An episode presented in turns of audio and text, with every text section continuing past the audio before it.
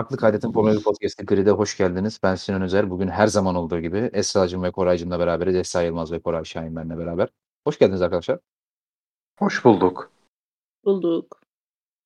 Esra hoş bulmamış, sadece bulmuş. Ee, Hoş buldum. Baya güzel. Hoş. teşekkürler. Ee, bugün Brezilya GP'sinin ardından, ardından kayda giriyoruz. Yine çeşit çeşit olayların özellikle hafta sonu genelinde yani başımızı ağrıtacak kadar 48 saatle incelemeler mi dersiniz? Mercedes'in bütün aracıyla ilgili ayrı ayrı itirazlar mı dersiniz? Pist üstü mücadeleler, kazalar, lastik patlamaları, çığlıklar, yardım çığlıkları çok enteresan bir hafta sonu oldu gerçekten. Ee, uzun uzun konuşacağız. Bugün herhalde 3 saate yakın bir podcast çıkar diye tahmin ediyorum. Ee, bakalım. Ki normalde de hiç bu kadar uzun yapmıyoruz zaten ama işte bugün bir farklı oldu böyle. Ee, şimdi konuşacağımız konu çok olduğu için ve antrenmanlarda da genel olarak hiçbir şey olmadığı için antrenmanları hızlıca geçmek istiyorum. Eminim ki zaten hiçbiriniz o kısmı dinlemiyorsunuzdur. Çok merak eden varsa açar sonuçlara bakar değil mi Koraycığım? Antrenmanları merak eden. Evet katılıyorum Sinan sen ne yaparsan doğrudur. Evet, bundan, teşekkür ederim. Bundan sonra böyle sert moderatör. Ee, şimdi sıralamalar. Şimdi bu, bu hafta sonu bir split qualifying formatı olduğu için iki farklı sıralama seansı yaşadık. Ee, önce bir normal sıralama seansı. Cumartesi günkü split qualifying'in sıralamasını belirlemek için yapıldı. Daha sonra da split qualifying pazar günkü yarışın sıralamasını belirlemek için yapıldı. Ee, açık söylemek gerekirse normal sıralama seansında hani klasik formatta yapılan sıra- sıralama seansında e, Hamilton'ın herkese yarım saniye fark atması dışında çok da konuşulacak bir olay yoktu aslında. Yine klasik benzer sıralamalar. Sadece işte Leclerc'in performansı düşüktü biraz diyebilirsiniz. E, ama onun dışında hani klasik beklenen sıralamalarında çok da dışarı çıkılmadı aslında. Ama yine de bir özetlemek istiyorum. E, burada Esra'ya vereceğim sözü çünkü o güzel bir özet hazırlamış. Hani kısaca Esra senden hem Cuma günkü önce Cuma günkü qualifying'i alalım. Sprint'e sonra geçelim. Yani Cuma günü aslında senin de dediğin gibi Mercedeslerin bariz üstünlüğü hariç tek göze çarpan şey Leclerc'in sürekli hata yapması oldu. Yani burada e, Ferrari cephesinin McLaren bizden daha iyi açıklamasının aksine, açıklamasının aksine e, Ferrari daha hızlı görünüyordu. E, ama Leclerc e, Q1'de ilk turunda e, dördüncü virajda dışarı taşıp sonra yeni set lastikte tekrar tur atmak zorunda kalınca bu sefer Q3'e e, iki set iki yeni set soft'la çı- çıkamamış oldu. E, ilk seti eski lastikle attıktan sonra ikinci sette de hata yapınca e, normalde aslında e, Gezli'yi geriye alabilecekken yani Alfa Tauri'nin önünde olabilecekken e, yedinci bitirmiş oldu sıralamayı. E, bunun dışında da gerçekten hiçbir şey olmadı. Yani asıl meseleye zaten birazdan değineceğiz. E, sprint'i de özetlememi ister misin? Şimdi sprint sprinte gelmeden önce şunu bir kısaca geçelim hani e, olayların Aynen. üzerinden kısaca geçmiş olmak için söylüyorum. Detaylıca konuşacağımızı zaten tahmin ediyorsunuzdur ama şimdi e, onu da senden bir kısaca alalım. Şimdi Esra diyelim ki olaylardan haberim yok. O yüzden onda, o, o, o insanlar için özetle, özetlemeni istiyorum çok kısaca. Hamilton birinci olmasına rağmen e, normal qualifying'de neden e, sprint qualifying'e en arka sıradan başladı? Çok kısa ama sadece. Evet, e, çünkü Hamilton'ın e, aracının arka kanadında DRS açık olduğu zamanki e, iki kanat arasındaki mesafenin 85 milimetre olması gerekiyormuş. Bu 85 milimetreden fazla çıktığı için ve direkt hani teknik regülasyona aykırı bir şey olduğu için komple o seanstan diskalifiye edildi. Ama e, bir tur zamanı aslında elde ettiği için orada yani bir sıralama seansına çıkıp da bir aracı gördükleri için e, pit yolundan değil de gridden başlamasına izin verildi. 20. sıradan başladı o yüzden de. Teşekkür ediyorum hayatım. Ağzına sağlık. Ee, aslında iki sıralama seansının çok kısa özeti buydu. Tabii ki burada özellikle Hamilton meselesinde detaylıca zaten konuşacağımızı söylemiştiniz. Söylemiştik. Ee, yani podcast'in çok büyük kısmı o DRS meselesine gidecek herhalde. Çünkü ben eminim ki ikiniz de çok iyi hazırlanmışsınızdır. Ben de iyi hazırlandığımı düşünüyorum. Özellikle Koray'ın bu teknik regülasyonlar ne neden oldu, niye böyle oldu konusunda hazırlandığını biliyorum. Doğru mu biliyorum Koray?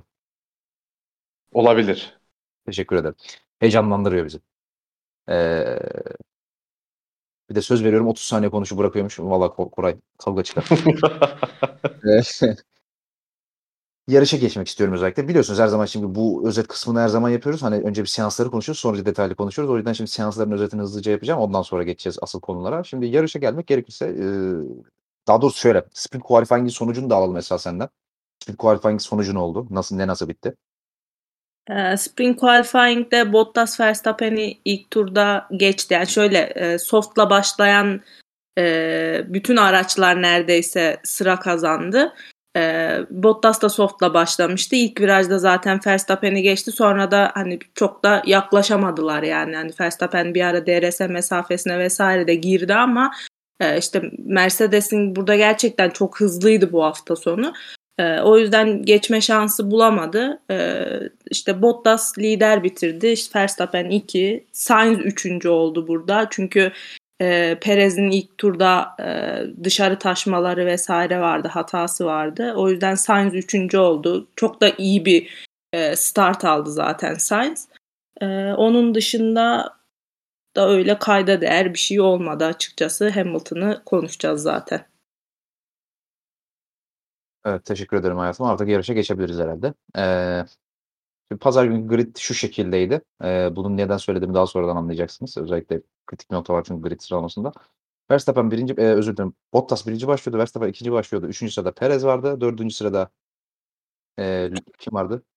Üçte Sainz vardı. Üç, dörtte pardon, Perez. dilerim. Evet, üçte Sainz vardı. Dörtte Perez vardı. Beşte Gezzi vardı. Altıda Leclerc vardı. Yedide öyle gidiyordu işte. Önemli değil. Onuncu sırada da şey vardı. Yedide galiba şey vardı değil mi? E,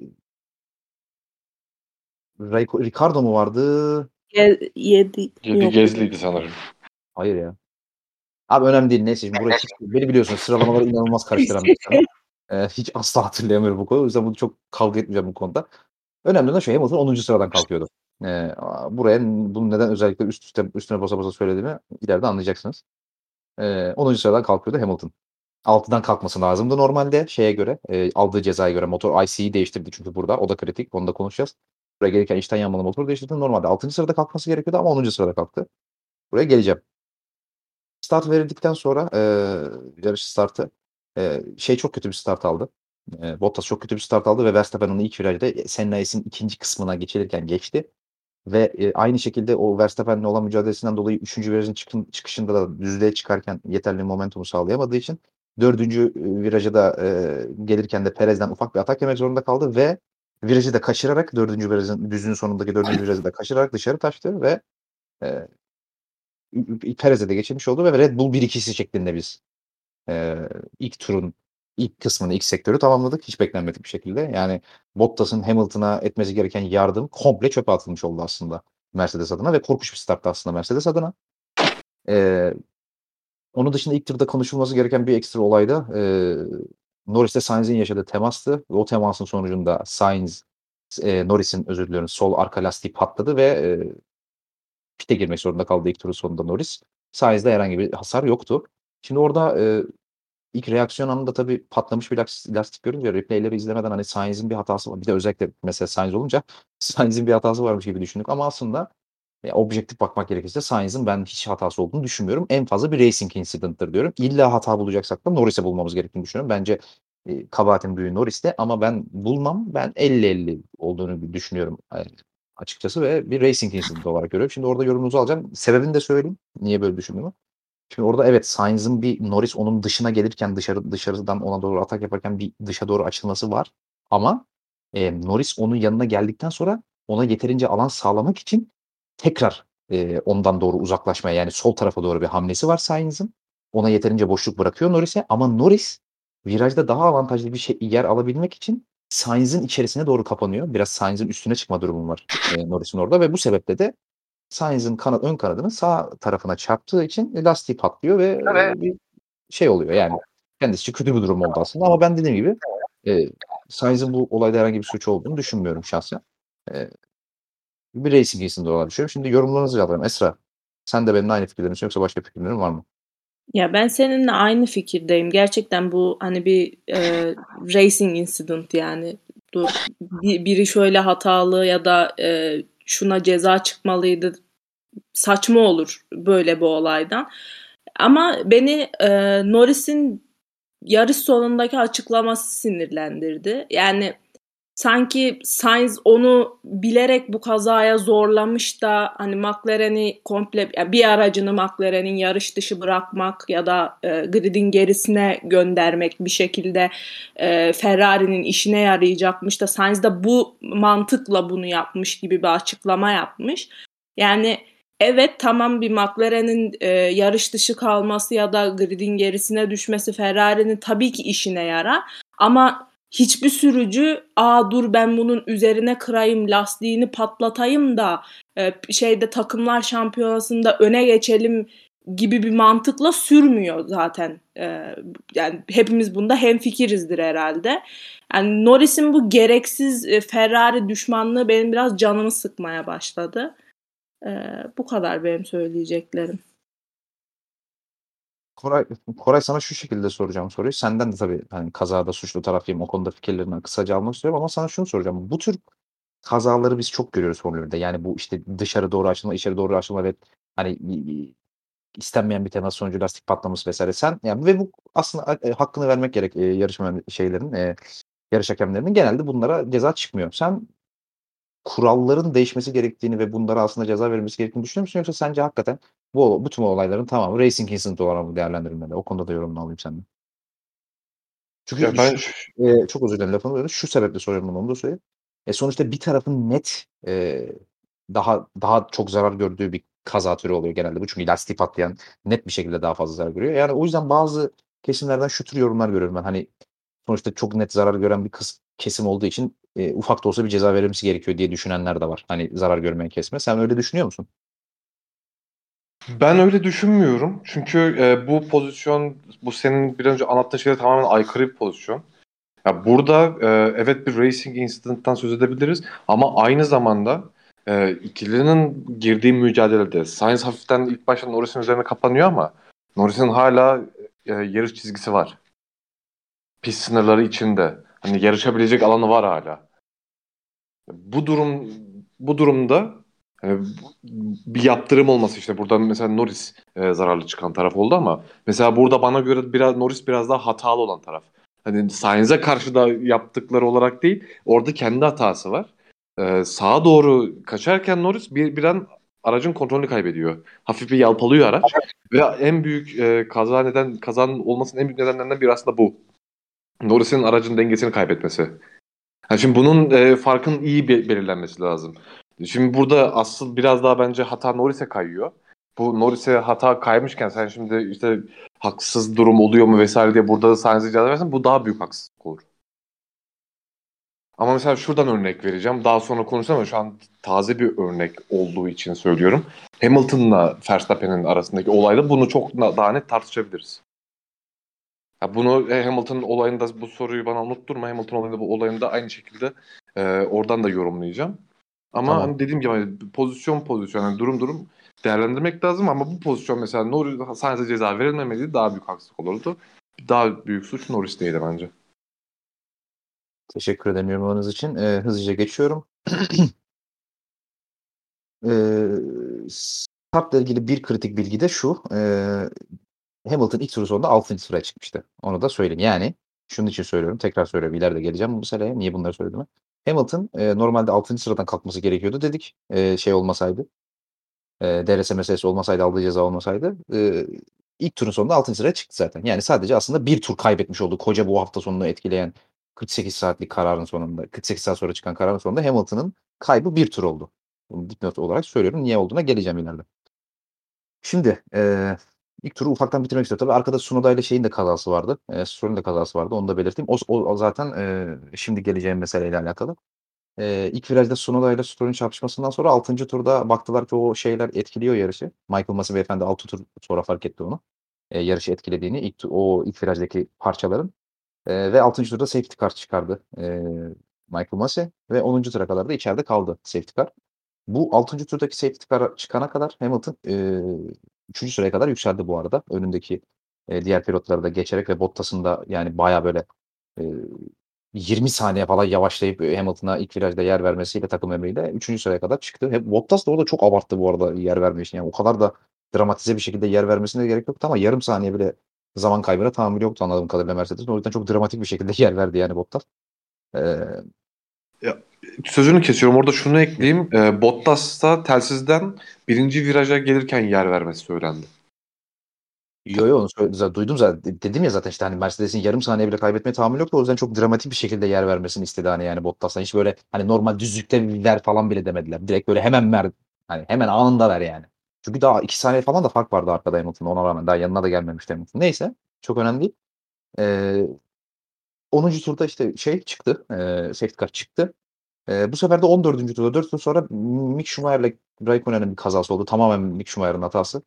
Yanlış hatırlamıyorsam. Yanlış hatırlıyorsam düzeltin beni. Çünkü dalga geçtiğimizi hatırlıyorum Mick Schumacher'le. Eee, yine 1. virajda ve o yüzden de oradaki parçalar sebebiyle de bir bu sefer virtual safety car çıktı. Eee, 17. 17. turda da şey, eee eee, virtual safety car şey oldu, eee, iptal edildi. Yani, hani, geri gönderildi. 3 tur kalmış oldu virtual safety car durumunda, eee, pilotlar. Eee, 17. turdan 27. tura kadar aslında pist üzerinde çok da bir şey olmadı ön tarafta. Eee 27. turda, eee, biz ön taraftaki pi pilotlardan ilk pit'e giren ismi gördük Hamilton'dan ve Hamilton 27. turda medium lastikleri çıkartıp sert lastikleri geçti. 0 setli sert lastikler taktı ve bu hafta sonraki sert lastikler de C2 yani Mercedes'in sevdiği, eee, C1 ve C2 lastiklerden bir tanesiydi. Eee, performansının yüksek olduğunu bildiğimiz bir, eee, lastik setine geçti. Hemen bir tur sonra Verstappen de onun, eee, şeyine, emm, ardından o da hard hard geçti 28. turda ve, eee, Hamilton pit'e girmeden önce aslında Hamilton eee, Verstappen, eee, onunla aynı tempoyu tutturabiliyordu ve aradaki fark hep böyle 3,5 saniye ile 4 saniye arasında gidiyordu ve Verstappen'in temposu da aslında iyiydi. Ama hard lastiklerle o tempoyu yakalayamadı. Oraya da geleceğiz ama burada bir es vermek istiyorum. Özellikle Koray'ın burada Hamilton'ın, eee, şey şeyini gördüm, eee, Mercedes'in yanlış yaptığıyla ilgili yorumlarını gördüm. O yüzden ona bir söz hakkı vereceğim. Eee, sen, Mers şey, eee, Ricardo'nun arkasında kaldın değil mi o ilk çıktıktan sonra? Birinin arkasında kaldı Hamilton. Sen Evet abi Ricardo. Eee, sen, eee, Ricardo'nun arkasında kaldığı için hatalı bir pit olduğunu söyledin, eee, Mercedes'in ilk pitinin. O onu bize açıklayabilir misin? Ne yapmaları gerekiyordu orada? Abi ilk başta, eee, saf safety car periyotlarından sonra ya zaten farklar kapandığı için hani, eee, ideal pit aralıkları oluşmadı. Özellikle top, eee, pilotlar için Verstappen, Hamilton, işte Bottas, Perez için. Onun için bu dönemde pit'e girmek çok riskliydi ve zaten bu süreç, eee, fazla lastik aşılmadığı için biraz medium lastiklerin süreci uzamış oldu. Ama, eee, ben Mercedes'ten pit zamanlamasının en azından bir 2 tur daha geç olmasını beklerdim. Çünkü lastiklerin durumu çok kötü değildi 2 pilot için de ve hani tam bir,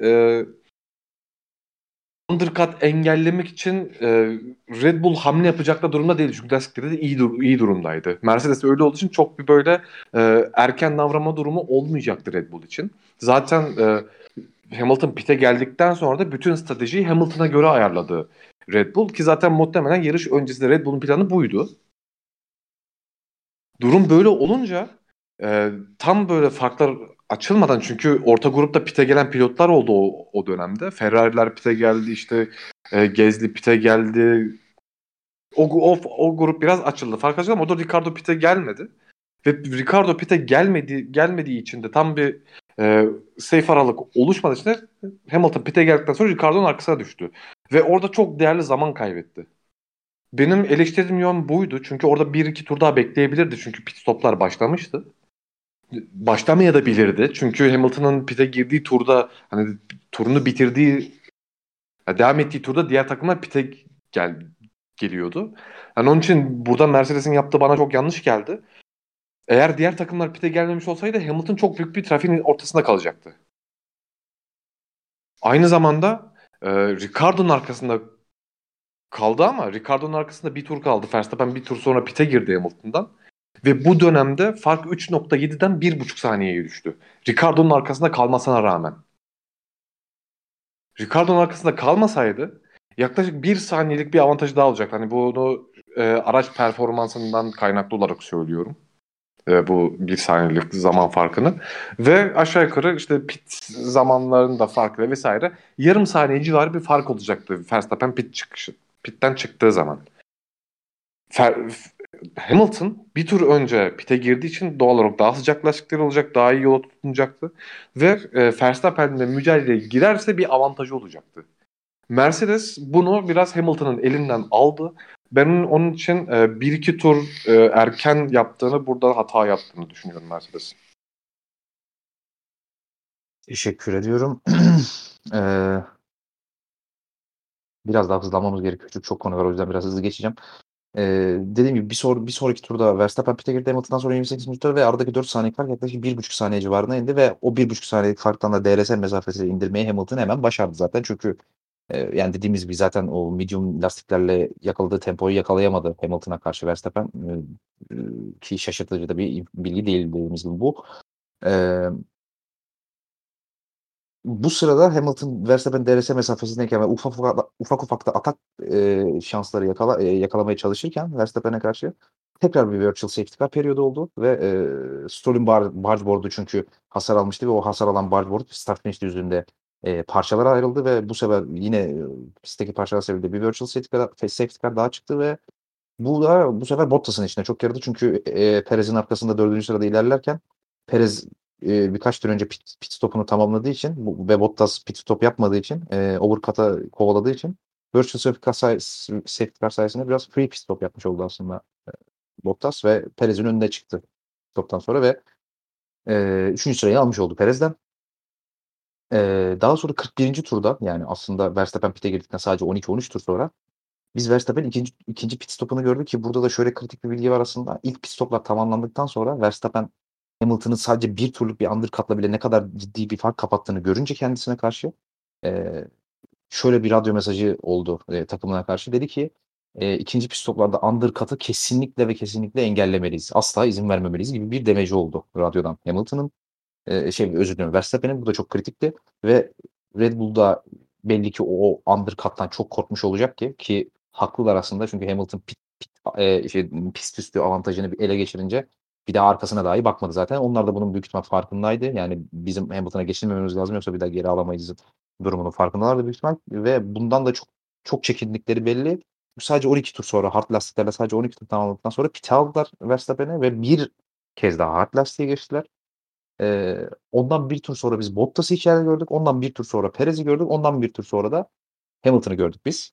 Ee, yani Hamilton Verstappen'den yaklaşık e, yaklaşık 3 tur sonra 44. turda pite girip hard lastikleri takmış oldu. Şimdi burada tekrar bir es vereceğim. Bu sefer de Esra'ya şöyle bir sorum olacak. Esra. Şimdi biz bunu çok görüyoruz. Bu işte bu bu arada bu yarış üzerinde, bu strateji üzerinde de soracağım. Genel olarak da soruyorum. Şimdi bu işte bir pit stopla bitirmenin zor olduğu yani iki, ilk stintinizi veya ikinci stintinizi uzatmanız gereken yani iki, iki pit stopun daha hızlı olduğu yarışlarda e, takımların bu orta stinti çok kısa geçtiğini aynı bugün olduğu gibi çok görüyoruz biz. Yani sence mesela Red Bull bugün bundan farklı bir şey yapabilir miydi? Eee, daha fazla Hamilton'a karşı bir avantaj elde edebilmek için. Ben mesela şahsen düşündüm düşündüm. Daha farklı ne yapabilirlerdi? Daha avantajlı olabilecekleri bulamadım şahsen. Çünkü Hamilton o kadar hızlıydı ki bence ne yaparlarsa yapsınlar sonuç aynı olacakmış gibi geliyor bana. Sen ne düşünüyorsun? Ben de her ihtimalde Verstappen'in Hamilton'a geçileceğini düşünüyordum. Eee, yani ya pit, pitlerde geçilecekti ya pist üzerinde geçilecekti ama bir şekilde geçilecekti. Ee, yani burada hani tek farklı yapılabilecek şey zorlayıp tek pit stop'a gitmekti. Ama yani hani ara stint işte Verstappen 12 tur mu yaptı e, hard'la?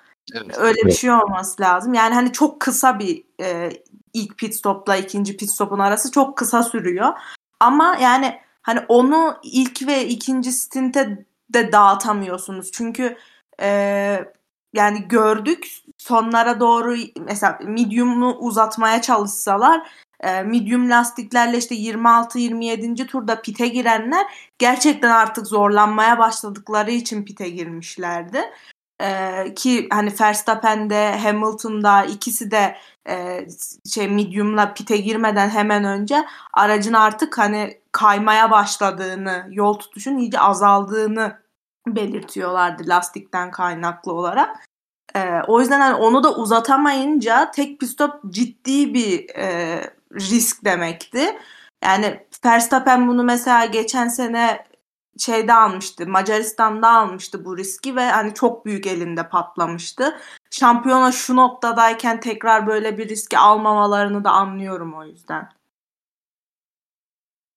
Ben de katılıyorum. Dediğim gibi ya bazen hani strateji evet Formula 1'de stratejinin ne kadar önemli olduğunu konuşuyoruz ama bazen hani rakibiniz o kadar hızlı oluyor ki sizden strateji olarak da yapacağınız çok da bir şey kalmıyor ve ben de açıkçası Red Bull'un hani bir pit stopu deneyip e, risk almaktansa özellikle dediğin gibi şampiyona bu durumdayken Verstappen'in de savunma yetenekleri de göz önüne alındığı zaman ne kadar iyi bir savunma pilotu da olduğu göz önüne, göz önüne alındığı zaman Verstappen'in savunmasına güvenip en iyisini ummaktan başka yapacakları çok da bir şey yoktu diye düşünüyorum. O yüzden ben de Red Bull'a burada suç bulamıyorum şahsen. Son kısma geçiyoruz artık yavaş yavaş yarışın son kısmına ve asıl kıyametin koptuğu kısımlara. Ee, artık tüm pilotlar, öndeki tüm pilotlar pit stopları tamamladıktan sonra e, Verstappen Hamilton farkı yine çok kısa bir süre içerisinde zaten e, ikinci pit stoplardan sonra da 2.7 saniyeye çıkmıştı yaklaşık. E, Verstappen 3, 3 turluk undercut'ıyla ama Hamilton hemen sadece 1.5 turda o e, şeyde e, 1.5 turda o farkın tamamını kapattı. E, o yüzden aslında o undercut hiç olmamış gibi oldu yani. E, ve Hamilton ikinci set hard lastiklerle ilk set hard lastiklerden daha da hızlı göründü. E, anladığım kadarıyla yakıt tüklerinin de azalmasıyla beraber Mercedes'in şu anda Red Bull'a karşı olan motor avantajı da daha fazla ön plana çıktı ve e, büyük ihtimal bütün yarış boyunca e, şey yakıt tüket yakıt sakladıklarını, yakıt tüketimini de düşük tuttuklarını düşünüyorum ben e, son bölümü düşünerek ve Hamilton aslında yarışın son 20-25 turluk, 30 turluk bölümünde tüm gücüyle aslında pist üzerinde Verstappen'e saldırdı ve e, 44. turda pitten çıktıktan sonra ve 45'te Verstappen yakaladıktan sonra neredeyse her tur biz e, kimileri e, daha tehlikeli, kimileri daha az tehlikeli ama yani neredeyse her tur biz Hamilton'ın Verstappen'e atak yaptığını gördük. Özellikle ilk virajında ve e, üçüncü virajın çıkışındaki düzlüğün sonunda. E, bunlardan en tehlikelisi ve en etkilisi ve en çok konuşulanı aslında 48. turda oldu. E, olay şöyle gerçekleşti. Aslında ben burada burada Verstappen'in çok ciddi bir şekilde hatalı olduğunu ve kendi kendini zora soktuğunu düşünüyorum. Neden olduğunu söyleyeyim. E, 48. turda ilk virajın sonuna gelirken yani düzlükten sonra ilk viraja girilirken Hamilton içeriye doğru bir bakış attı Verstappen'e. E, bu bizim çok klasik aslında e, tecrübeli pilotların, rookie pilotları, acemi pilotları kandırmak için sanki içeriye gireceklerini düşündürecekleri, düşündürmek için yaptıkları bir fake bir harekettir. Ama Hamilton çok arkadaydı bu hareketi yaparken. Yani çok çok çok çok geç bir frenleme yapması gerekiyordu ve hakikaten o kadar geç frenleme yaptıktan sonra durması da çok mümkün değildi. Ama Verstappen bu fake'i yedi ve içeriye doğru bir hamle yaptı. Ve virajı kötü dönmesine sebep oldu bu. Ve bu sebeple de 3. virajın çıkışında düzlüğe çıkarken çok ciddi bir momentum kaybetti Verstappen. Ya bu gerçekten ben gözlerimi yanan oldu. Çok çok büyük bir hataydı bu Verstappen için. Ee, ve bu sebeple de Hamilton 3. virajdan sonraki düzlükte şeyin yanına geldi. Verstappen'in yanına geldi ve önüne de geçti frenlemede. Ben dedim ki geçildi. Bitti yani. Ama Verstappen şimdi az önce gömdüm. Şimdi hakkını vermem gerekiyor. Çok çok geç bir fren yaptı. Ee, ben kesinlikle dışarı uçacak dedim. Ee, ama virajı bir şekilde dönmeyi başardı derken virajın ortasında bir oversteer yaşadı. Aslında bunun frenlemeyle bir alakası yoktu. Ee, doğru frenlemeyi aldı ama virajı dönerken arkadan kayma yaşadı ve bu arkadan kayma sebebiyle Hamilton'a temas etmedi ama Hamilton da onun o arkadan kayması sebebiyle dışarı taştığı için Hamilton da daha dışarı taşmak zorunda kaldı ve iki pilotu dışarı taşmış oldu aslında. Ee, Şimdi bu yarışın en çok konuşulan olaylarından biri de burada tabii ki bir es vereceğim. İkinizin de yorumunu alacağım ama şunu söylemek istiyorum. Ben kesinlikle inceleme çıkmamasının %100 doğru olduğunu düşünüyorum. Eee, nedenini de söyleyeyim. Masi de zaten anlattı. Masi biraz daha erotik bir sesle anlattı ama yani kaybedenler kulübü eee, ses tonunda anlattı ama ben birazdan teknik bir eee, ses tonuyla anlatmak istiyorum. Verstappen'in orada yanlış yaptığı hiçbir şey yoktu. Yani oversteer yaşayıp dışarı taşmak bir ceza sebebi değil Formula 1'de ve zaten viraj da bitmişti. Hamilton da o sırada gerideydi. Yani Hamilton önünde değildi Verstappen'in. Ve ben o yüzden ceza çıkmasının kesinlikle ve kesinlikle doğru olduğunu düşünmüyorum. O sebeple çünkü bir avantaj yaşadığını düşünmüyorum Verstappen'in orada. O yüzden ben ceza çıkmasını hatta inceleme dahi çıkmamasının çok doğru olduğunu düşünüyorum. Verstappen de dediğim gibi birinci virajda ne kadar büyük bir hata yaptıysa üçüncü virajdaki frenlemesi de o kadar iyiydi ve ben kesin gezi, geçildi gözüyle baktığım bir e, hata savuşturmayı da başardı. Tebrik ediyorum o yüzden. Tabii ki Hamilton cephesinden ve Toto, e, Toto Wolff cephesinden FIA'ya karşı itirazlar geldi. E, bunlar da yayına yansıdı. Özellikle Hamilton'ın of course not e, diye bir tabirini duyduk. Ona Verstappen'e inceleme çıkmadığını söylenince of course not diye bir sistemi oldu Hamilton'ın sarkastik bir şekilde. E, Şimdi burada ikinizin de yorumlarını almak istiyorum. Koray önce senden başlayacağım. Eee, genel olarak Verstappen'in yaptığı hata hakkında, eee, işte Hamilton hata konusunda fren Verstappen'in frenlemesi, ceza çıkıp çıkmaması, inceleme olmaması bunların hakkında tamamıyla ilgili yorumlarını merak ediyorum. Öncelikle o senin bahsettiğin birinci virajdaki içe kapanmasından ya o tecrübesizliğinden Hamilton orada çok iyi yararlandı. Sen zaten gayet güzel özetledin orayı. Yalnız ceza ceza e, e, dördüncü virajdaki pozisyon bence göründüğünden çok daha karmaşık bir pozisyon. Ben ilk başta izlediğimde ceza çıkmayacağını söyledim. Daha sonra e, yarış esnasında tekrarlar düşünce ceza çıkacağını söyledim. Daha da öyle düşündüm.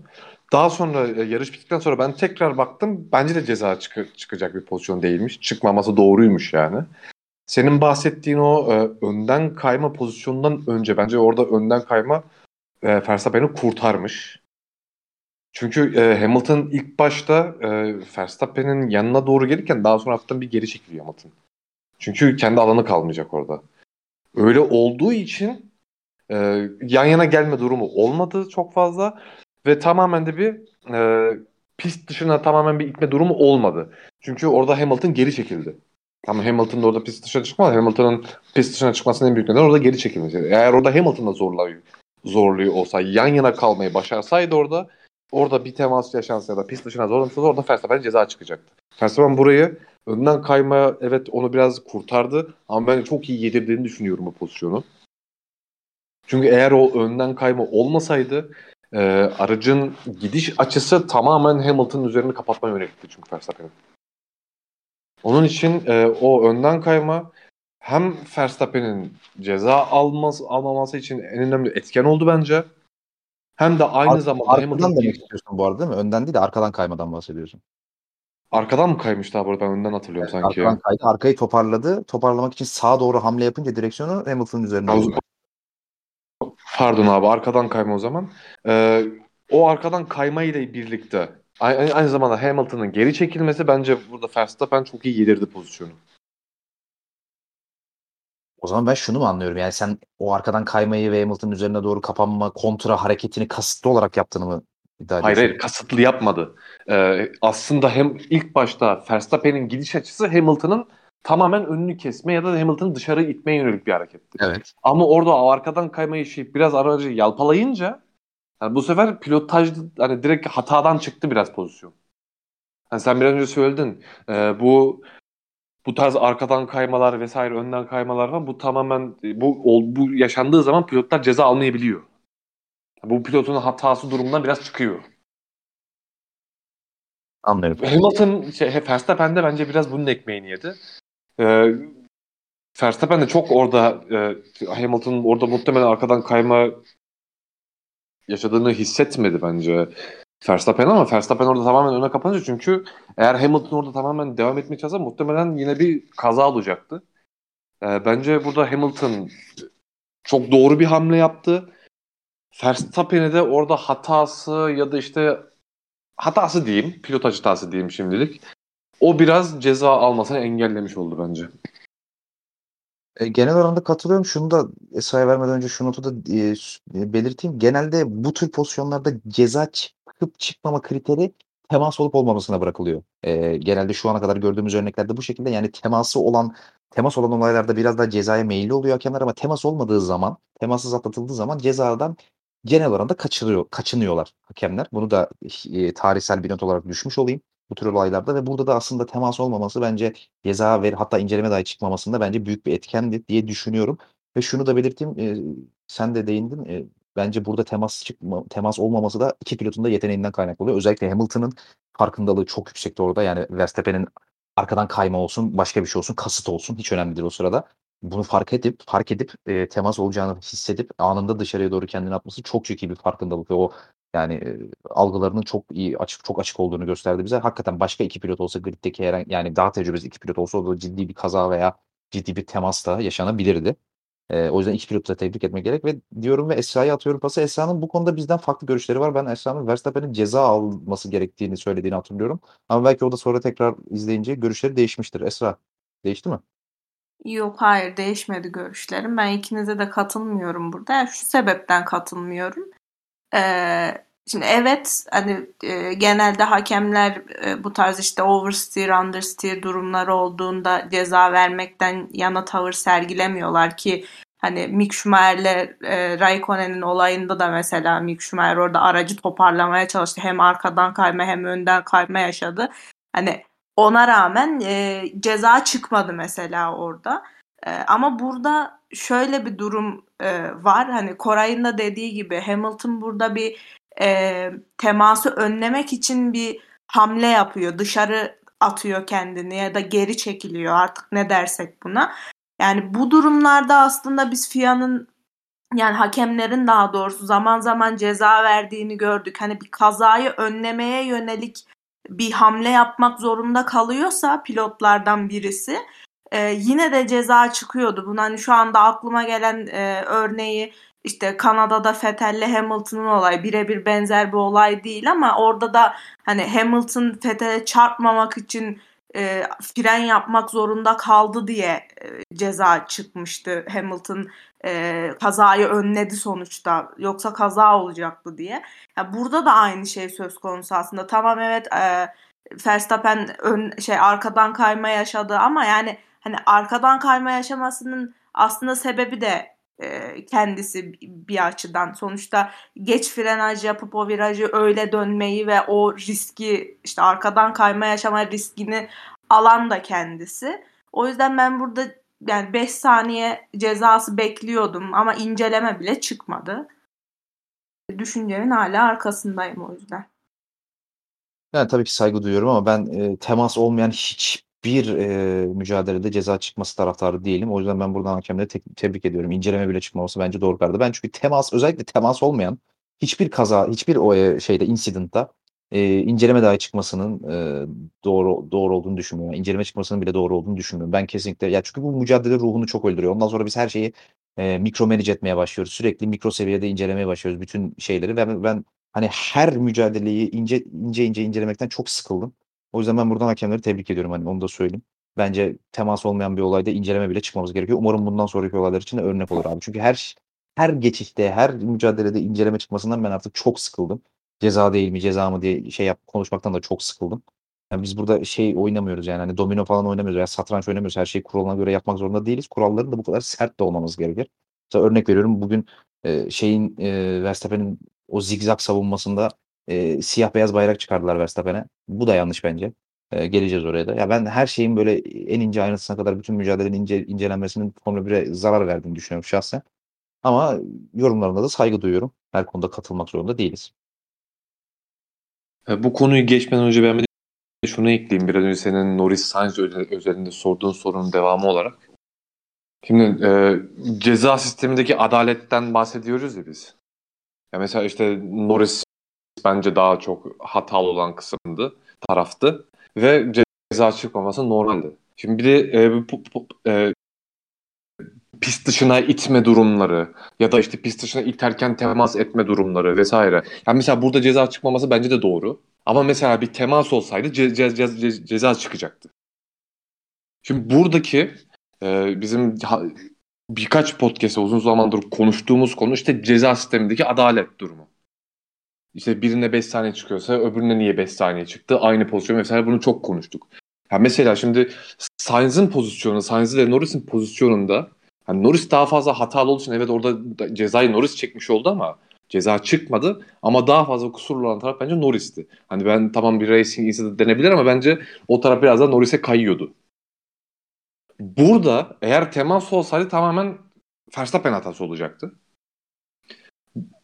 Şimdi şöyle bir durum var. Biz bundan önce işte Perez'in pozisyonu, Perez'de Leclerc'in pozisyonu, e, Albon'la Hamilton'ın pozisyonu. Böyle pist dışına itme bu iki pozisyonu hatırlayın. İkisi de çakıl havuzuna gitmişti hatırlarsanız. Şimdi bu pozisyonda eğer e, çakıl havuzu olsaydı FIA ne yapacaktı sizce? Bence ceza verecekti. Ee, hangi şimdi yani Norris Sainz olayında mı Hamilton Verstappen olayında? Hamilton Verstappen olayında. Bence eğer orada çakal havuzu olsaydı Verstappen'e ceza çıkacaktı.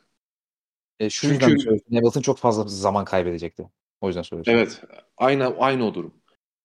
Şimdi hani bunun ayrımını iyi yapmasadan. İşte mesela o pozisyonu mesela pat, lastik patladı son sıraya düştü. E şimdi orada takılacaktı son sıraya düştü. Hiç çıkamayacaktı. Ya şimdi e, durumda mesela ceza çıkmadı doğru, doğru diyoruz ya.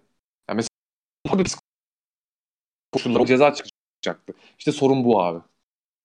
Umarım anlatabilmişimdir. Hani ya ben çok, çok olaylara yönelik yönelik olaylara yönelik bakmıyor aslında Fiyat olarak.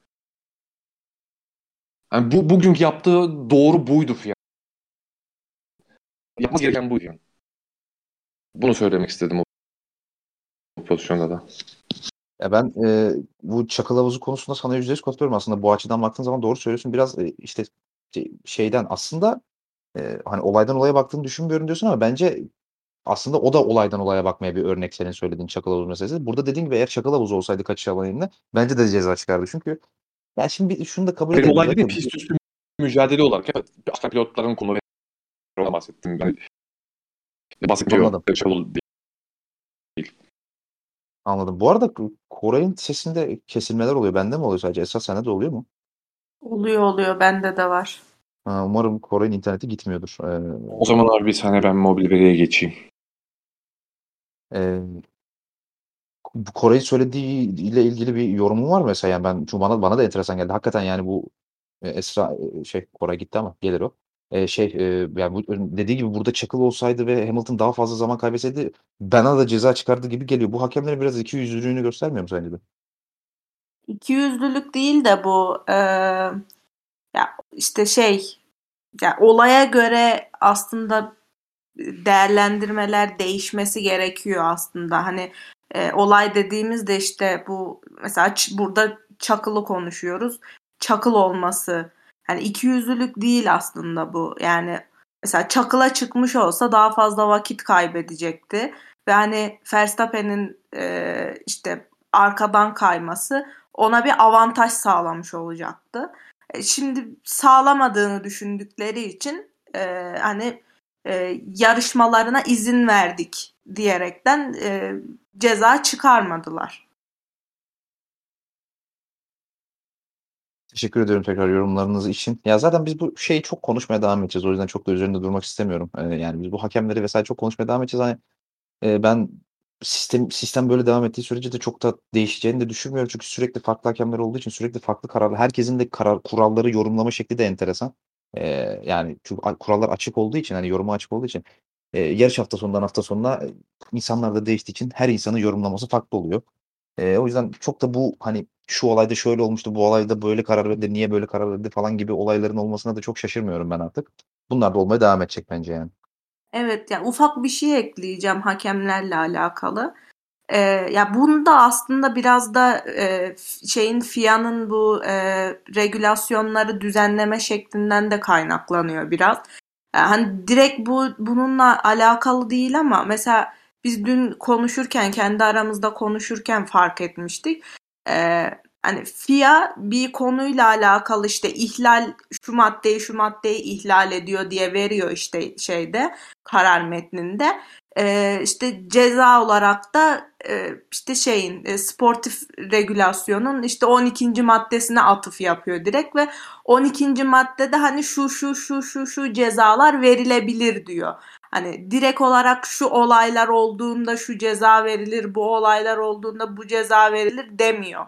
Yani bu aslında çok saçma bir düzenleme ve hani yarıştan yarışa farklı farklı cezalar görmemizin işte ve bazen bunların haksız olduğunu işte ya az olduğunu ya da fazla bir e, uygulandığı için haksız olduğunu düşünmemizin bence en büyük sebeplerinden biri bu.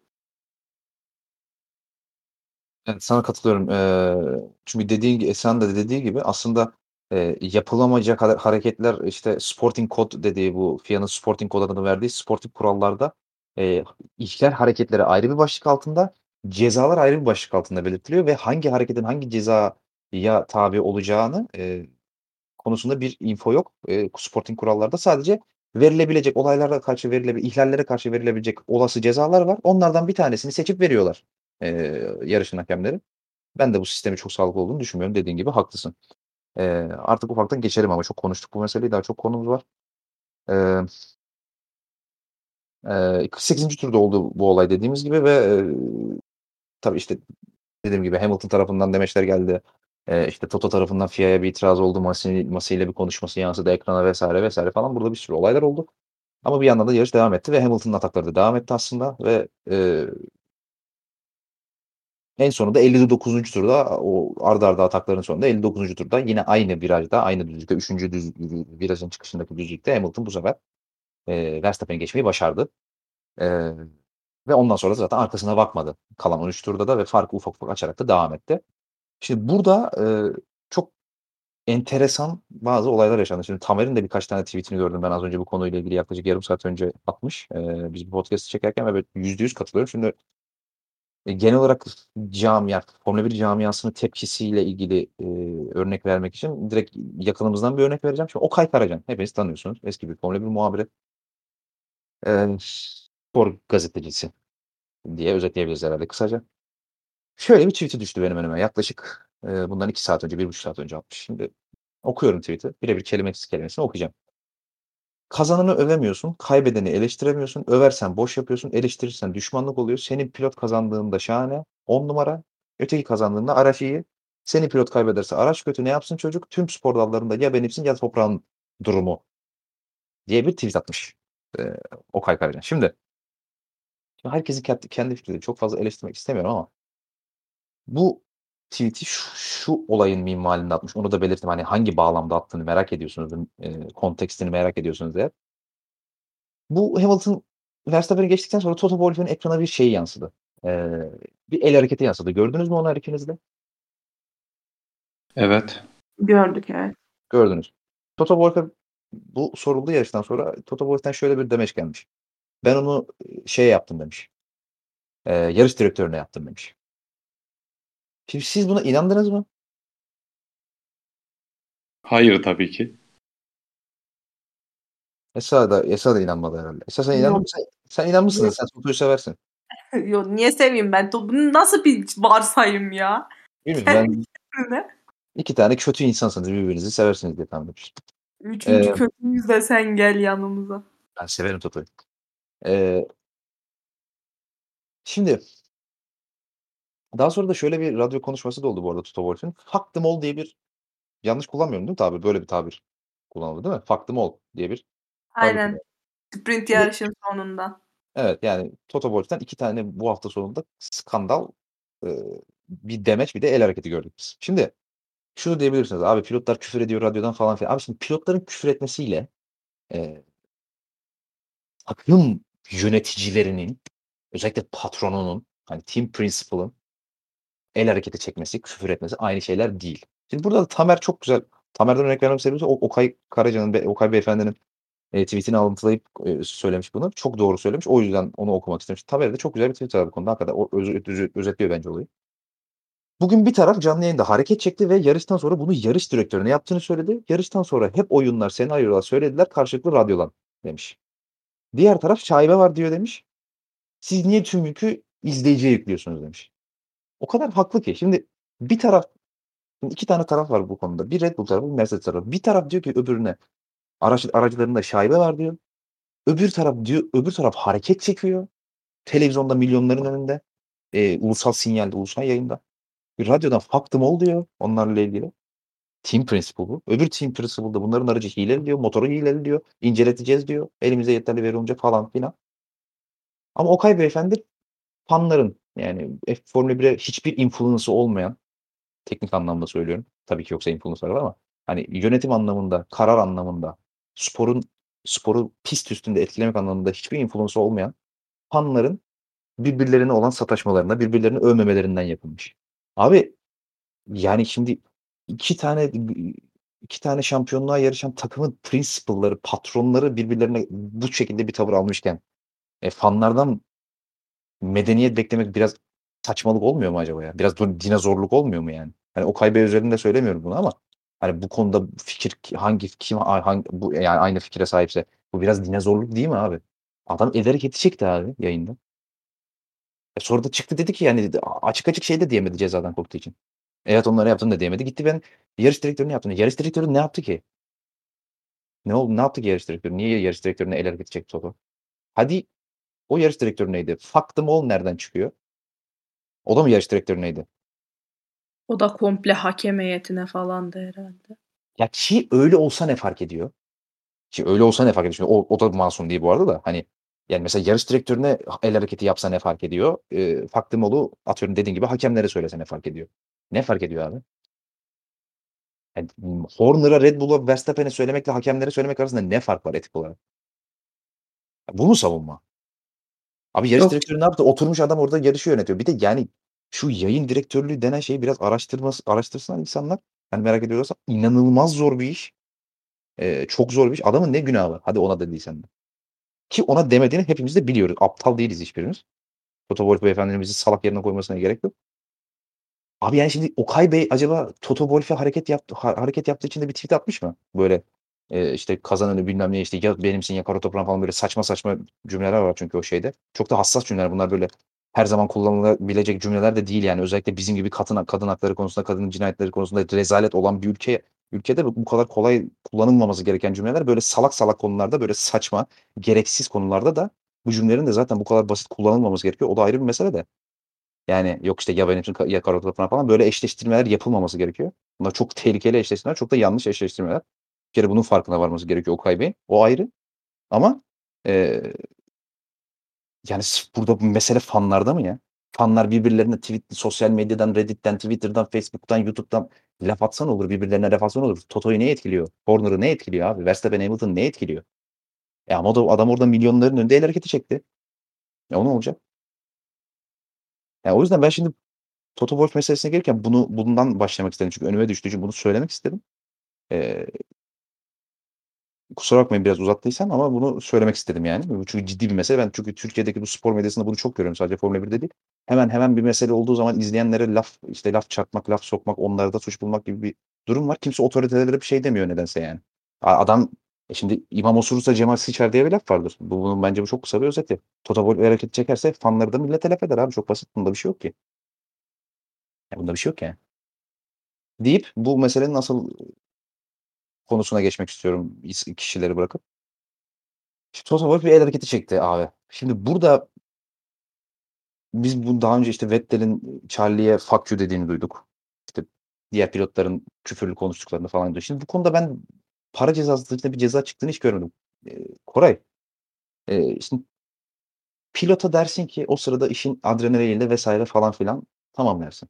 Ne bir bir nebze o da. Hani, abi Toto Wolff bir team principal. El hareketi çekiyor çekiyor. Milyonların önünde canlı yayında. Bu bu konuda bir şeyler yapılması gerekmiyor mu sence mesela? Abi bunu bir şeyler yapılması gerekiyor bunu nasıl engelleyebilirsin ki? Abi engellemek değil ki her şeyi engel bir bir bir şey söyleyeceğim. Eee, birinin birine çarpmasını engelleyebilir misin Formula 1'de? Hayır ama Hayır, yaptığı şey, zaman bunun ceza veriyor. bence bu tepkilerin önüne geçmesi çok mantıklı olmaz. Hani ya tamam, eee, evet hoş gelmeyebilir ilk baş bakışta göze ama ya ben şu taraftayım biraz. Ya pilotlar ayrı. Evet tamam biz hep işte pilotların işte 170-200 nabızda gittiklerini, adrenalin pompaladıklarını vs. bunu daha çok pilotlar üzerinden konuşuyoruz ama abi takım sorumlularının sorumlulukları mesela Toto Wolff'un sorumluluğu Hamilton'dan çok daha fazla orada. Ya bu, bu da göz ardı ediliyor. Tamam sen diyorsun ki bunlar insani reflekslerdir. Bunlara ceza verilmesi gerekiyor değil mi? Ya çok çok aşırı derecede bir abartıya kaçmadıkça işte bir e, işte biraz önce senin bahsettiğin şeyler gibi çok çok aşırıya kaçmadıkça ben kabul edilebilir buluyorum ya. Tamam bak %100 sana katılıyorum. Zaten bilerek bu aslında soruyu sanki sana katılmıyormuşum, ceza verilmesi gerekiyormuş tonunda sordum bilerek. Eee, ama sana %100 katılıyorum. Çok da beklediğim cevap verdin. Teşekkür ederim cevap verdiğin için. Ben kesinlikle aynı fikirdeyim ama işte buradaki problem şu. Buradaki problem Toto Wolff'un yaptığı şey değil abi. Keşke her ana avrat birbirine söyleseler. Şey artar, tension artsın. Daha iyi. Formula 1'in izlenildiği için casual fan casual fanları çekmek için daha iyi mesela. Keşke birbirleriyle kavga etseler. Abartmadıkça tabii ki. Abartmacık abartmadıkça.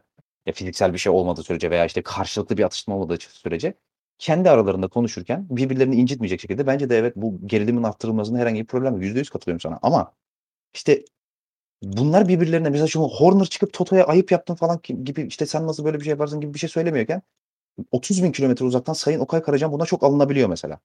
Asıl problem burada zaten. Ben bunu anlatmaya çalışıyorum yani. Yani. Katılıyorum sana ya doğru dedin.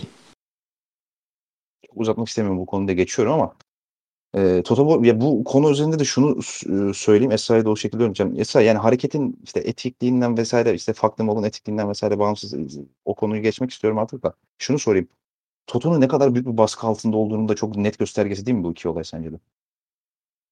Evet, çok net göstergesi. Zaten hani eee, ekranda yansıyan yüzü, o eee, yüzün aldığı ifade, yorgunluk vesaire bu sezonun aslında Toto Wolff için ne kadar yıpratıcı olduğunu gösteriyor. Biz hani Mercedes 6 senedir şampiyon oluyor, 6 senedir eee, bir şekilde sürekli şampiyonluğun içerisinde, eee, yarışın içerisinde daha doğrusu.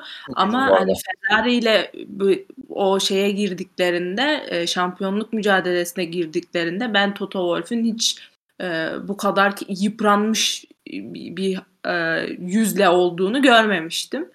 Eee, çok büyük bir baskı altında muhtemelen. Eee, yani hani Toto Wolff'ün belki Mercedes takım yöneticiliğini bırakıp bırakmayacağını konuşuyorduk.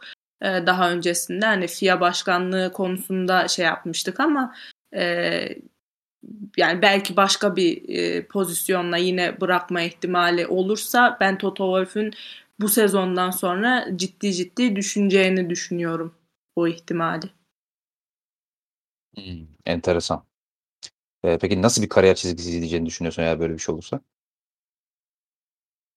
Ya o o konuda e emin ol hiçbir fikrim yok ama yani Mercedes'teki hisselerini gittikçe artır artırıyordu. Eee, belki hani Formula 1'den direkt ayrılıp Mercedes bünyesine komple geçip orada hani artık yönetim kurulu üyeliği gibi daha sakin bir pozisyona belki geçer. Yani direkt bu sezondan sonra bırakır gider demiyorum ama eee, yani 2022 de geliyor artık. Eee, işler daha da stresli bir hale girecek muhtemelen. Eee, eskisi kadar rahat olmayacak ve hani yarış takvimi de uzuyor. Ekstra o da var. Eee, o yüzden bir süre yani atıyorum mesela 5 yıl içerisinde bırakırım diye düşünüyorduysa artık daha kısa süre içerisinde bırakmayı kendisi de düşünüyor olabilir. Şimdi, eee, teşekkür ederim yorumların için bu arada. Emm Koray bir şey mi söyleyecektin? Lafını mı böldüm abi? Ha, yok abi devam et sen. Ha, tamam. Eee, ufaktan yarışı da bitirelim istiyorum ben. Eee, zaten çok da bir şey olmadı ondan sonra. Şey, sa komik olaylardan bir tanesi şuydu, onu onu not olarak düşeyim. Toto o, işte, el hareketi de yaptıktan sonra Hamilton'ın Verstappen'in geçmesini verdiği gazla Bottas'a böyle çok inanılmaz, eee, şey, eee, heyecanlı, çok böyle, yani, nasıl söyleyeyim yani, yüksek bir adrenalin seviyesiyle beraber şey dedi, "Hadi" işte, nasıl bir tabir kullandı? Tam tabiri de hatırlamıyorum. "Hadi yiyelim onu." gibi bir şey söyledi. Hani Verstappen'i geç geç anlamında. Na nasıl bir tabir kullandı ya? Var mı hatırlayan? Go get them demedi mi ya? Get aynen, go get them gibi bir tabir oldu orada. Eee, Biraz eee mafyatikti sanki o söylemi ya. Abi şey, yani, söylemin ne olduğu önemli değil de komik olan kısmı şu, o sırada Bottas Bottas'ın Verstappen'le arasındaki fark 9 saniyeydi. Yarışta da yarış bittiğinde de 6 saniyeydi. Yani sadece 3 saniye kazanmış, eee, Bottas o konuşmadan sonra. Çok da bir etkisi olmamış gibi geldi yani bana Toto Wolff'un konuşması. Bottas yine bu yarış bunca kargaşada bizi ken kendinden bizi mahrum bırakmadı ya. Ha, inanıl Bottas'ın inanılmaz komik bir demeci oldu. Ben o şeye çok güldüm. Eee, Mercedes vers eee, şeyleri takip edip, eee, Verstappen'i takip edip 2'nci pitlerini onlar da erken yaptıktan sonra Bottas'ın şöyle bir demeci oldu radyodan. "Ya çok kolay bir 1-2 vardı onu çöpe attık beyler." dedi. Yani 1 ya tamam da 2 çok mu kolay gerçekten? Ya ya çok kolay bir ya direkt şu tepkiyi verdim. Güldüm güldüm böyle korar gibi. "Ya sana ne amına koyayım." dedim ya. Sana ne abi? Ne olacak 1-2 olsak ne olacak? Sana ne ya? Şey ya, olayı umursuyormuş gibi yapmaya çalışıyor hâliyle. Doğru. Ya çok o çok güldüm o olaya. Ya beyler ayıp ya. 1-2'yi verdik ya. Çok rahat 1-2 olacaktı. Hani abi Allah aşkına ya. Sırf sen dedin diye zaten o taktiği yapmam ben Mercedes olsam yani. Sırf sen doğru düşünüyorsan bir sıkıntı vardır zaten. Neyse Ya Bottas'a şeyden sonra da o demeçten sonra da benim aklıma şey canlandı. O sarı beşliği atmasan biz kazanacaktık gibi bir tepki Aynen. verdiğini düşünüyorum ben Bottas'ın. Aynen. Ya orada kapıyı almadın bak. Şey yani pek pek yani önem olarak da o kadar yani dediğin gibi aslında. Daha önemli bir şey değil yani. Valtteri Bottas. Eee Bu kadar gergin yarışta bile bize güldürecek bir şeyler bulduğu için teşekkür ediyoruz kendisine. Eee, yarışta konuşulacak bir olayda şey vardı. Hem eee, Verstappen'in geçilmeden önceki birkaç tur önce bir zigzaglı bir savunması vardı Hamilton'a karşı. Ben ona bayağı güldüm. Gördünüz değil mi onu? Eee Bence çok iyiydi o ya. Çok iyi değil miydi? İnovatif bir Gerçi Tamer sonra hatırlattı bana. 2019 Monza'da da Leclerc'ün de aslında aynı şekilde bir savunması vardı ama buradaki daha komik geldi bana ya. Sanki böyle öylesine Leclerc'inki sanki şeydi hani frenlemede ani bir yön değiştirmesi falan oluyordu. Hatta e, siyah beyaz e, uyarı bayrağı yerine neden ceza gelmiyor? Çünkü direkt o frenlemede yapmıştı. Verstappen bayağı DRS düzlüğünü zikzak yaparak geçti. Hani o yüzden bence hani siyah beyaz bayrak sallanacaksa buna sallanırdı. Leclerc'inki ceza olurdu. Ama bu da saçma yani. Ne adam düz diyor öyle geçmek istemiş. Sana ne?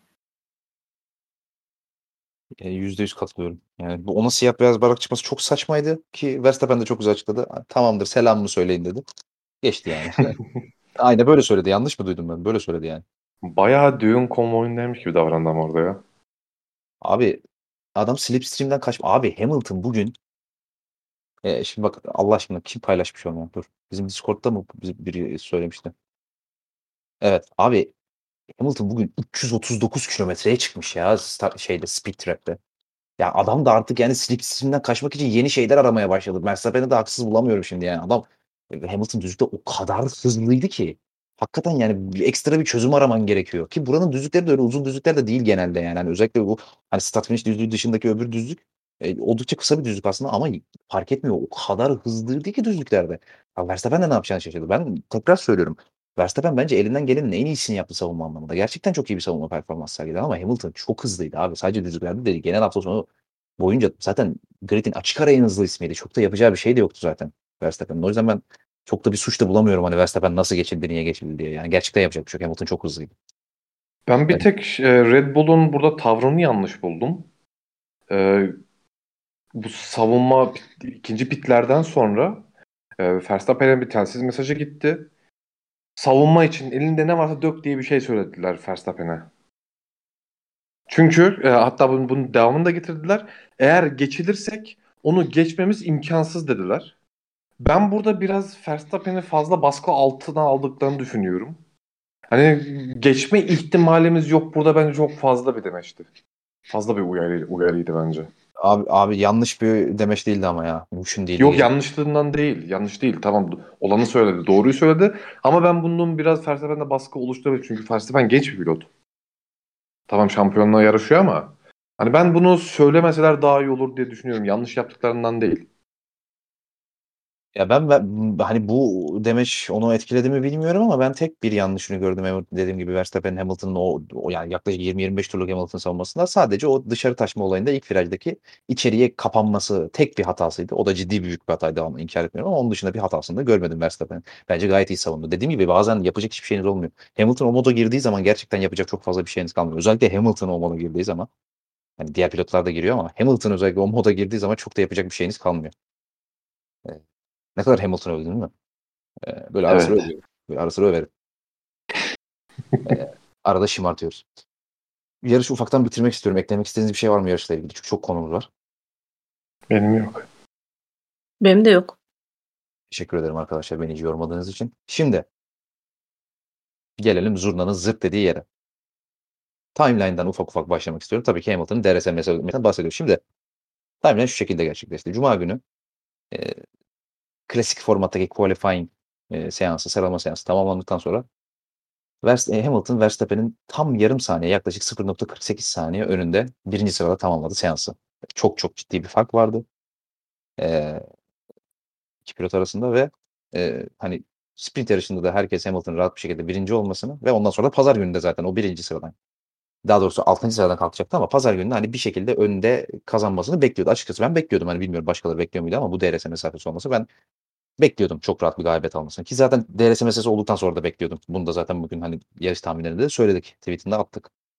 Çünkü Hamilton bu hafta sonu gridin en hızlı pilotuydu. Bu en hızlı pilotu olmasının sebebi de e, yaptığı içten yanmalı motor değiştirdiğinde de çok büyük bir sebebi vardı. Oraya da geleceğim. Onu da ayrıca konuşacağız. E, hepimizin söyleyecekleri var o, konuda biliyorum. Özellikle Kore'nin bu konuda ekstra söyleyecek şeyleri olduğunu biliyorum. Orayı da ayrıca geleceğiz. O, o yüzden şuraya oraya şu anda girmiyorum. Ama Cuma günkü sıralama seansı tamamlandıktan sonra şimdi şunu da belirtelim. Normalde park förme kurallarını biliyorsunuz hepiniz. Normal e, formatın işlendiği hafta sonlarında araçlar cumartesi günü e, sıralama seanslarını tamamladıktan sonra sıralama turlarını tamamladıktan sonra Park Ferme adını verdiği Formula 1'in FIA'nın Park Ferme adını verdiği bir garaja çekiliyorlar.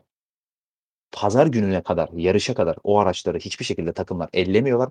Özel izinler almadıkları sürece bu özel izinler dışında eğer araca herhangi bir müdahale olursa mesela örnek veriyorum sadece açmanız bile sizin 5 sıradan başlayan ve yukarıya doğru giden, ihlale göre yukarıya doğru giden sıralarda cezalar almanıza sebep oluyor.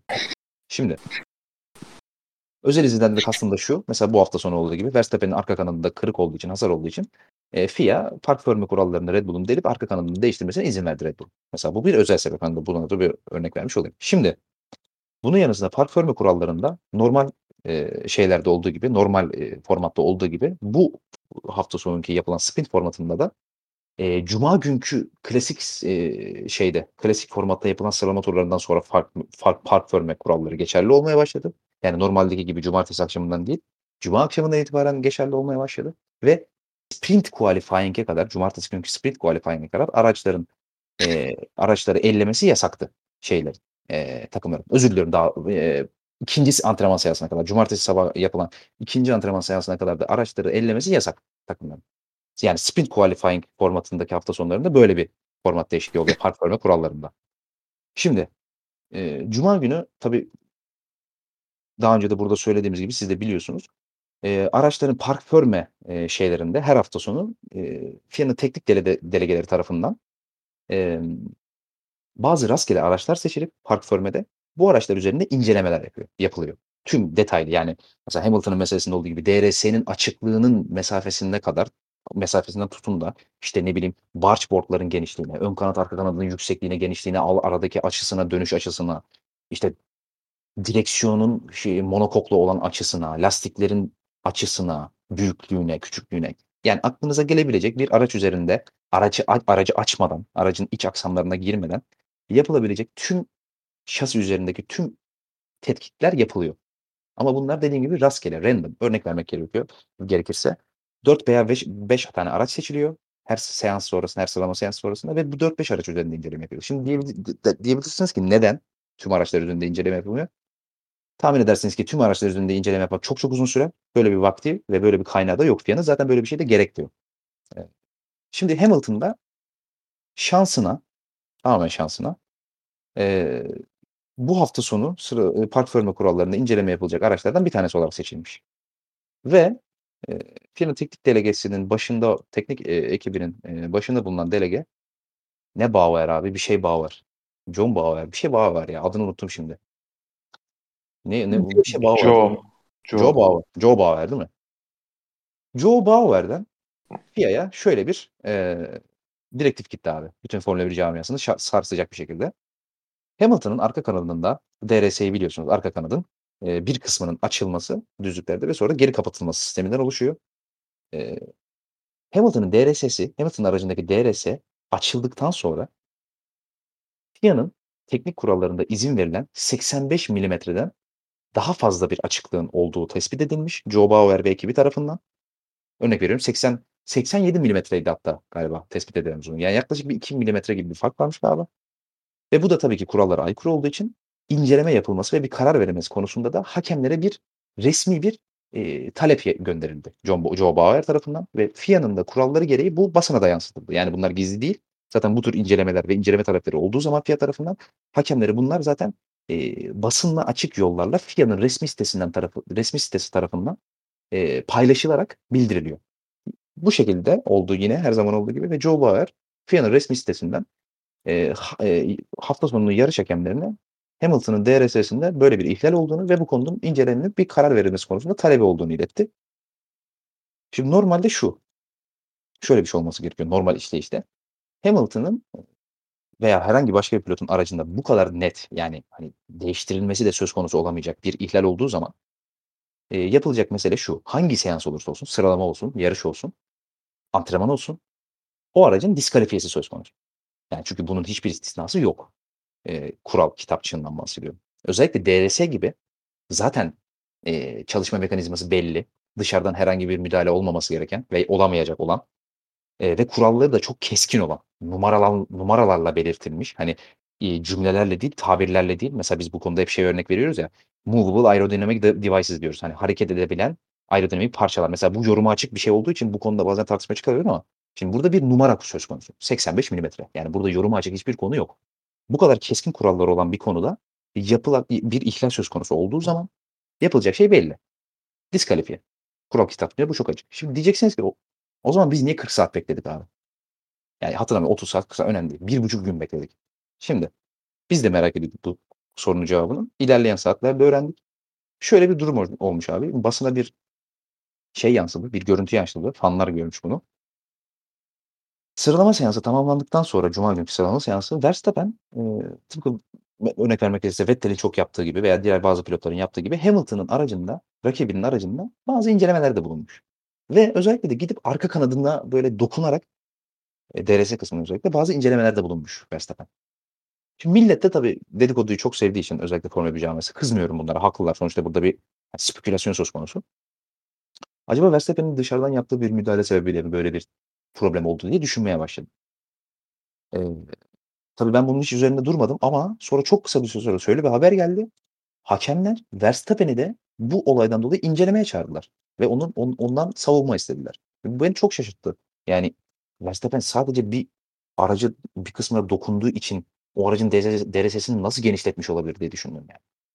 Eee, herkes de böyle düşünmüştür eminim ama sonra or olay ortaya çıktı ki aslında, eee, orada Verstappen'i, eee, DRS'yi genişlettiği için çağırmamışlar. Hani genişletmiş olabileceği için çağırmamışlar. Kural kitapçığında bu, eee, rakibin aracının incelenmesi konusu, eee, yasaklı bir, hani yapılamayacak olan bir hareket olarak belirtilmiş ve dokunmak da bu ihlallerden bir tanesi olarak yorumlanmış.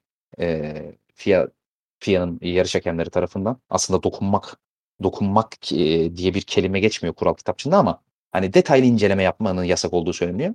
Eee, dokunmayı da detaylı inceleme olarak saymış, eee, şeyler, eee, FIA hakemleri ki aslında ekstra da bir kural var orada. Bunu da gerekçe göstermişler. Eee, park fermé içerisinde araçlar park fermé içerisine girdiği zaman park fermé kuralları geçerli olduğu zaman izin verilen, eee, görevliler dışında araçlara herhangi birinin de dokunması yasak. Zaten bunu gerekçe göstererek ceza verdiler Verstappen'e ve €50.000'lık bir ceza verdiler. Ama burada önemli olan mesele şu: Verstappen'in Verstappen ellediği için oradaki DRS'nin açıklığı genişlemedi. Zaten böyle bir şey söz konusu da değil. Verstappen tutup eliyle çekse de öyle bir şey olmaz yani. Neyse bunu da bir dipnot olarak verelim. Şimdi o zaman diyeceksiniz ki niye bu kadar uzun sürdü abi? Eee, tabii ki bu konuda detay alamıyoruz. Çünkü bu konuda detay vermek yasak. Yani içeride ne konuşulduğunun detaylıca açıklanması yasak. Eee, FIA ta FIA zaten söylemiyor bunu, eee, ve hani savunma yapan Mercedes ve Hamilton tarafından da bu konuda bir demeç verilmesi yasak olduğu için onlar da detaylı bir demeç vermediler ama bildiğimiz kadarıyla olay şu şekilde oldu. Hamilton'ı ve Mercedes Mercedes Mercedes'i yetkilisini çağırdılar. Neden böyle olduğunu sordular. Onlar da dedi ki bizim yaptığımız herhangi bir, eee, kasıtlı bir ihlal yok. Bizim bundan haberimiz de yok. Burada teknik bir problem oldu. Yani bir arıza, bir malfunction diyebilirsiniz, bir kırık diyebilirsiniz, bir hesap hatası diyebilirsiniz, eee, dizayn hatası diyebilirsiniz. Bilmiyorum ama burada bir kendilerinin inisiyatifi dışında gerçekleşen bir olay olduğunu söylemişler.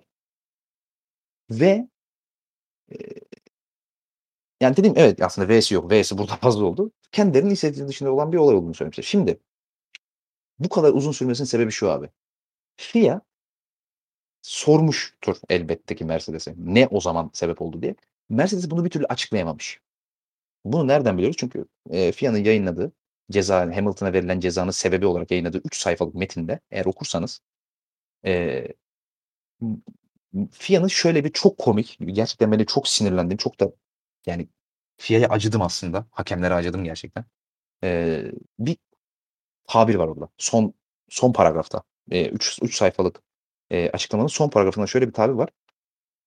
Biz FIA olarak kısaca açıklayacağım. Resmi tabirleri bir kenara bırakın. Biz FIA olarak Mercedes'in eee, bu 85 milimetrelik açıklığa açıklıkta yaptığı ihlalin kasıtlı olmadığına ve bir şeylerin yanlış gitmesi sonucunda something is gone wrong diye bir tabir var orada. Bunu birebir çeviriyorum. Bir şeylerin yanlış gitmesi sonucunda olduğuna ikna olduk ve bu sebeple de Mercedes'e ekstra bir yaptırım uygulamayacağız ve bir sonraki sıralama seansına da zaten katılmasına da izin verdiler.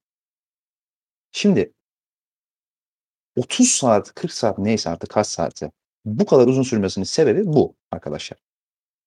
Mercedes kendilerinin yaptığı bir hata, e, bir kazıt olmadığını, bunu bilerek yapmadıklarını, bir teknik hatadan dolayı, bir arızadan vesaireden dolayı bunun kaynaklandığını söylüyorlar. Ama bunun ne olduğunu açıklayamıyorlar FIA'ya. Bunu okuyabilirsiniz yani deme şeyde yazıyor bu basın açıklamasında. Bunu açıklayamıyorlar sebebini. Onlar da bilmiyorlar belki. Bilmiyorum artık. Yani ne, nedir ne değildir. Ama olası ihtimaller konuşulmuş. E, oradaki şeyde. O uzun uzun görüşmeler sırasında. Akşamdan sabaha. Ve hiçbir sonuca varılamamış. Ama FIA bir şekilde bir şekilde Mercedes'in bu olayda herhangi bir kabahati olmadığına karar vermiş. Ama kuralı da uygulamak zorunda oldukları için seanstan Hamilton'ı diskalifiye etmişler. Mercedes'e bu arka kanatta yarışamayacakları için arka kanadı değiştirmelerini emretmişler. Ve bu arka kanat değişimi de park förmü kuralları içerisinde tıpkı Verstappen'in hasardan dolayı değiştirilen arka kanadı gibi bir e, özel durum sayıldığı için yarışa da yani sprint yarışına da katılmasına izin verdiler. Hamilton'ın normalde şunu şu yüzden söylüyorum. Normalde arka kanadı sebepsiz değiştirmek seansa katılamamızda, pit yolundan başlamanıza sebep oluyor. Ama özel bir durum olduğuna karar verip e, 20. sıradan kalkmasına da izin vermişler. Ve bu olay bu şekilde kapandı. Böylece Hamilton'a da yani şey, özür dilerim Mercedes'e de e, ekstra bir ceza veya atıyorum bir, bir buçuk ay sonraya tıpkı örnek vermek gerekirse 2008'deki casusluk skandalında olduğu gibi özür dilerim 2007'deki casusluk skandalında olduğu gibi e, ekstra bir ceza verme durumu için bir mahkeme oluşturulması, bir savunma alınması gibi bir karar uygulamaya bir e, bir karar uygulamaya gerek görmedi FIA. Şimdi something is gone wrong, gone wrong diye bir tabir kullanılıyor. Yani bu ne kadar doğru? Böyle bir tabiri kullanmayı FIA kendine nasıl yakıştırmış? Ben gerçekten bunu anlamıyorum. Yani Mercedes nasıl ikna etmiş olabilir FIA'yı? Ben bunu düşünüyorum. Dünden beri düşünüyorum. Bir mantıklı açıklamasını bulamıyorum. Mercedes bunu kasıtlı yapmadıklarına dair FIA'yı nasıl ikna etmiş olabilir? Nasıl ikna etmiş olabilir? Şimdi teknik hiçbir sebep sunamamışlar. Dizayn o hatası olarak hiçbir sebep sunamamışlar. Ama bir, bir şey oldu demişler. Ne oldu abi? Bilmiyoruz. Yani FIA soruyor ne oldu? Bilmiyoruz. Şimdi nasıl oluyor abi bu? O zaman nasıl ikna oluyor? Şimdi ben mesela aramızda dün konuşurken Koray ile Esra'yı konuşurken şöyle bir şey örnek verdim. Kendi işimden örnek verdim. Ben mesela bir müşteriye mail atıyorum. Küfürlü bir mail atıyorum. Sevmiyorum bu müşteriyi. Küfürlü bir mail atıyorum. Sonra patronum bana gelip diyor, de, diyor ki işte küfürlü maili niye attın? Aa ben yanlışlıkla attım. Başkasına atacak, arkadaşıma atacaktım diyorum. Ee, ve patronum bunu kasıtlı yapmadığıma kabul ediyor beni. Ben diyorum ki yanlışlıkla bastım. Şimdi bu ne biliyor benim kasıtlı yapmadığımı? Nereden ikna oluyor benim patronum? Olmaz değil mi? FIA nasıl ikna oluyor abi bu bunun kasıtlı olmadığını ben bunu anlamadım. Ya anlayabilen varsa bana açıklasın ben çünkü dünden beri düşünüyorum bulamıyorum. Yani sebebi hakkında hiçbir açıklama yapılmayan bir ihlalde kasıt olmadığına nasıl ikna olabiliyor FIA? Koray, senin bu konuda bir fikrin var mı abi? Abi öncelikle ağzına sağlık. Ya ben de şöyle özetleyeceğim. Bu e, Mercedes ilk teste girdiği zaman, arka kanada ilk teste girdiği zaman ee, ilk başta test e, normal şartlar altında bu hatta videosu falan düştü. Bir çemberle ölçüm yapılıyor. Twitter'da falan çok görmüşsünüzdür elbet. O şekilde testleri yapılıyor. Daha sonra e, ikinci bir test yapılıyor. Bu testte e, aracın hareketli e, olmasına eş değer bir ortam oluşturmak için e, Kanada basınç uygulanıyor. Bu basınç uygulandıktan sonra ise bu testte yanlış hatırlamıyorsam 4 kere yapılıyor. Ve bu dört yapımdan sonra aslında kanatta bir bozukluk çıkıyor. Çünkü e, kanat tam kanat hani o açıklıkta bozukluk çıkıyor. Şöyle iç kısımları 85 milimetre, milimetreyi tamamen karşılarken orta kısımları karşılamıyor. Asıl sorun burada çıkıyor. Çünkü bu e, önce kendi fikrimi söyleyeyim. Ben bunu Mercedes'in bilerek yapabileceğine hiç inanmıyorum. Çünkü bir de Ben zaten de inanmıyorum bahsedilen bu arada. Lafını kestim. Öyle anlaşılmasın. Ben de inanmıyorum. Ben sadece FIA'yı nasıl ikna edebilmişler? Çünkü edememişler FIA'yı. Çünkü ikna edebilseler bunu teknik açıklamada paylaşırdı. İkna edemediklerini de söylüyor. İkna edemedikleri derken özür diliyorum. Yanlış tabir kullandım. Ee, sebep gösteremediklerini de söylüyor FIA açıklamada. Sebep gösteremediler diyor. Ama biz ikna olduk diyor. Şimdi ben bunu merak ediyorum. Sebep gösterilemeyen bir açıklamada FIA nasıl bir insan yerine koyup kendini insan yerine koyup şey mi diyor ya ben gördüm ya adamlar çok gerçekçiydi hiç yalan söylüyormuş gibi görünmüyorlardı falan mı dedi acaba? Ya insan değil ki FIA. FIA bir yapı. Şimdi duygularına göre de hareket edemezsin karşındaki insanın. E şimdi nasıl ne, ne dedi de ikna etti FIA yani? Ben bunu ben bunun açıklamasını istiyorum FIA'dan. Yoksa ben de eminim Mercedes'in kasıtlı bir şey yapmadığında. Zaten bunun kasıtı mı olur abi? Tabii ki şeyde çık incelemede çıkacaktı yani. Kasıt, salak değillerse yapmamışlardı zaten. Ama nasıl ikna olabiliyor FIA buna? Çünkü FIA bir insan değil ki kurum. Anlatabildim mi demek istediğimi? Evet abi ben de şimdi onu biraz açıklamaya çalışacağım. İşte, e, şöyle abi. Ya şimdi bu farklar or, DRS e, kanat açık olduğu zaman orta kısımlarında olan 0.2 milimetre hani çok büyük bir farktan bahsetmiyoruz. Toplam açıklık 85 milimetre olabilir maksimum. Mercedes'in arka kanat boşluğu orta kısmında 85.2 milimetre. Hani cezaya neden olan şey bu. Ama e, kenar kısımlarında böyle bir sorun yok. Kanatların boyutunda e, ne bileyim işte end plate'ler, flap'ler vesaire hiçbirinde bir e, şey bulamıyorlar. Hata bulamıyor FIA yaptığı e, araştırmalar sonucunda. En son e, şunda karar kılınıyor. Çünkü e, DRS üzerine basınç uygulandığı zaman DRS açık açık halinde hiçbir basınç uygulanmadığı zaman 85 milimetreyi tamamen karşılarken basınç uygulandığı zaman karşılamıyor. Zaten sorun burada çıkıyor. Ki bu da e, kanadı açan mekanizmalarla alakalı bir sorun olduğuna karar kılınıyor ilk başta. Çünkü e, flaplerde bir sıkıntı yok. Kanatlarda bir sıkıntı yok. Yani orada bir mekanizma hatta üretim hatası diye bahsedilmişti. Görmüşsünüzdür elbet. Ya ben bunu FIA'nın e, fabrika incelemesi olmadan çözebileceğini zannetmiyorum. Düşünmüyorum böyle bir şey olacağını ama yani bence FIA şöyle ikna oldu. Ya çünkü Mercedes bunu ya Mercedes özelinde değil bu çok ayarlanabilir bir durum değil. Zaten Mercedes savunmasını yaparken hiç bu şekilde işte kanatların işte e, mekanizmalarındaki bozukluk işte flatler vesaire böyle bir savunma yapmıyor Mercedes ilk başta. Mercedes'in yaptığı savunma e, DRS kanadının, açılan DRS kanadının bağlı olduğu parçalarda bir hasar oluştu mu oluşmadı mı?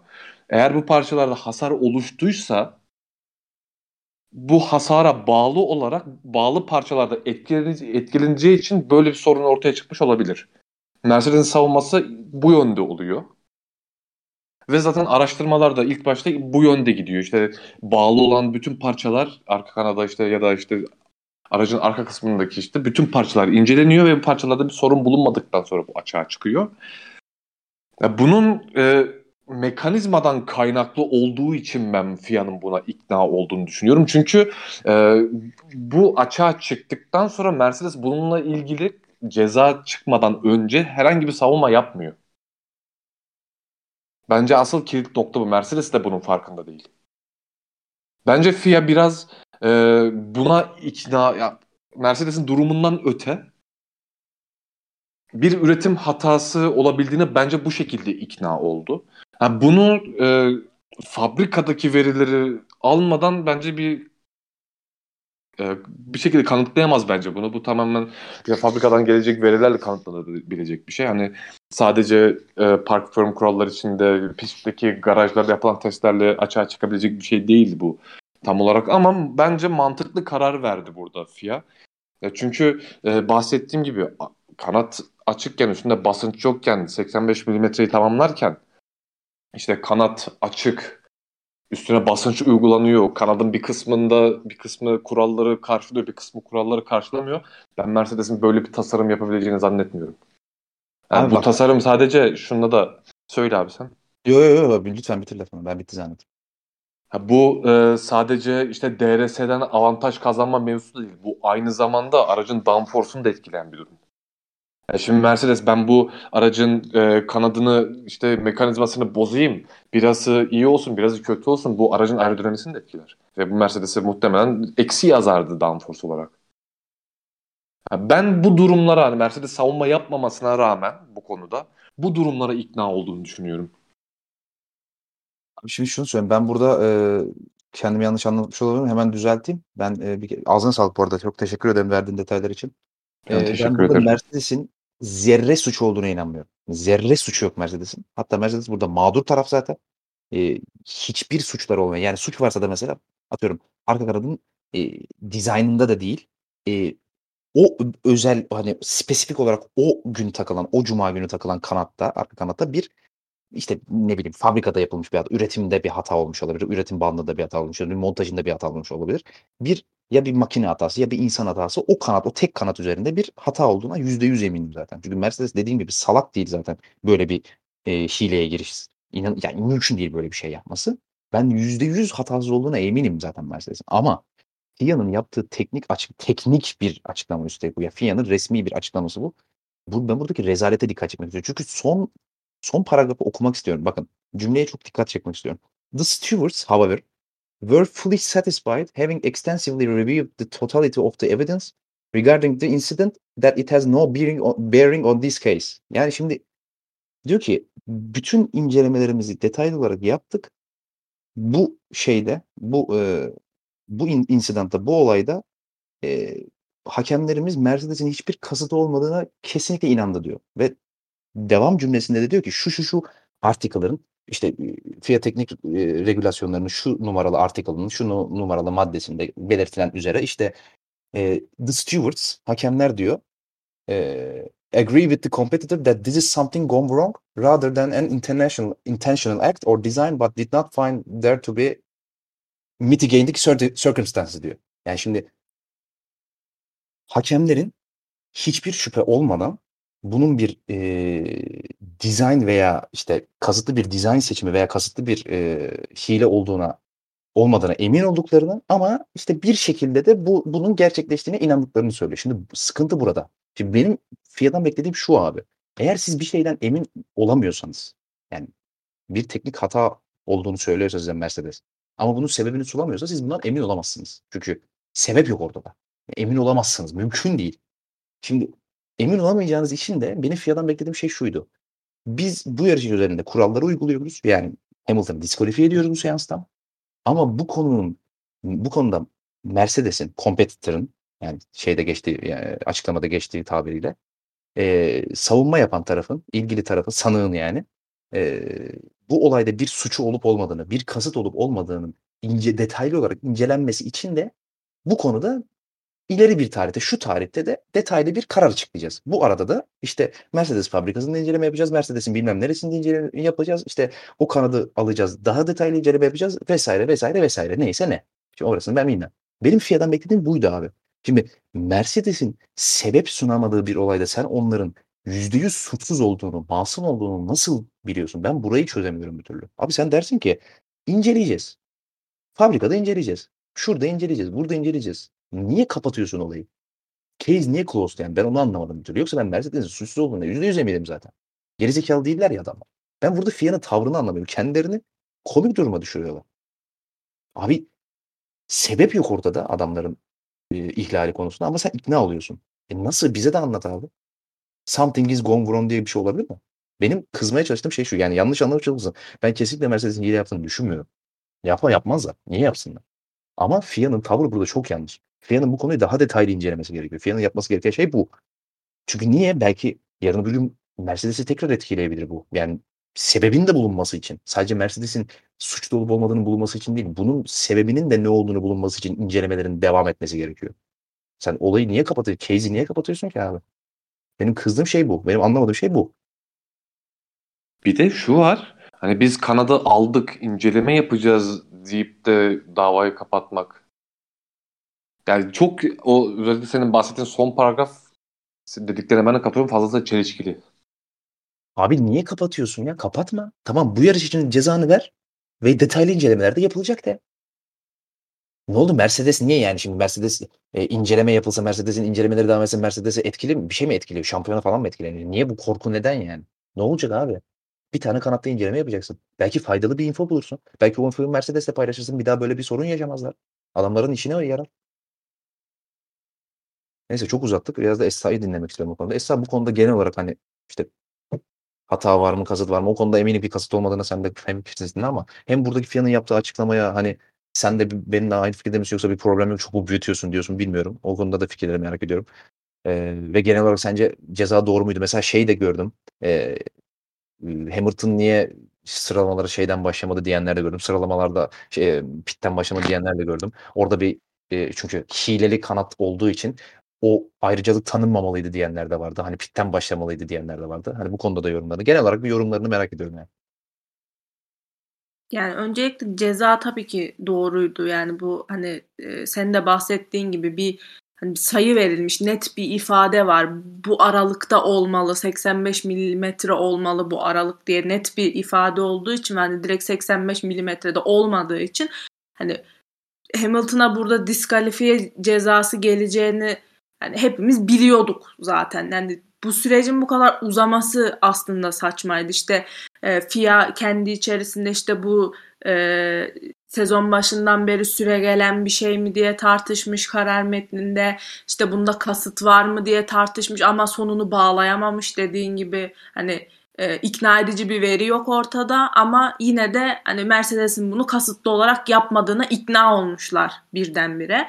E, tamam hani e, bir konuda hile yapılacaksa bu bu kadar bariz bir şey de yapılmaz. Yani hani takımların birçok gri alanı kovaladığını ya da e, sensörlerin e, denetleme yapmadığı alanlarda bir şeyler yaptığını ve bunu hani çoğunu bizim bilmediğimiz e, birkaçını işte mesela 2019'daki Ferrari motorunda olduğu gibi hani bir şekilde yakalanan e, şeyler yapmıyorlar mı? Yapıyorlar ama bu kadar bariz ortada olan görünen bir parçada Mercedes'in bunu yapmayacağı çok açık yani hani e, 6 kere markalar şampiyonu olmuş bir takımın böyle saçma bir e, hatayla yarışı hatta sezonu tehlikeye sokacağını ben asla düşünmüyorum. Ben de bir kasıt olduğunu düşünmüyorum burada.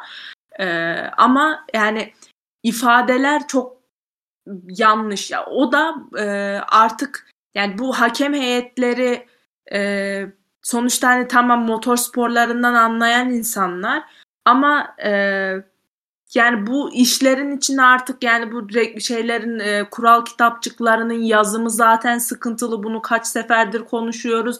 Karar metinlerinin yazımı sıkıntılı. E, artık bunun için mi olur bilmiyorum. Bir hani yanlarına artık bir hukuk danışmanı falan alsalar çok iyi olacak. Yani hani ben bunu kendi mesleğimden ötürü söylemiyorum ama e, çünkü yani çok komik ifadeler içeriyor. Yani böyle bir karar metni e, Türkiye'de herhangi bir hakim böyle bir metin yayınlasa e, bütün barolar gülücükle açıklama yapar yani. E, biraz metnin içeriğinden de kaynaklı hani bir sıkıntı var. E, yazım şeyinden, e, eksikliğinden kaynaklı.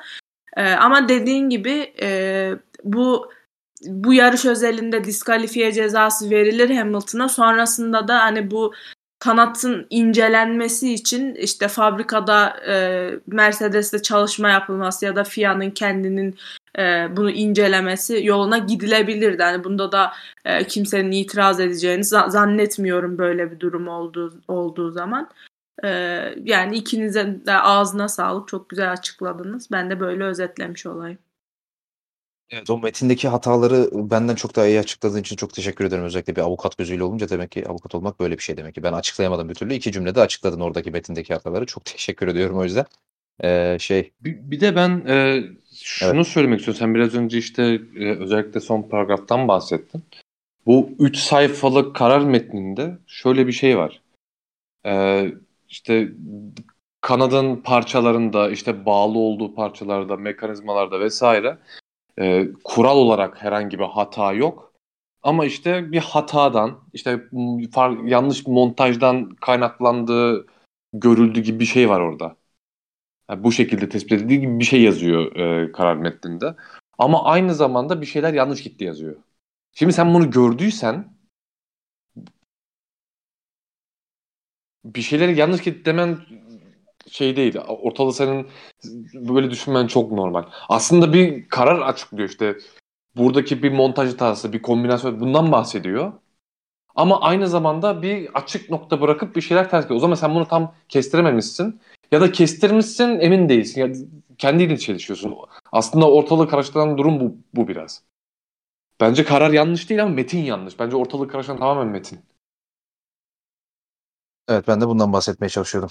Ee, yoksa tekrar söylüyorum kesinlikle Mercedes'in ben şey, kasıtlı bir şey yaptığına inanmıyorum ama e, benim inanıp inanmamam önemli değil. FIA'daki insanların da inanıp inanmaması önemli. Çünkü FIA bir insan değil kurum abi. Sonuca bakması gerekiyor. Yani akıl Allah akıl fikir versin deyip geçiyoruz. Çok konuşuldu bu konu. Hafta sonunda en çok konuşacak konusu. Hiç uzatılmaması gerekiyor bu, kadar. Bu arada benim unutup da Esra'nın da eklediği bir şey var. Onun için de teşekkür ederim vesaire. Bu yani sırf bunun bu zamana kadar yarışlarda kullanıp kullanılmadığını da incelemesi için için bile daha fazla zamana ihtiyacı vardı FIA'nın. Sırf bunun için bile zaten bu konunun kapatılmaması gerekiyordu. Yani ama e, onlar case'i kapatmayı tercih ettiler. İyi yaptılar herhalde. Bilmiyorum abi de onlar bizden daha iyi biliyordur herhalde. Ee, hafta sonunda en çok konuşan konusunda bu şekilde geçmiş olduk. Ee, şimdi bu konuyla bağlantılı ikinci bir konu daha var. Bu konuda da biraz uzun konuşacağız biz eminim. Ben konuşacağım da siz konuşur musunuz bilmiyorum. Umarım konuşursunuz. Çok merak ediyorum fikirlerinizi çünkü. Ee, şimdi bu Hamilton'ın bu DRS meselesinden sonra DRS'deki ihlalinden sonra e, dediğimiz gibi diskalifiye oldu e, şeyden. E, klasik seans, klasik sıralama seansından, Cuma günkü sıralama seansından diskalifiye oldu Hamilton. Eee, arka kanadını değiştirmesinde özel bir durum olduğuna karar verdi FIA ve bununla ilgili de bir ek açıklama yaparak arka kanadının değiştirme değiştirilmesine izin ver verildiğini ve seansa da katılabileceğini söylediler. Yani pit yolundan başlamak gibi bir durum söz konusu değil. 20. sıradan da kalkabilir ve ayrıca bunu ek sebep olarak da, eee, antrenman turlarında attığı turların da hızlı olduğu göz önüne alınarak da, eee, şeye katılma katılmasına izin verildiğini söylediler. FIA söylendi FIA tarafından, eee, sprint seansına.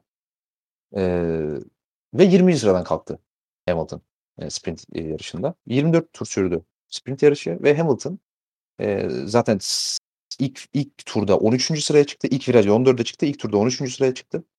Eee, ve sprint yarışında 6. sırada bitirdi. Şimdi benim burada çok çok rahatsız olduğum bir konu var. Eee, önce onu konuşacağız. Konu içerisinde konu bu.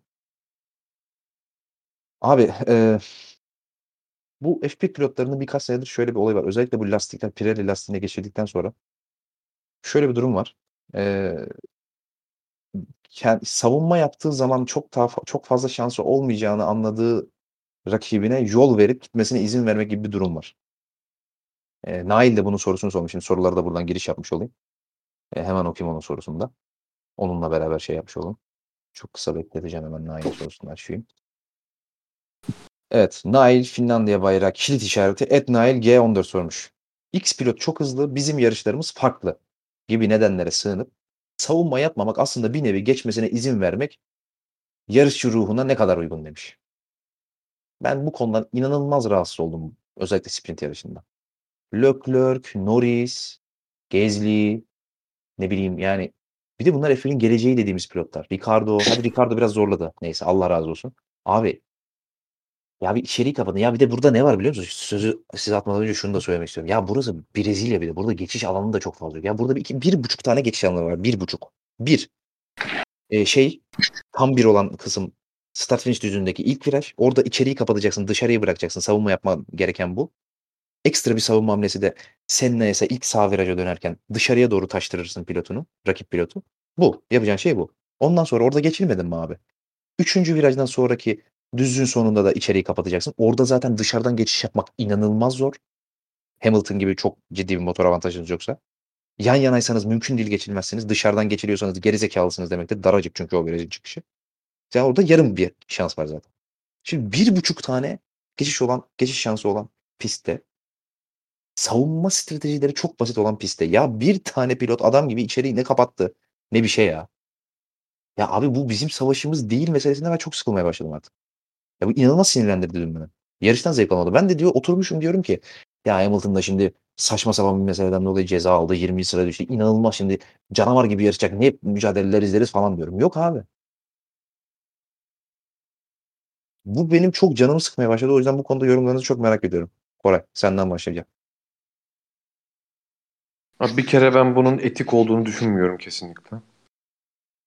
Çünkü yani sezon bitmiş olsun ya da ne bileyim işte e, kendi tak, bulunduğu takım o pilotun savunma yapacak pilotun bulunduğu takım işte bir iddiası olmasın vesaire bu onun elinden ge- geleni yapmasına engel bir şey değil. Ne olursa olsun o pilotlar çıkıp orada elinden geleni yapacak. Hani yok işte biz onlar yarışıyor biz karışmayalım. Bizim yarışımız değil. Ya biz zaten sezonu kendi içimizde bitirdik falan bunlar bahane değil. Ne olursa olsun çıkıp yarışacaksın abi. Ha, tasarruf et- etmek istiyorsun. Kısarsın motoru. Daha düşük modda yarışırsın. Ne bileyim işte e, aynı zamanda bu daha e, düşük motor modunda yarışman benzin tasarrufuna neden olur. Ne bileyim bu tarz şeyler bulursun. Pilotajdan tasarruf olmaz abi. Ha, bu, bu kesinlikle etikliği sorgulanacak bir konu. Ve ben de çok rahatsızım bunu görmekten. Hani bizim işimiz, bizim biz aman karışmayalım, bizim yarışımız değil diye bir şey yok. Her kim olsun şampiyonluğa yarış, şampiyonada yarışıyor ol. Orta sıraya da yarışıyor ol. Son sıra mücadelesi de yapıyorsan, nerede olursan ol. Sen o pil- pilotaj olarak sen elinden ne geliyorsa onu yapmak zorundasın. Dış etkenler seni hiçbir şekilde bağlamamalı. Bu kadar abi benim söyleyeceğim. Başka ekleyeceğim bir şey yok. Aha, ağzına sağlık abi. Esra'cığım senin bu konuda fikirlerin neler? Yani ben Koray'a da sana da katılıyorum. Ee, yani tamam gerçekten e, orta sıra takımlarının e, bir Mercedes'e bir Red Bull'a karşı direnmeleri gerçekten çok zor. Ama biz zaten geçileceğiz mantığıyla e, işte start finish düzlüğünde ya da herhangi bir DRS düzlüğünde e, direkt kenara çekilip en avantajlı çizgiyi rakibine bırakacak şekilde de geçilmemesi gerekiyor. Yani bir işte bu şeyde Brezilya özelin, özelinde yani sen avantajlı pozisyona geç o virajı dö- dönme konusunda. Hani rakibin gelsin dışarıdan geçsin seni hani en azından. Yani bu kadar da kolay bırakma, bu kadar da kolay pes etme. Yani tamam e, evet seni etkiliyor bir noktada e, yarışını bozmak istemiyorsun ya da işte atıyorum bir blokajda kalırım daha sonra yarışım komple etkilenir vesaire diye düşünüyor olabilirsin ama yani böyle düşünerek de yarışçı olunmaz artık. Hani iş o noktaya gidiyor. Hani sadece bunları düşünerek e, yarışmalılarmış e, gibi düşünüyorlar pilotların hepsi. Asıl olayı unutuyorlar. Yani birbiriyle yarışma kısmını unutuyorlar. Ya bir de biraz önce Sinan sen Pirelli örneğini çok iyi verdin. Özellikle şu anki lastiklerde şöyle bir sıkıntı var. Mücadele girince lastikler çok çabuk aşınıyor gidiyor. Şimdi takımlar kendi stratejisi, kendi grubundaki olan yarıştan ötürü. Ya üst sıralar Red Bull, Mercedes, atıyorum bir McLaren, Ferrari şu an e, McLaren, Mercedes çok doğru örnek olmadı. Atıyorum işte e, Aston Martin. Kendi stratejileri gereği. Hani şey olabilir, şu olabilir. Buna ben okeyim. Hani çok fazla ona mücadele etme.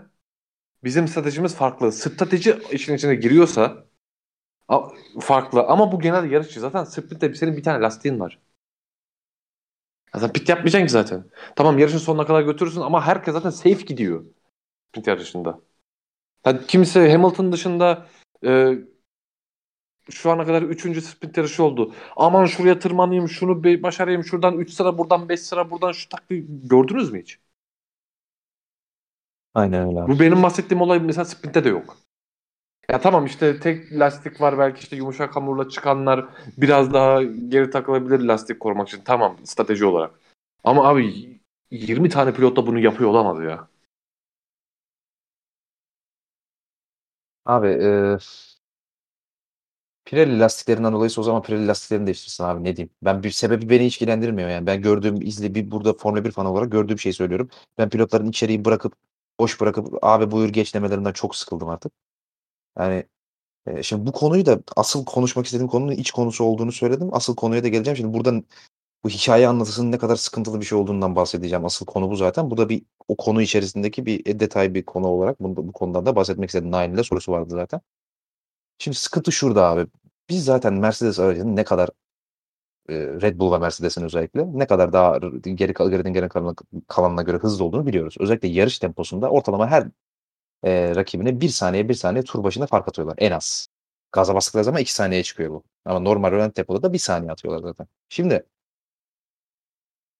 özellikle Damon Hill pezevengine e, çok kızdım ben özellikle. Dal yara. Kendisi tabii İngiliz olduğu için tabii İngiliz milliyetçiliği de biz her zaman konuştuğumuz bir konu. Ya bilmiyorum ben, bana katılmayan vardı da ben yıllardır söylerim. Asla da bu konuda geri adım atmam. Çok hardcore bir milliyetçilikleri var bu İngilizlerin bu konuda özellikle. Şimdi çok nerede o pezevengin lafı ya? Heh.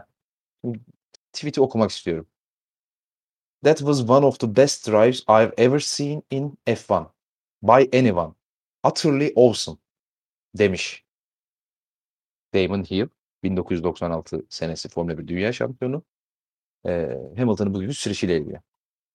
Şimdi bu utterly awesome, that was one of the best drives by anyone falan. Bu tabir. Sadece Damon Hill'in kullandığı bir şeydi bu. Ben yarışı bugün Sky Sports'tan izledim. Ee, Martin Brundle'la David Croft anlatıyordu. Ki ben Martin Brundle'ı çok severim. Çok tarafsız bir adamım normalde. Ya Allah'ım gerçekten bir ara herhalde yani mikrofona boşalacaklar zannettim Hamilton övmekten. Erekte olduklarına emin eminim yani. Allah'ım ne ne övgüler ne övgüler. Hakikaten yani bir ara Hamilton'ın penis boyu 32 santim falan övgüleri gelecekte çok korktum. Hani hiç oraya gelmedi umarım. Hamilton çok hasta falan böyle. Mükemmel bir vücudu var. Of o takıllarına falan. Oraya gelecekte çok korktum. Allah'tan gelmedi. Saygılarını bozmadılar. Tebrik ediyorum kendilerini.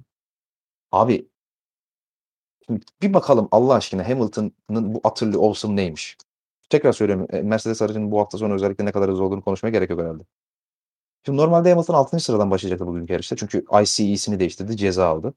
Şu an bu hafta sonu yeni ICE'yi takan tek pilot Hamilton. Onu da söyleyeyim. Grid'in çoğunluğunun birkaç yarışlık içten yanmalı motoru var bu yarışa gelirken. Verstappen 5. yarışına çıkıyor üst üste. Aynı içten yanmalı motorla. Grid'in geri kalanının çoğunluğu da öyle. En az 2, 3, 4. Şimdi bu da önemli. Şimdi Hamilton normalde 6. sıradan başlaması gerekiyor yarışa. Şimdi bu DRS meseleleri olur olmuş bilmem olmuş. Mesela bir e, tweet'te de okuyayım bize gelen bir mention. Hüsnü Keskin adında bir arkadaş şey demiş. Demiş ki tarihte 24 sıra ceza alıp önde büyük bir kaza olmadan yarış kazanan başka pilot var mı? Artık bazı şeyleri tartışmayalım demiş. Şimdi kendi fikridir. Saygı duyuyorum ama şimdi bir bakalım gerçekten öyle mi? Abi şimdi Hamilton 6. sıradan başlayacaktı. Sprint yarışına başlarken DRS'den dolayı ceza aldığı için sprinte şeye çıkabildi. 10'unculuğa çıkabildi. Şey, özür dilerim 5.liğe çıkabildi. 5 sırada şeyden ceza geldi. Eee, ICE değişiminden ceza geldi. 6. kalkacakken 10. sırada kalktı. Şimdi bir kere 24 su sıra değilmiş değil mi abi ceza? 4 sıraymış. Bu bir. Şimdi ikincisi eee, bu 4 sıra dedik ya. Abi Hamilton ilk turu bitirdikten sonra 6. sıradaydı. Yani Hamilton ne kaybetmiş abi bu DRS meselesinden dolayı biliyor musun? Bir tur kaybetmiş. Bir tur ya. Ya bir tur kaybetmiş Hamilton. Şimdi ben Damon ile soruyorum. Neresi hatırlıyor olsun abi? Neresi that was one of the best drives I've ever seen? Be benim kaçırdığım bir şey mi var? Şimdi bu sadece Damon problemi değil. Şimdi bizim izleyicilerimiz arasındaki, dinleyicilerimiz arasındaki fikri de merak ettim ben. O yüzden gördüğünüz gibi bir grid, grid'in hesabında bir anket paylaştım. Hamilton'ın bugünkü performansını ne, ne düşünüyorsunuz diye sordum. Dört tane seçenek koydum. E, 170 oy vermişsiniz. Çok teşekkür ederim bu arada oy verenlere. Fikirlerinizi çok merak ediyordum hakikaten. %43 oranında tarihin en iyilerinden seçeneği çıkmış abi. İkinci sırada %24'te abartacak bir şey yok çıkmış. Ondan sonra iyi ama inanılmaz değil seçeneği var %21 ile. %10'da vasatın üstü demiş. Şimdi açık ara farkla neredeyse en yakın e, seçeneği iki kartlık bir farkla önde olan tarihin en iyilerinden seçeneği birinci sırada gelmiş. Şimdi Demek ki bu ne demek abi? Ki bizim bu arada kitlemiz de şimdi açık eğri oturup doğru konuşalım. Aslında Hamilton fanlarının nispeten azınlıkta olduğu bir dinleyici kitlesine sahibiz biz. Ama sonuç e, öyle göstermiyor. Şimdi belli ki burada Hamilton tarafından yapılan bir hikaye anlatısı, anlatısı bir narratif anlatı, anlatısı bu hafta sonu bir PR çalışması çok başarılı olmuş gibi görünüyor. Şimdi ben gerçekten anlamıyorum. Düşünüyorum yani bu kadar övecek ne yaptı Hamilton? Şimdi bakın mükemmel sürdü. Ben buna hiçbir şey demiyorum. Gerçekten mükemmel sürdü. Ama bakın mükemmel sürdü diyorum. Şimdi mükemmel ne demek Türkçe kelime karşılığıyla? Yapabileceğinin en iyisini yaptı. Demek.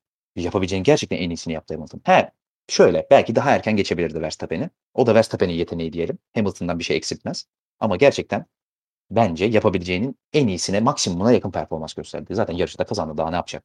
Çok da hızlıydı. Hafta sonunun zaten en hızlı ismiydi.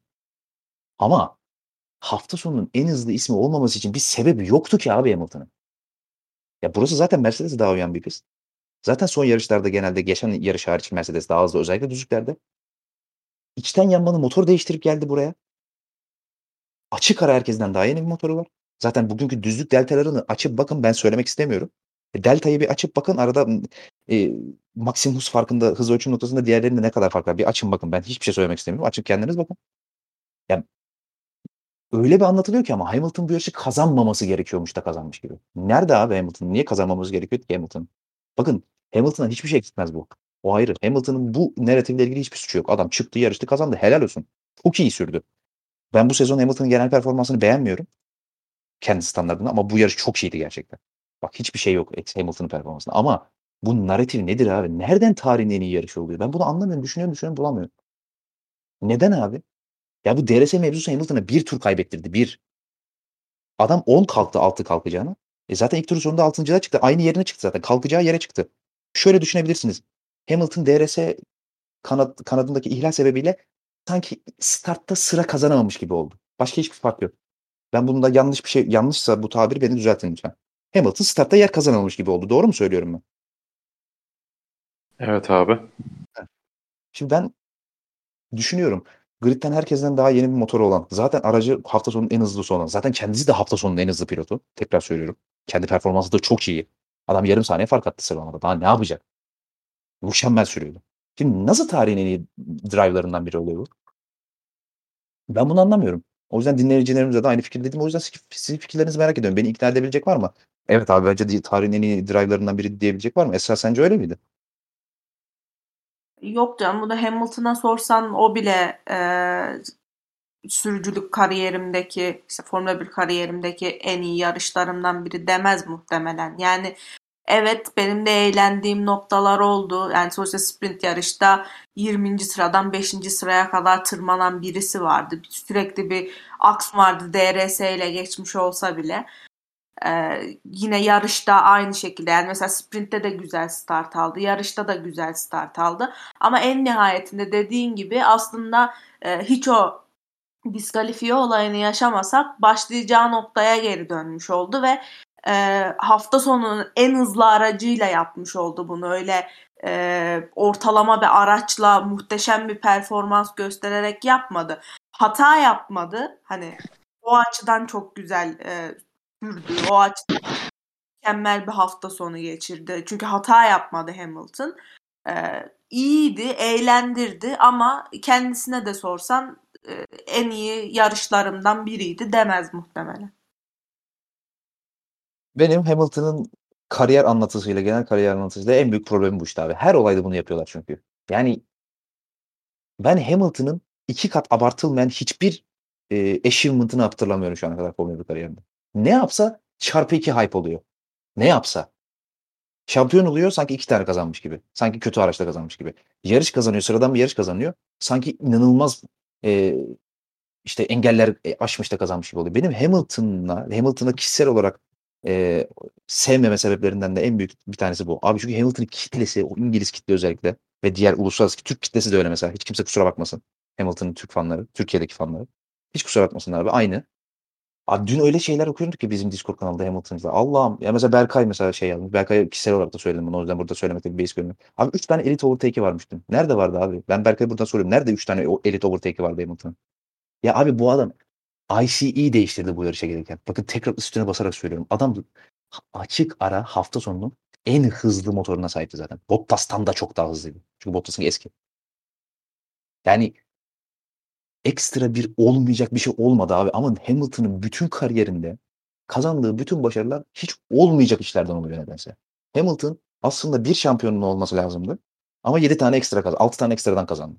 Öyle müthiş bir pilot. Aslında bir tane olması lazımdı. Veya belki hiç olmaması lazımdı. Hepsini yavaş araçla kazandı. Hamilton hikaye anlatısı bu. Abi Allah aşkına şunu bir bırakalım ya. Hani şu İngiliz medyası zaten bırakmıyor. Şahin milliyetçiliklerinden dolayı. Abi bari şu İngiliz olmayanlarımız bırakalım hani. İngiliz milliyetçiliğine sığınmak gerek sığınmaya gerek duymayanlar. Abi Allah aşkına ya. Ne yaptı ki ekstra abi Hamilton? Abi, açık ara grid, grid en hızlı aracıydı zaten bu hafta sonu ya. Abi ben iddia ediyorum Hamilton 20. sıradan kalksa da kazanırdı bugün. Bak iddia ediyorum bunu ya. Asla bunu kanıtlayamayız ama ben bugün zaten tahminimi de Hamilton kazanır dedim bugün. 20. sıradan kalksa da Hamilton kazanır derdim. O kadar hızlıydı çünkü bu hafta sonu. Allah aşkına abi adam yapmaması gereken bir şey yapmadı ki. Şu Hamilton'ı şu işte insanları zaten Hamilton e, Hamilton'dan irite olmasının en büyük sebebi de bu bence. Farkında dalardır belki değillerdir ama abi öyle bir hikaye anlatısı var ki Hamilton'ın. Özellikle zaten Formula 1'in de İngiliz medyası çevresine dönmesinden de kaynaklı. Çünkü hep itiraf edelim İngiliz medyası çok etkili Formula 1'de. Çünkü en etkili medya İngiliz medyası. Abi bu çok irite ediyor Hamilton fanı olmayan insanları haklı olarak. Ya bu hikaye anlatısının her achievement'ını çarpı iki hype'lamasından vazgeçilmesi gerekiyor Hamilton'ın. Ben bu konudan da çok rahatsızım.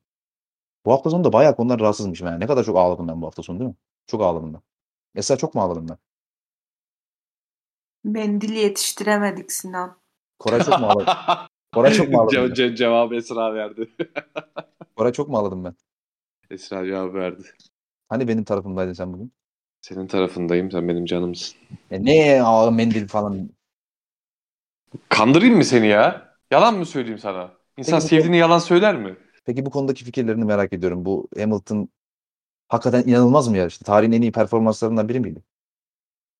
Tarihin en iyi performansı gibi uçuk kaçık şeyler söylemeyelim ama gayet çok iyi performans ona diyecek bir şey yok ama ben buna biraz şey olarak bakacağım. Ee, işte bir an önce bahsettiğimiz cezalar, Hamilton'ın e, cezasını sprinte çekmesi, yarışı çekmemesi. Ya bu duruma e, düşüren de biraz aslında sprintin yeni olması ve kuralların da çok açıklık olmasından da kaynaklanıyor. Sen biraz önce Hamilton'ın kazandığı sıra aldığı cezanın bir tura mal olmasından bahsettin. Bence bu tamamen sp- sprint formatının eksikliğinden kaynaklanıyor ki bence bu çok normal. Çünkü daha yeni yeni denenen bir sistem ve e, bir şeyler yaşandıkça, görüldükçe ya da işte e, ilerledikçe bu e, kural atanları zaten bu sene biraz deneme durumu var sprintin. Hani ben bunun oluşturduğunu, oluşturduğunu düşünüyorum bu durumu. Ya biraz pist üstü olarak bakacağım ben Hamilton'ın durumuna. E şimdi evet e, pazar gününe baktığın zaman sadece bir tur kaybetmiş oldu bu arka kanat mevzusundan ama e, ben pist üstü olarak değerlendireceğim. Ya sprint yarışında Hamilton'ın zorlanarak yaptığı bir tane atak yok. Hepsi Evet. DRS geçişi. Ve e, biraz önce motor vesaire bu detayları da siz söylediniz zaten. Yani çok normal yani beklenebilir. Aynı zamanda işte e, içeriği kapatmayan pilotların da etkisiyle yani çok rahat geçişler yaptı. Bunlar ekstra pilotaj gerektiren, onun performansı muhteşem olmasını gerektirecek ataklar değil. Ha orada şurada bir şunun bir ayrımı var. Ben Hamilton hafta başından mı ceza çıktığından bu yana ben Hamilton'la ilgili şunu söyledim. Muhtemelen McLaren döneminden bir Hamilton izleyeceğiz diye. Özellikle pazar günü, cumartesi günü çok ihtiyaç olmadı ama özellikle pazar günü ilk birkaç turda bunu gördük bence. Sprint yarışında e, dediğim gibi çok fazla bir şey yapmasına gerek kalmadı hem araç performansıyla hem de e, sprint olmasından dolayı. Pazar günü ise e, bence yarışta yani hafta sonunda hani çok ataklarından bahsedildi işte griddeki herkese atak yapmandan bahsedildi. Evet başarıdır. Araç ne kadar hızlı olsa da evet iyi bir şeydir ama bence pilotaj olarak pilotaj olarak böyle üst seviyeye koyacağımız bir tane hata var Hamilton'ın. Yanlış hatırlamıyorsam 6. virajda gezdiği hata. Ben başka böyle çok aşırı derece cebinden çıkarıp yaptığı bir atak görmedim bu hafta sonu Hamilton'ın. İşte ben de bunu Tabii. anlatmaya çalışıyorum abi. Teşekkür ederim. Koray dar açıdan gezli yine. Ya o atak gerçekten güzeldi çünkü e, pistin e, en böyle gafil atak yapmaya uygun yer değil ama e, savunma yapan pilotu gafil avlayabileceğiniz bir yer. Ha, orada hani pilotajdan çok aslında biraz da zeka da konuşan bir yer. Ben onun için orayı oradan bahsettim. Hani orada Hamilton pilotajlık sergiledi. O pilotaj hataydı.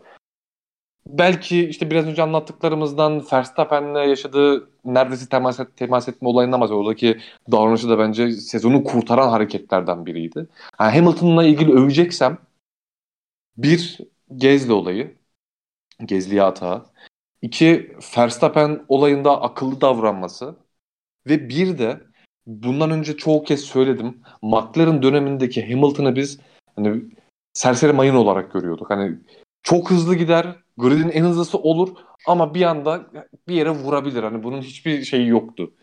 Vurmayacağının garantisi yoktu. Ki yapıyordu da. Mercedes döneminde en hızlı araca geçmesiyle işte Niki Lauda'nın işte Rosberg'in vesaire bunların da Batı'nın da etkisiyle hani bu olayı bu e, pilotajını bayağı bir düzelttiğini görmüştük Hamilton'da. Ama yine bir soru işareti vardı.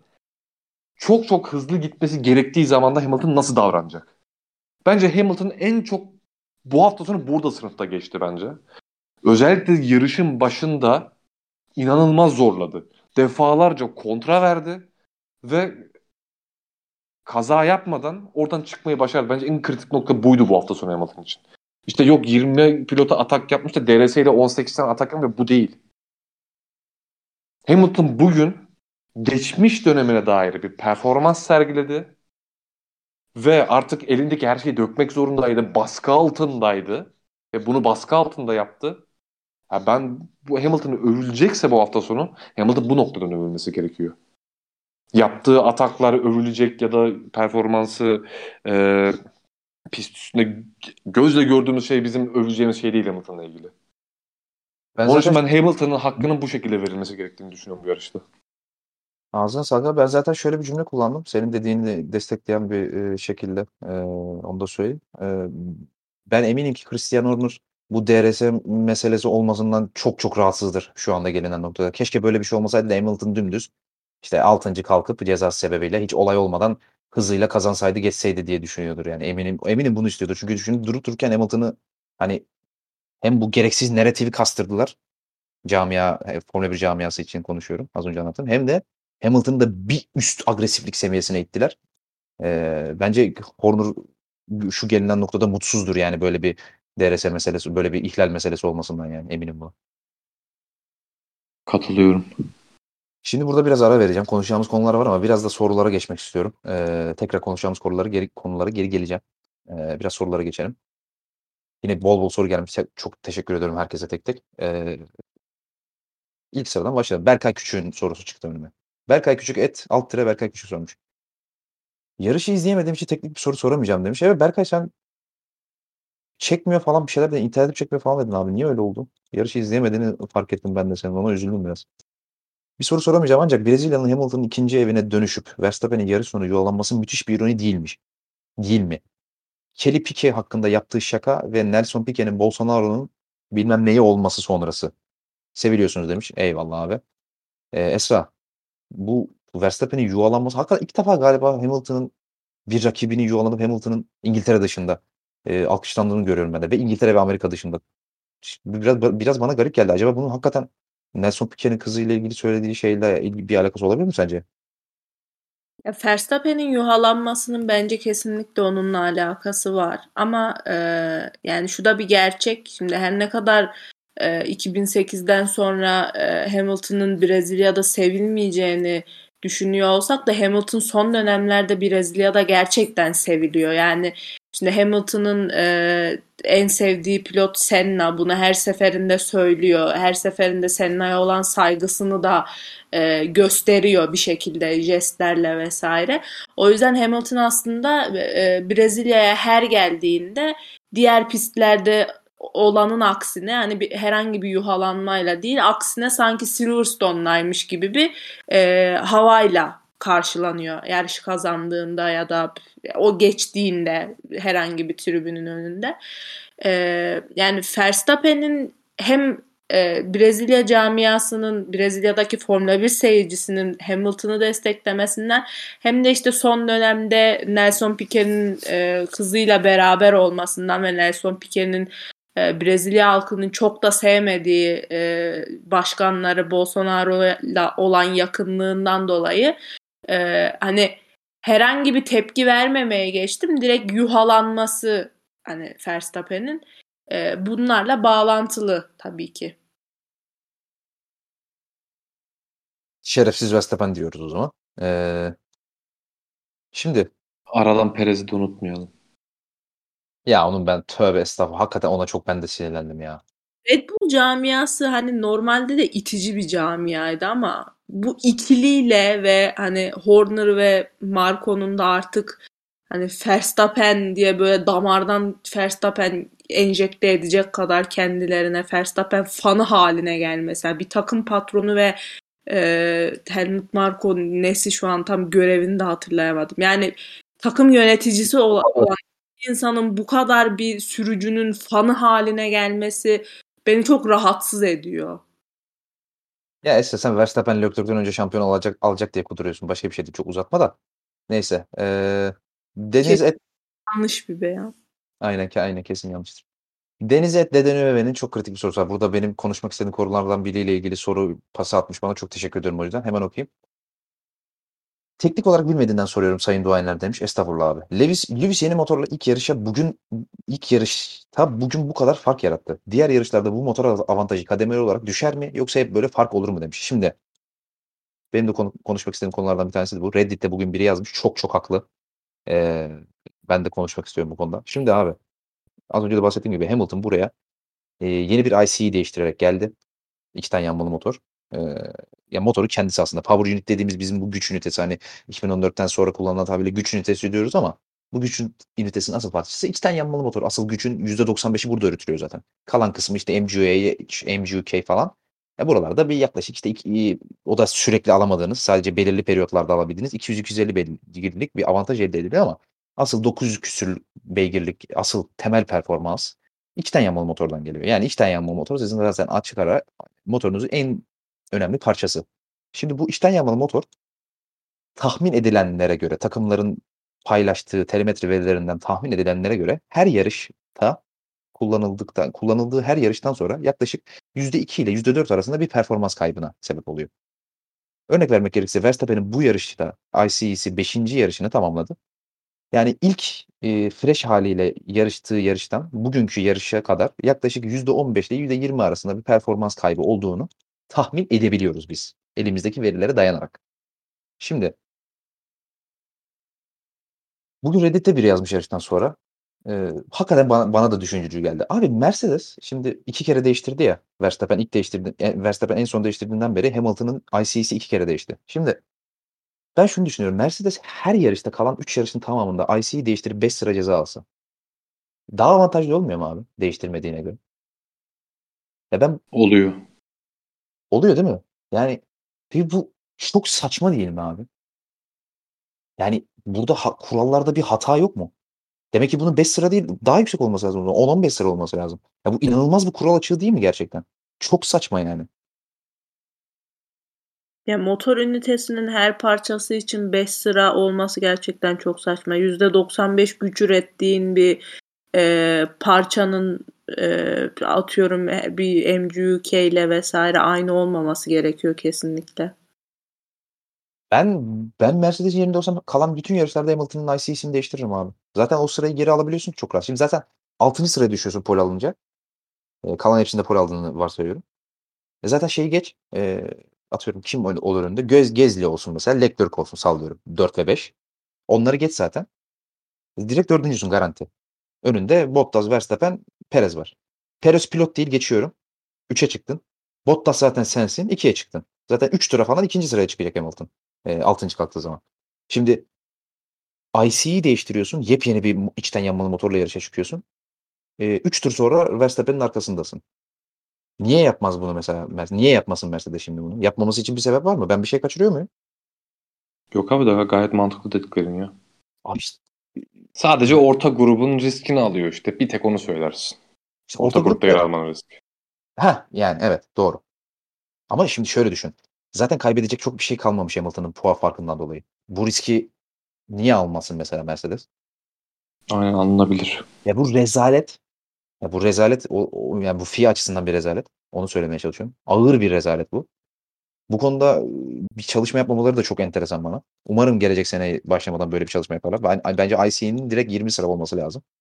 E, çünkü 100 ya o da ara sıra hani belirli koşullarda 100 beygir performans sağlayan bir parçayla sürekli olarak 900 küsur beygir par- sağlayan bir parçanın aynı ceza olması çok çok büyük saçmalık. Ee, bunun Red Bull tarafı da var. Oraya da az sonra geleceğim. Şimdi aynı konunun bir de Red Bull tarafı var bu motor konusunun. Oraya da geleceğim. Mercedes'in de zaten motor konusunu daha detaylı konuşacağız. O ikisine de geleceğim ama bunu burada bırakıyorum. Bu FIA'nın büyük bir rezaleti. Onu da buradan e, Deniz'in sorusuyla e, iliştirin, ilişti, ilişkilendirip de cevaplamış olalım. Şimdi sorulara devam ediyorum. Ömer et Ömer Gamsızoğlu sıfır sormuş. Ee, yarışın özeti diyebilir miyiz diye bir tekst atmış bu ünlü şey tweet'i. Orospu çocukları çok güçlü arkadaşlar yap- yapacak bir şey yok. Yani evet Red Bull açısından değil mi Koray? Herhalde yarışın özeti diyebiliriz. Evet Red Bull açısından doğru. Musa Verhan, Ferhan et Victorious Sin sormuş. Hamilton çok iyi sürdü. iyi güzel de bir içten yanmalı motor değişimiyle bir haftada nasıl uzay mekiğine dönüşebiliyor bir araç ya demiş. Red Bull ve Mercedes bütün sene boyunca birbirine nasıl bu kadar bari birbirine bu kadar bariz üstünlük kuramamıştı. Bir haftada 2020 Mercedes geri döndü sanki. Nasıl oluyor demiş. Esra bize bunu açıklar mısın? Var mı bu konuda bir teorin veya bir net cevabın? Yani net cevap şöyle hani Meksika'da e, normalden fazla geride kalmışlardı. Yani e, Meksika m, Mercedes'e göre bir pist değildi öyle söyleyeyim. E, ama Brezilya zaten Mercedes'e göre bir pist artı işte e, motor değişikliği de olunca e, birden bu kadar fark ortaya çıktı. Ama hani e, ortalama bir piste geri döndüklerinde bu kadar bariz bir üstünlüğü olacağını düşünmüyorum Mercedes'in. Yine bir üstünlüğü olacak ama hani buradaki gibi ezici bir üstünlüğü olmayacaktır. Sadece Meksika. Brezilya'nın üst üste gelmesi bu kadar fark varmış gibi e, ortaya öyle bir sonuç çıkardı yani bence. Bu konuya birazdan detaylı olarak gireceğimizi söylemiştim. Tekrarlıyorum bunu. E, Mustafa Uzun et Mustafa Uzun sormuş. Gene 82 tane soru sormuş. Hiçbirini cevap sorma, sormayacaktım aslında ama kıyamadım gene Mustafa sana. Hamilton'a uçak motoru takılmış olabilir mi demiş. E, geleceğiz. Oraya geleceğiz. Uçak motoru değildir herhalde de. E, Toto'nun Valtteri go get him mesajı mı yoksa Max'in yeah perfect say hi mesajı mı daha komik demiş Koray. Hangisi daha komik? Bence şeyinki net daha komikti ya. Sonuca bakıldığı zaman go get'in daha komikti bence. Abi ben Max'inkine daha çok güldüm ya. O direkt dalga geçme maksatlıydı çünkü. Siyah beyaz bayrak çıkarmışlar. Çok da önemli. Sinan Özer'in Discord'da sürekli seks içerikli şakalar kovalansın özel bir sebebi var mı? Abi şimdi öyle şöyle. Cuma günleri ben solcu oluyorum. Cumartesi günü Vatan Partili oluyorum. Pazar günleri de e, erotik modum açılıyor. O yüzden. Değil mi Esra? Böyle miydi sıralama? E, cumartesi pazarı bilmiyorum ama cuma günü solcu oluyorsun. Evet bu benim beyanım. E, Esra Bilgeme'de şarkı sözünü hatırlatırım demiş. Geliriz oraya. E, Geri kalan günlerde de ölüyor. Evet, geri kalan günlerde öleyim. Can Can iki neyle? Et suni puan farkı sormuş. Ee, Aykut hocama selam. Aykut hocam selamlar. Saçlar grilendi mi hocam? Ee, selamlar demiş. Selamlar abi. Ee, Split formatı favori bir pilot geriden başlamadıkça başarılı bir format mı sizce demiş. Güzel bir soru Esra. Ya ben sprint formatını sevmiyorum. Gereksiz bir e, show gibi geliyor bana. E, yani şöyle bu bu bu şekilde kalacaksa ki seneye değiştirilmesi düşünülüyor. Komple yeni bir yarışmış gibi e, devam ettirilip işte ilk ona puan verme şeklinde e, bir formata dönmeyi düşünüyorlar. Ama bu şekilde hani yeni bir sıralama e, yarış için yeni bir sıralama belirleyecek bir formatta devam ederse yani bu reverse grid'i falan devreye sokmadıkları sürece aşırı saçma bir organizasyon. Hiçbir mantığı, hiçbir şey yok. Ben çok sevmiyorum sprint hafta sonlarını. Katılıyorum. Ee, Mercedes'in yaptığı yeni motorun ömrü 5 yarışlık olduğu için 2016 Malezya senaryosu gözmek, görmek sizce ne kadar olası demiş Koray. Ee, bu 5 yarış Motor olayı 5 yarışlık ömür ben onu anlamadım ama ben de anlamadım.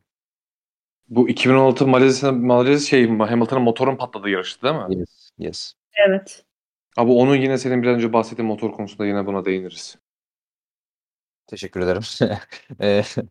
Soruyu görünce aklıma şey gelmişti. Yani motorun ömrü 5 yarışsa 5 yarış kalmadı ki diye düşünmüştüm. mantıklı. Doğru. Doğru. Doğru. İyi Doğru. dedin, iyi dedin kral. Ee, Hamilton'ın Split'teki üstün performansında diğerlerinde eşekliği yok mu? Var abi onu konuştuk zaten. Eşşoğlu eşeklikleri var hem de.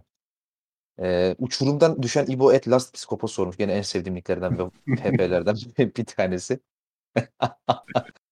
ee, İyi yayınlar demiş. Teşekkürler abi. Öncelikle de öncelikle geri kalanların en iyisi olan Leclerc'ü kutlarım.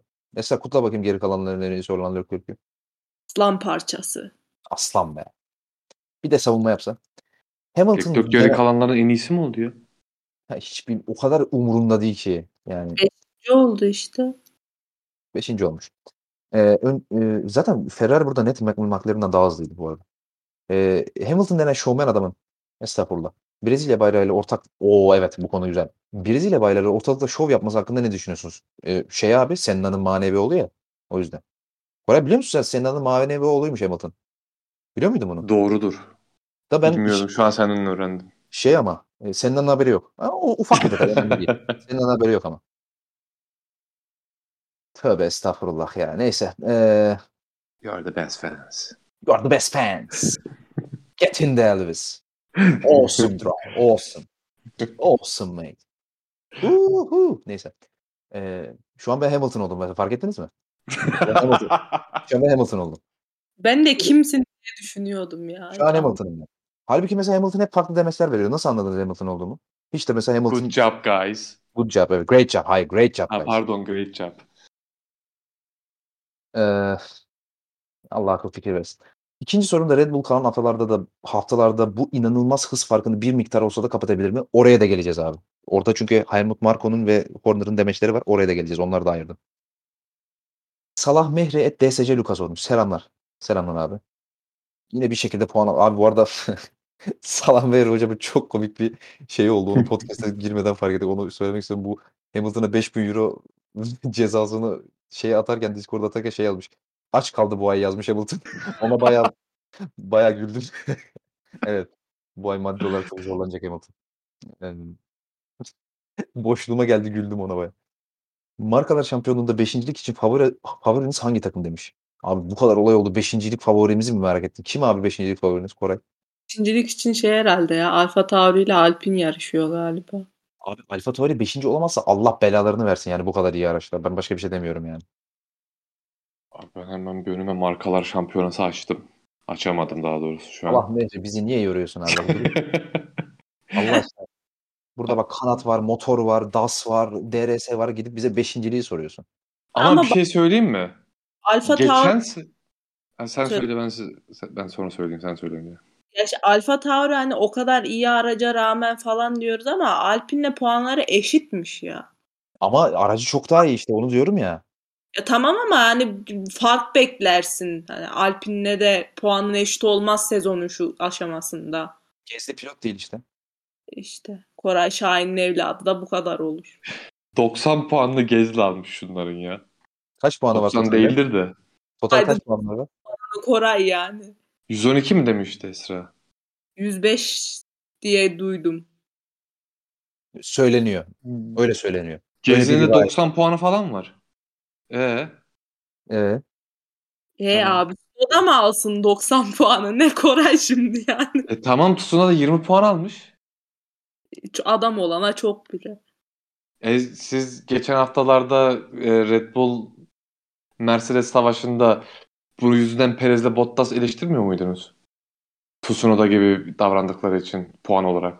Doğru söylüyor. Tsunoda'yı eleştirmiyorum burada bu arada. Tsunoda'ya bir şey bulmuyorum. Ama yani şimdi Perez'le Bottas ve Sunoda bir mi? Yani İşte adam ben onun için Tsunoda'da bir şey bulmuyorum ama ne farkı var? Burada mesela Gezdi bütün top puanlar toplanmış ama ya ne yapacaktı da bilmem ne. He- Hamilton adam ne yapacaktı da şampiyonluğu mı bırakacaktı diyeceksiniz.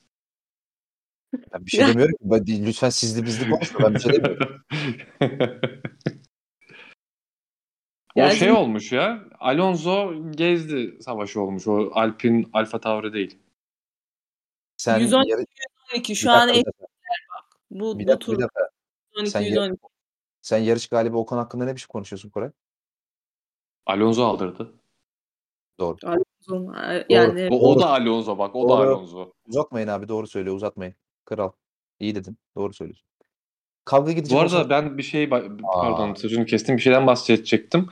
Ee, Salah Mecdi ki sormuş bunu. Geçen sezon yedincilik savaşına kadar konuşuyorduk biz. İşte yok şu takım 7. olur da bu takım 6. olur. Aa 5. savaş var. Aa burada 4. savaş. Niye Bu sene hiçbirini söyleyeyim mi? hatırlamıyoruz. Niye söyleyeyim mi? Çünkü şampiyonluk abi. mücadelesi var. İşte Evet. abi. sene Mercedes almış başını gitmişti. Abi Mercedes yine aldı, alıp başını alıp gidecek büyük ihtimal Verstappen bir hata yapmasa da. Neyse ona geliriz. Bir takım şakalar, komiklikler ha ha falan. Ee, şey e, bu cinsel şakamdan ötürü çok özür diliyorum. Eril dil, dil kullandığım şakadan dolayı çok özür diliyorum dinleyenlerden. Ee, abi şey işte şampiyon for, şey, bir, konuşamadım.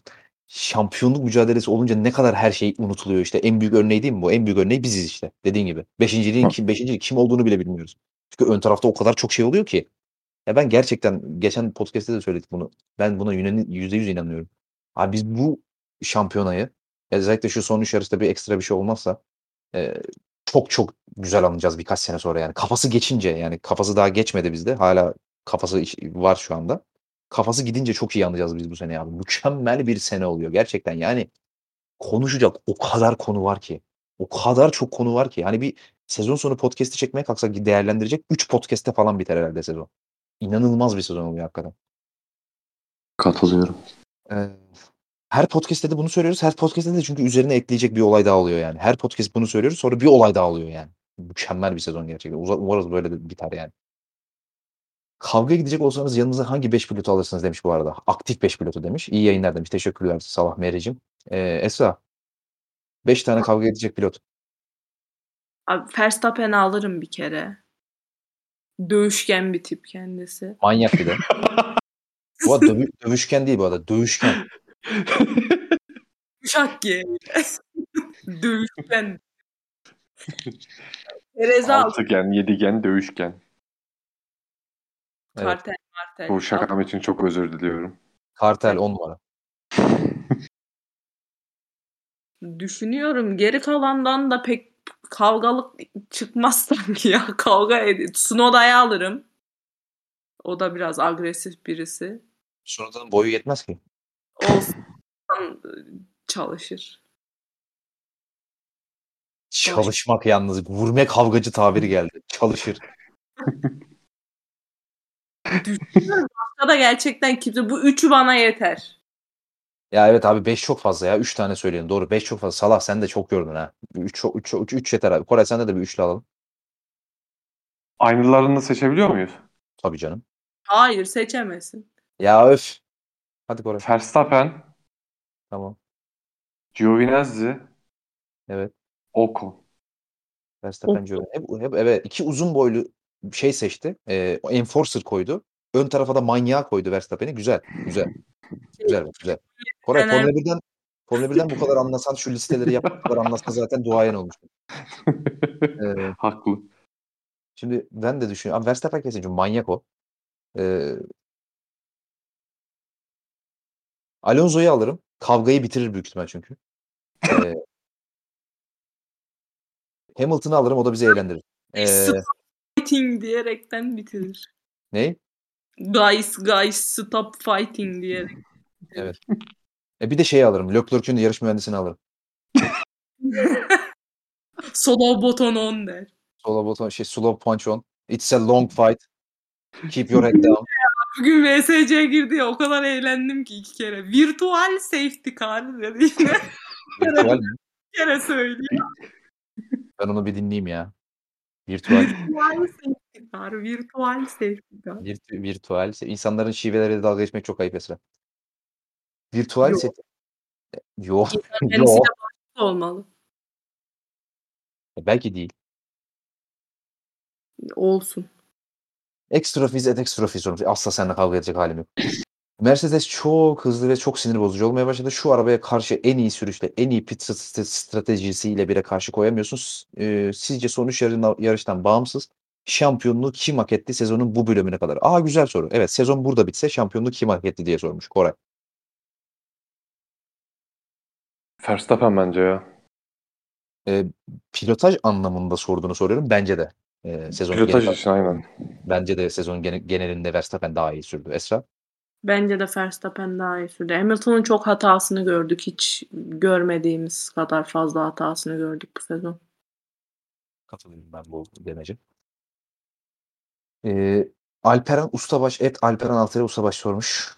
Sorum yok. Türkiye'de sadece sadece Türkiye'de Lewis Hamilton denince akla gelen ilk isimden Hamilton bazuka gibi topçu demesini istiyorum. Nacizane iyi yayınlar demiş. Kim abi Hamilton denince akla gelen ilk isim? Koray'dır herhalde. Kim Koray'dır tabii canım. Ben soruyu hiç anlamadım ya. Nereden ben çıktım? Soru değil. Direkt bir şey söyleyeceksin. Hamilton bazuka gibi neydi? Topçu. Topçu. Öyle mi? Hamilton bazuka gibi topçu. Baz bazuka gibi topçu mu Hamilton? Belki de bizim anlamadığımız bir espri var soruda ama bilmiyorum. İyi yayınlar demiş. Teşekkürler abi. U- umarım sorunu doğru anlamışızdır. Belki de bizden bahsetmiyorsun, başka birinden bahsediyorsun ama bilmiyorum. Yazık virgül konstitüsyon bitti et menhalarda. Ne? Yeni, bir Müthiş. ye, açıklamada şey, menhala. e, tweet, Twitter hesabının e, şeyde e, description kısmında bu millet terakki edemeyecek. Evet yeni bir yüz var aramızda. Hocam hoş geldin. İlk defa soru sorduğunu görüyorum ben. Merhaba. Mükemmel iyi- bir şey yapmış ya. Gerçekten. Merhaba iyi yayınlar demiş. İyi yayın- Aa, ben de iyi yayınlar diyecektim az daha. Evet geç oldu herhalde. Size de iyi yayınlar. e, Brezilya'da Hamilton'ın Verstappen'e daha çok Verstappen'e göre daha çok sevilmesinin sebebi nedir? Onu Esra açıkladı abi. İşte bu Piquet'in kızı hakkında söylediği bir e, bu ama onu da yayında açıklamadık. Onu da açıklayalım. Açıklayalım mı? Bir düşünüyorum şu anda. Açıklayalım. Hadi. Verstappen Verstappen'e bir canlı yayın sırasında bir Twitch yayını mı? Bir, bir, bir live stream ama neresi olduğunu bilmiyorum. Nere, nerede bir live stream o? Esra Twitch mi orası? Neresi orası? Ya Twitch değil de e, Formula 1'in şeyi var. Sürücülerle soru cevap yaptırdığı işte fan club gibi bir şeyi var. 3-5 taraftar dağılıyor oraya. Okey. Orada sormuşlardı. Evet Yanlış orada Evet orada aldığı 3-5 taraftarlardan bir tanesi diyor ki bu zamana bu zamana kal, al- kadar aldığın yaptığın en iyi alışveriş ne diyor? Purchase kelimesi kullanılıyor. Hani aldığın en iyi şey, yaptığın en iyi alışveriş gibi çevirebiliriz. Ne diyorlar Verstappen'e? Böyle düşünüyor düşünüyor. Ee, sevgilim galiba diyor. Ee, yanında da Ya- Perez oturuyor. Yanındaki sallama da Evet yanındaki Perez de ha ha ha ha, bu iyiydi diyor. That's a good one diyor. Ee, bu yüzden olabilir abi. Bu kız, kız arkadaşı da bu arada Verstappen'in şey Nelson Piquet'in kızı Brezilyalı yani Kelly Piquet bir Brezilyalı. Bu durumun Verstappen'in kayınbabasıyla bir ilgisi var mıdır? Ee, var abi. İşte onun kızına böyle bir şey söylediği için büyük ihtimal yuvalandı. Bence ama onun etkisi Bolsonaro'nun e, Bolsonaro ile Nelson Piquet'in ilişkisi kadar e, etkili değildir. Doğru. Buradan Brezilyalara şey yapıyoruz. Ee, şeyimiz olsun. Siyasetine de girmedik demeyiz işte. Grid Yani- böyle bir podcast. Doğru. Telkinimiz olsun. Bolsonaro'ya oy vermeyin abi. İngiliz şovmeninin ben bu abi şeyi unuttum. Soruyu okuyanı söylemeyi unuttum. Mustafa Uzun ayrıca bir mention daha atmış. İngiliz şovmenin piste aldığı bayrak ile seremoniye çıkması şovu hakkında ne düşünüyorsunuz? Verilen kupa ha bu şey ilk konuyu konuştuk. İkinci sorusu da şu. Verilen kupa en güzel kupa olabilir mi? Kupayı ben görmedim bu arada yalan söylemeyeyim. Kupa nasıl bir kupaydı Esra? Kupayı ben de görmedim de geçen e, şey 2019'daki gibiyse 2019 kupası bayağı güzeldi. Koray sen gördün mü kupayı? Verilen Şimdi kupayı.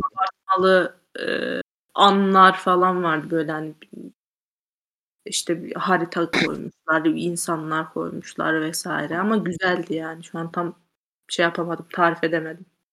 Koray belki görmüştür bir açıklayacak. İzin vermiyorsun ki çocuğa. Koray gördün mü kupayı?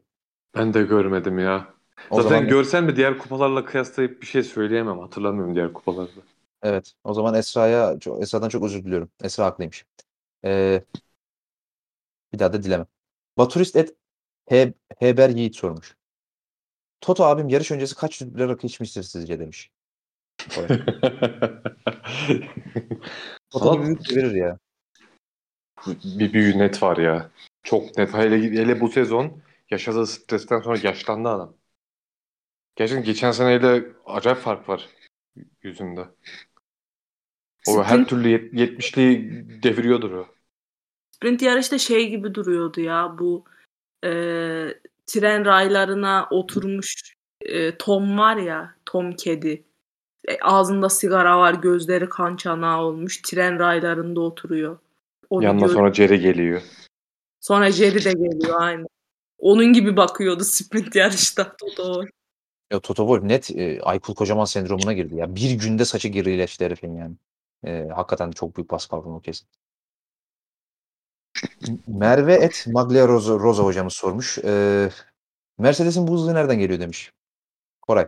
O, o, motor meselesine geleceğimizi biliyorsun. Arka kanat motor meselesini ayrıca konuşacağız. O yüzden hani kısaca bir özetleyebilir misin yine de? Ha, bu sadece e, Mercedes'le ilgili olan bir şey. Aynı zamanda Red Bull'la da ilgili. Mercedes'in hızlandığını da söyleyebiliriz. Aynı zamanda Red Bull'da da bir geri gitme durumu var. Bunu zaten detaylı açıklayacağız biraz sonra. Yes. Aynen öyle. Teşekkür ederim. Ee, Esra Yılmaz'ın top 5 GOAT sıralaması yapmasını istiyorum. İyi yayınlar demiş. Teşekkür ederiz. Ee, top es- sadece Esra'ya niye sordu diye düşünenler olabilir. Biz zaten hani Keçi Podcast'i doldurmuştuk daha önce. Koray, ben ve Tamer. Orada tarihin en iyi pilotu, en iyi 10 pilot olduğunu düşündüğümüz isimleri saymıştık. Onu da dinlemenizi öğrenelim. Çok eğlenceli bir podcast'ti. Özellikle Koray birinci sıradaki ismini açıklarken mükemmel bir sekans var orada. Orayı özellikle dinlemenizi öneririm. Grid tarihinin en komik anlarından bir tanesi. Ve özellikle en Tamer say- teşekkür ederim. Evet, e, en saygısız anlarından da bir tanesi aynı zamanda Tamer Dinçer tarafından yapılan bir saygısızlık var orada. E, dinlemenizi öneririm. O yüzden sadece Esra'ya söylüyorum Merve Hoca. Evet Esra'cığım, tarihin en iyi 5 pilotu. Hazırlandın diye biliyorum ben ama. Hazırlandın mı? Yani şöyle e, kendi sevdiğim diyelim hani tam e, greatest of all time değil Ama sana onu sormamış ki. O sana Yok, en iyisini sormuş. Tamam da hani yine de sonuçta bu böyle bir liste yaparken yine de sevdiğin isimler daha öncelikli olur. O açıdan dedim hani sevdiğim isimler diye. O zaman sen listeyi yaptıktan sonra ben sana şey soracağım. Sevmediklerinden buraya bir koyacakların biri var mı diye soracağım. Okey mi? Anlaştık mı? Tamam anlaştık. Ee, sırasız olarak sayıyorum. Ee, Senna, Prost. Olmaz. Sırasız olmaz. Olmaz. Sıra yapacaksın. Ya üf, çok şu an ya. Yalnız Sinan senin şovunu yaptı farkında mısın? Direkt Senna Ya. Prost'u Özenti işte. Senna, Prost birinci sırada ama ikisi beraber. Abi, sıralı 5'ten başlayarak sıralı sayardı. Hile yok. Ee, beşten başlayacaksam o zaman beşe e, Gilles Villeneuve'ü koyacağım ben. Seviyorum kendisini. Hızlı pilotları böyle saf hız anlamındaki pilotları ben genel olarak seviyorum. Raikkonen'i de severim aynı sebepten dolayı. Keşke safız olarak hızlı olsaydı Raikkonen de ben de sevseydim. bir İyiydi sezon ya. oldu ya onu. İlk girdiğinde iyiydi ya. Şimdi yani. Ee. Üzülüyorsun bu konuda da neyse bir şey demek istemiyorum. Ee, şimdi geri kalanını nasıl sıralayacağım? Hadi buyur Sinan yani. Dörde dörde şeyi koyacağım. Çünkü ben bunu hiç sıralamamıştım kafamda da. Dörde e, Jack Stewart'ı koyacağım. Onu da e, yani pilotluğu ayrı e, ama emekli olduktan sonra yaptığı şeyler daha çok e, bence GOAT yapıyor kendisini. E, üçe Senna'yı koyacağım. E, yani sonuçta bu sanırım Formula 1'in görüp göreceği en pervasız, en e, gözünü budaktan sakınmayan pilotlarından biriydi o yüzden. Ee, budaktan sakınmamak güzel bir güzelmiş bunu kullanırım. Kullan. Veriyorum telifini. Ee, ikiye Prost koyacağım. Ee, çok e, nasıl diyeyim kurnaz bir zekası vardı. Yani hani e, akıllılık demek istemiyorum ona. Kurnazlıkla karışık bir akıllılık. O yüzden ikiye Prost'u koyuyorum. Ee, bire de Schumacher'i koyuyorum. Schumacher her anlamda bence bir Formula 1 pilotunun olmak isteyeceği e, pilot galiba. O yüzden bire de Schumacher koyuyorum. Sevmediğin Şu an- buraya koymak istersem kimi koyarsın peki? Sevmediğim kimi koyarım? Ee, Hamilton'u Hamilton'u koyarım. Yok koymadı koymadı. Koray sen bir şey diyordun. Bire Schumacher'ı koydu ya. He. Tamer şu an omuzlarını öpüyor. Aynen Tomer şu andaki zevkten 4 kişi oldu podcast'ı dinliyorsa eğer. Ya bire Schumacher'i koymaktan ne bileyim. Neyse. Herkese saygı duyuyoruz. Ee, Bire iki kişiyi koymadım en azından. Öyle. yani ben tarihin en iyi iki pilotunu koydum 1 ve 2'ye. Hani e, Bir ve ikiye koymadın işte. Bire direkt ikisini birden. ama sen tarihin en iyi pilotu olmayan bir insana tarihin en iyi pilotu diyorsun. O daha büyük bir skandal bence. Neyse. Neyse. Bu Neyse. çok su götürür. Bunu artık dinleyicilerimizin takdirine bırakıyorum. Hiç su götürmez de neyse. Hüsnü Keskin et HSN Kesk 030861009 sormuş. Evet. Verstappen FIA'ya göre sütten mi? Sütten mi? Ne sü- sütten çıkmış ak kaşık anlamında mı? Şey ya ebelemecilik oynuyor Verstappen. Sütten Sütten. Ha, sorunun devamını okuyorum. Bir konteks kazanıyor. Spor için Hamilton'ın 8. şampiyonluğu almasını istememeleri normal ama Verstappen'in bu kadar kayrılması artık sinir bozucu demiş. Yani ne bağlamda sorduğunu anlamadım ama herhalde Hamilton'dan Verstappen'in o e, ceza çıkmayan mücadelesi hakkında söylemiş ama var mı böyle bir şey sizce? Kayrılma. Abi ben şöyle anlatayım. Şimdi 8. şampiyonluğunu almasını istememeleri çok tehlikeli bir söylem. Şimdi Formula 1'de, Formula 1 direkt komple düşünürsek Formula 1'i. Ya şimdi bu Formula 1'de daha iyi tanınmak ya da işte gündeme gelmek için Hamilton'ın 8. şampiyonluğu daha iyi olmaz mı? Katılıyorum. Ama ben- niye istemesin? Yo ben söylemeye hiç katılmıyorum zaten. Ee, Hüsnü Hocam'ın söylediğine de. Ya ben ben- Verstappen'in savunuluyor olması kısmına hiç katılmıyorum ya. Verstappen yani hani hem ceza vermek konusunda en bonkör davrandıkları pilotlardan biri hem de bunu uygulama konusunda en çabuk karar alıp en hızlı şekilde uyguladıkları pilotlardan biri. Adamı e, podyumdan indirdiler ya iki kere Verstappen'i. Evet Hamilton'ı ya. 2019 Brezilya'da indiremediler. Hani bağıran hani ceza diye bağıran bir pozisyonun ardından indiremediler. Verstappen'i iki kere podyumdan indirdiler. Ben bu kayırma meselelerinde hiç konuşmak istemiyorum. Orası mayınlı arazi ama hani şunu söyleyeyim. Ee, Biri kayırılıyorsa o Verstappen değil abi onu, o kesin yani. Ee, Bu arada ben kasti olarak şunu da ekleyeyim. Kasti olarak bir kayırma olduğunu asla düşünmüyorum. yok canım niye olsun zaten. Aynen. Influence'ı daha yüksek olan takımlar ve pilotlar var ama orası bir kesin herhalde bu konu bu konuda kimse itiraz etmiyordur diye düşünüyorum yani. Mesela zamanında Prost. Çok tehlikeli sularda yüzüyorsun. Ben isim vermedim. Herkes benim Tsunodadan bahsettiğimi herkes anlamıştır diye tahmin ediyorum. Japon lobisi. Ee, tarihte e, üstünü kesin yapıyoruz. İkinci bir sorusu daha var. Az önce bunu okumuştum ama e, bunu kendim cevaplayacağım. Bir istisna yapıp. Tarihte 24 sıra ceza alıp önde büyük bir kaza almadan yarış kazanan başka pilot var mı? Artık bazı şeyleri tartışmayalım demiş. Abi 24 sıra ceza almadığını ve tartışılacak çok da şey olduğunu uzun uzun anlattım. Umarım dinlemişsindir orayı. Murat, Murat Çukvuemeka 31 et Mu Loves Jezebel sormuş. Bu nickleri acaba ben okuyamayayım diye mi böyle yapıyorsunuz? Herhalde öyle değildir. İşte Yiğit hocam öyle mi? Direkt bunat deyip Yiğit Hoca'na da sen. Toto Wolff'ün ceza sonrası ağlaması ve haklıymış gibi posta koyması ülkedeki malum kesime benzemiyor mu demiş. Vallahi hiç anlamadım hangi malum kesimden bahsettiğini. Siz anladınız mı? Ben hiç anlamadım hangi malum kesimden bahsettiğini. Hiç anlaşılmadı. O ne ya? Ben hiç anlamadım. Hangi, ma- Biraz hangi malum? spesifik olursanız sorularda. Vallahi hiç anlamadım hocam. Yani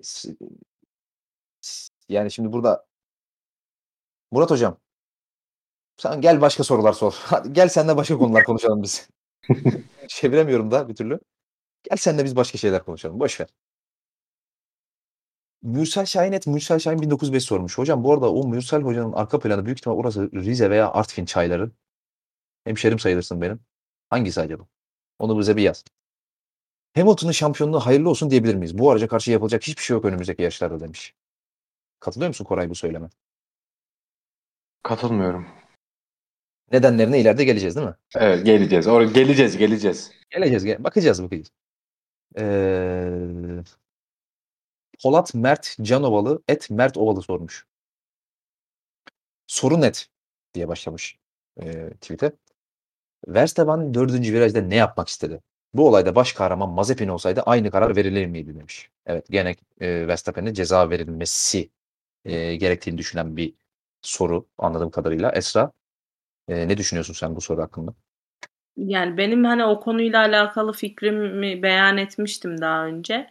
Ve bence evet hani olayın e, baş kahramanı e, Verstappen değil de başka birisi olsaydı bence çok net ceza çıkacaktı. Sadece işte şampiyonluk mücadelesinde yani bu sebepten dolayı müdahil olmayalım diye biraz da geri planda durdular bence. Ve böylece Esra'nın da 2 dakika içerisinde nasıl yarana döner bir insan olduğunu anlamış olduk. 2 dakika önce Verstappen'le Verstappen ceza konusunda çok bonkör davranılan bir isim demişken şu anda Verstappen dışında başkası olsa ceza verilirdi dedi. Böylece Ama Esra'nın yanan dönerliği de kanıtlanmış oldu. Wow.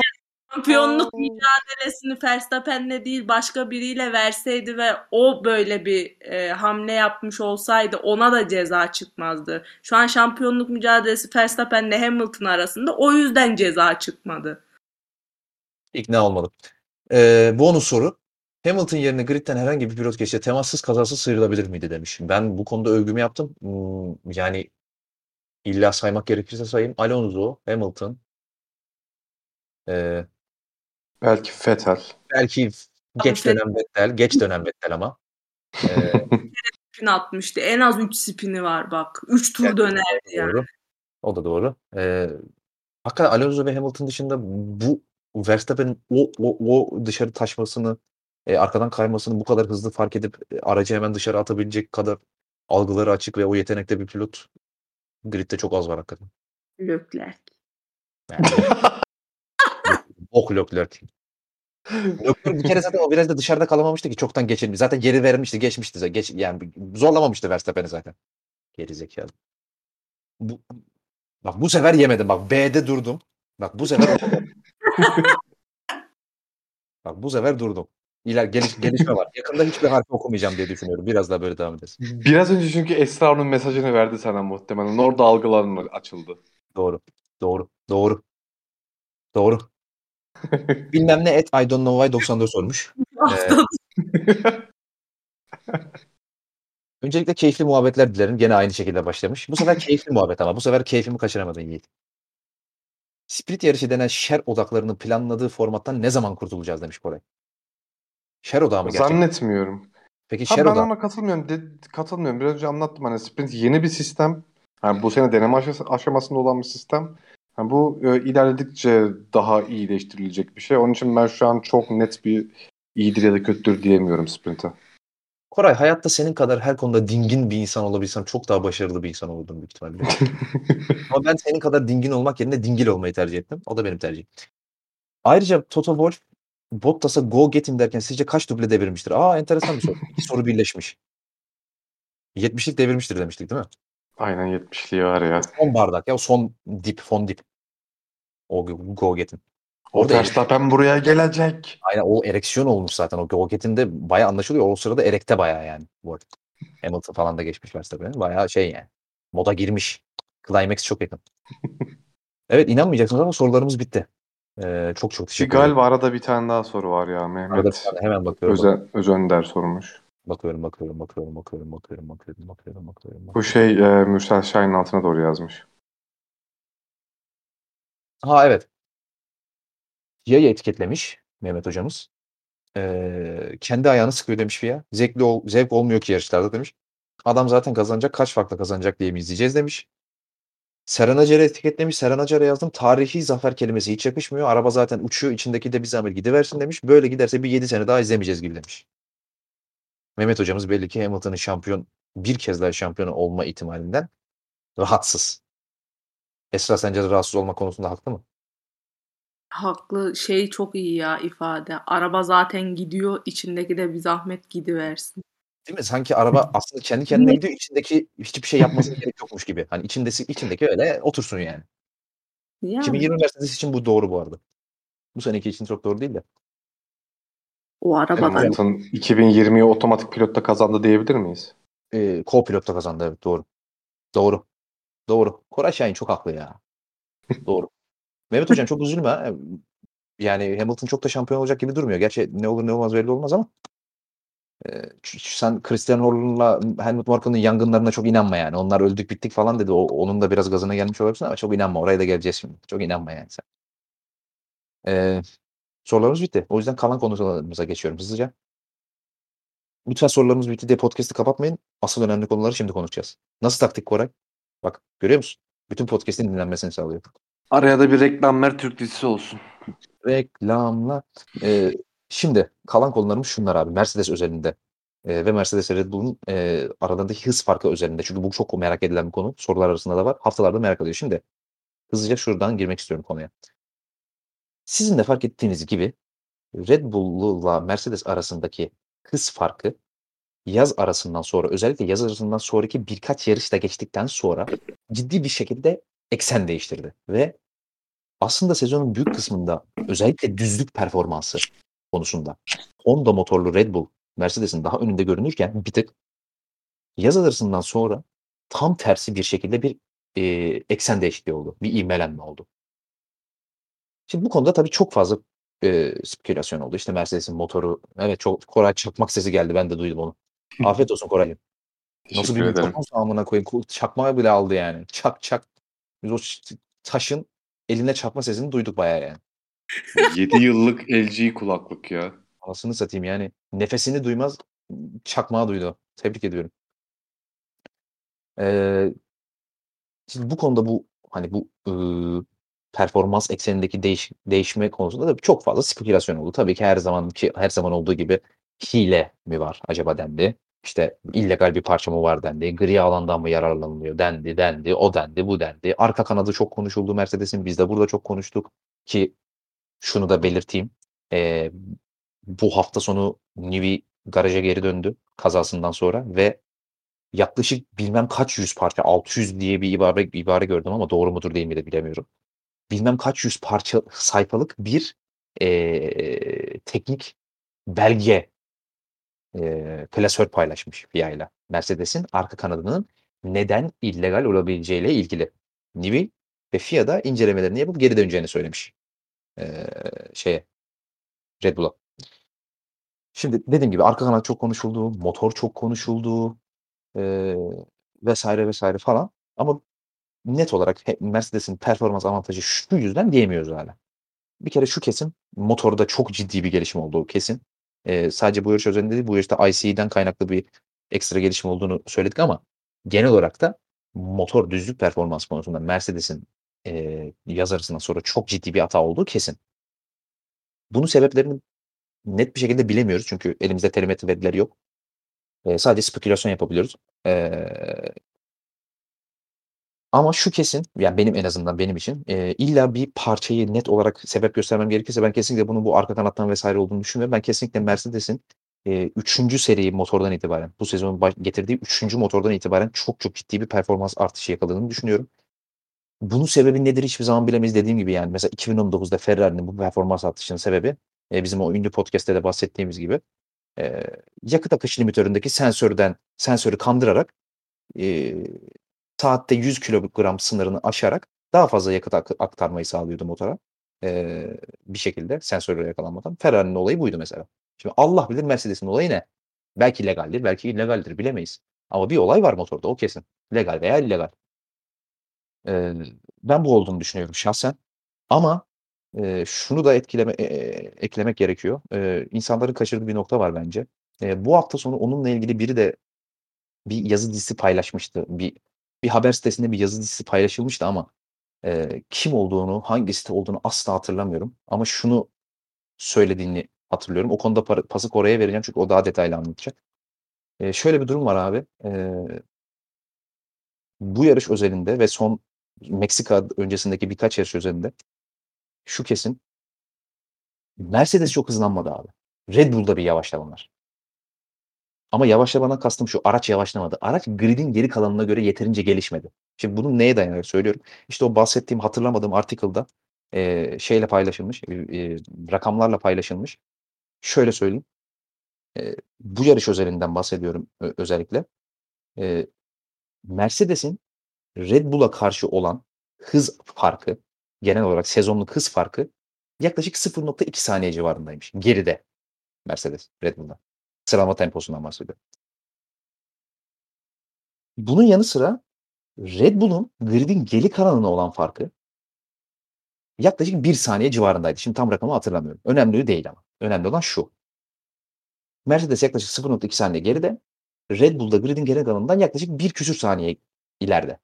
Ve Mercedes de gridin geri kalanından örnek veriyorum yine yaklaşık 0.75 saniye önde diyelim. Bu rakamları unutmayın. Şimdi bu yarışta özellikle e, rakamlar alınmış tekrar. E, Red Bull gridin geri kalanından o bir saniye yaklaşık bir saniyelik avantajı erimiş çok ciddi bir şekilde yaklaşık yarım saniye civarında erimiş ve o aradaki fark da tamamen Mercedes'e gitmiş. Yani sadece gridin sadece Mercedes'ten yaklaşık bir yarım saniyelik bir performans e, kaybı yok Red Bull'un Mercedes'e karşı. Grid'in tamamına karşı e, aynı oranda Mercedes'e karşı kaybettiği oranın aynı oranında bir gerilemesi var. Yanlış anlatmadım değil mi Koray? Doğru anlattım. Doğru abi ağzına sağlık. Şimdi bu çok kritik. Çünkü burada asıl e, oklar hep Mercedes'in üstünde çevriliyor ama burada Red Bull'un gelişim yarışında da aslında gridin geri kalanında da çok ciddi şekilde bir e, performans avantaj kay performans avantajı kaybetti çok açık. Çünkü sadece dediğim gibi Mercedes hızlanmamış. Grid'in tamamı Red Bull'a karşı hızlanmış. Şimdi burada asıl problem Red Bull'da bence. Bu konuda da e, Helmut Marko ile Horner'ın şu şey, açıklamaları olduğu yarıştan sonra ikisi de aynı şey söylemiş. E, çok depresif görünmüşler bu arada. Onu da söyleyeyim not olarak. Özellikle Marko çok mutsuz görünmüş. E, demişler ki arka kanadı sorulmuş Mercedes'in hani itiraz edecek misiniz diye. Şu anda elimizde itiraz edecek kadar yeterli delil olduğunu düşünmüyoruz. Ama yeterli delil olursa itiraz edeceğiz ama şu anda gündemimizde itiraz yok. O en son çağrı demiş. İncelemeye devam edeceğiz demiş. Ama e, şunu eklemişler. Hem Marco hem Horner dediğim gibi. Mercedes'in şu anda avantajı olduğu çok açık. E, ve bu kalan yarışlarda ne yapacağımız konusunda bizi ciddi düşüncelere sevk ediyor demiş. İkisi de hemen hemen aynı şeyleri söylemişler. Ne yapacağımızı bilmiyoruz. Şu anda bir şey yapması gereken tarafın biz olduğunu biliyoruz demiş ikisi de. Şimdi e, tüm bunları anlattıktan sonra Kore'yi daha detaylandırması için Kore'ye vereceğim pası. Bunun sebepleri ne olabilir? Neden bu Red Bull'da böyle bir gerileme var? Yani bana katılıyor mu? Öncelikle onu soracağım tabii. Hani Mercedes'in e, öne çıkması değil, Red Bull'un yerinde sayması gibi bir sonuç gerçekten var mı böyle bir şey? Varsa neden? E, bunları soruyorum Kore'ye. E, bu konuda düşüncelerini alacağım Koray. E, ve sezonun kalan 3 yarışında bu e, eksen değişebilir mi tekrar Red Bull'a lehine? Şimdi şöyle öncelikle ağzına sağlık gayet güzel özetledin. Hem Mercedes'in ileri atılması, Mer Red Bull'un da geri gitmesi konusunu çok iyi özetledin ki bu doğru. Öncelikle bir e, hazır en çok konuşulan konulardan biriyken arka kanattan, Mercedes'in arka kanadından bahsedeyim. Ya Mercedes'in arka kanadıyla ilgili e, zaten Helmut Marko da bununla ilgili açıklama yapmış. Yani çok net elinde e, yasal olmadığına dair veri olmadığı için onlar da bir şey yapmıyor. Onun için hani arka kanat konusunu e, tam net bir durum olmadığı için işte hile mi değil mi ya da bir avantaj söz konusu elbet vardır ama onun için bunu bir kenarda bırakacağım ben. Daha e, net şeylerden bahsedeceğim. İlk başta e, sezonun orta kısmında bu özellikle motor mevzusu açıldığı için ilk oradan başlayayım. Sezonun orta kısmında e, hangi yarış hatırlamıyorum. Mercedes ve Red Bull arasında hatırlarsanız bir güncelleme biz getiriyoruz yok biz getirmiyoruz kavgası yaşanmıştı. Tartışması evet. yaşanmıştı. Evet. Ee, 2021 sezonu hep bahsediyoruz ama hani aslında bir geçiş sezonu. Normal bir sezon izlemiyoruz biz. Hem işte ya pist üstünden bahsetmiyorum ama işte takımların e, planları, yeni kurallar vesaire geçiş dönemi olacağı için hani biraz daha 2020'ye odaklanıyor. Biraz daha ekstrem bir sezon izliyoruz bu sezon.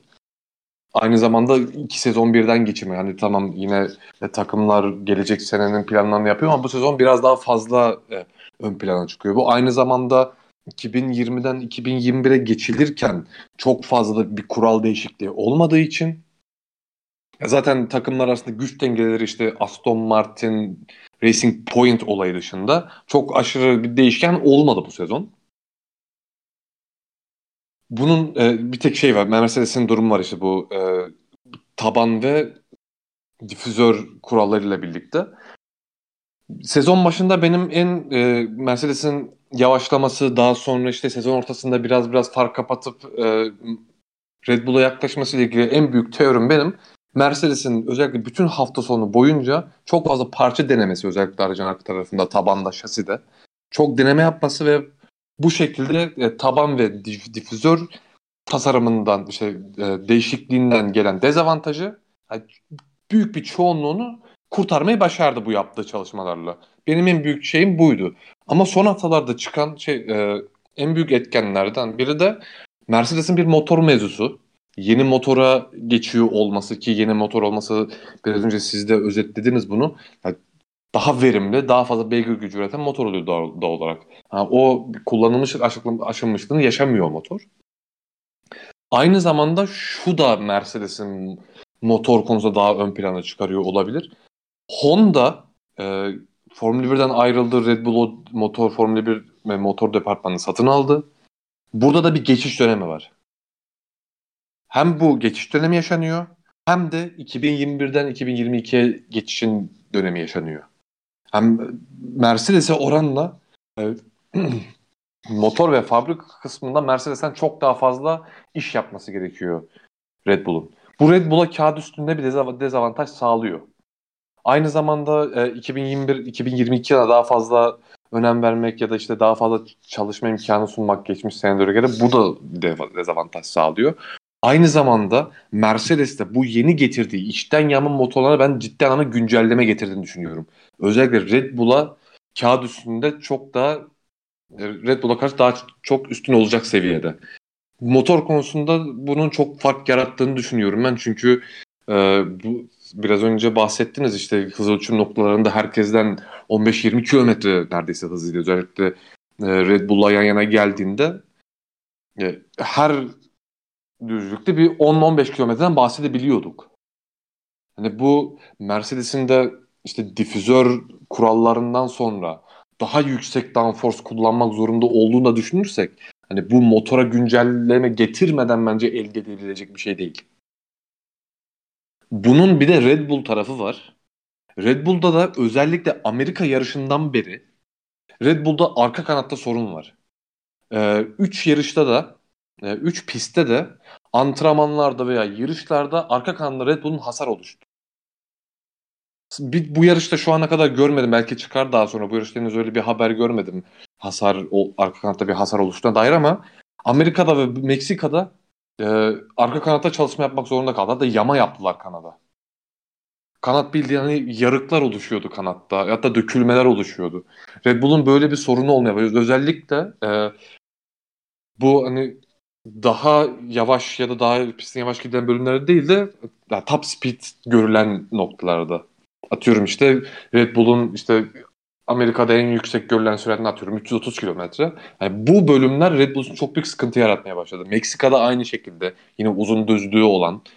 Aynı şekilde Brezilya'da da bu sorunun yaşanacağı söyleniyordu Red Bull'un ama özellikle işte e, ikinci uzun düzlük ve start düzlüğü. Bunlar da çok yüksek süratlere çıkılan 330'ları, 340'ları görülebilen e, düzlükler.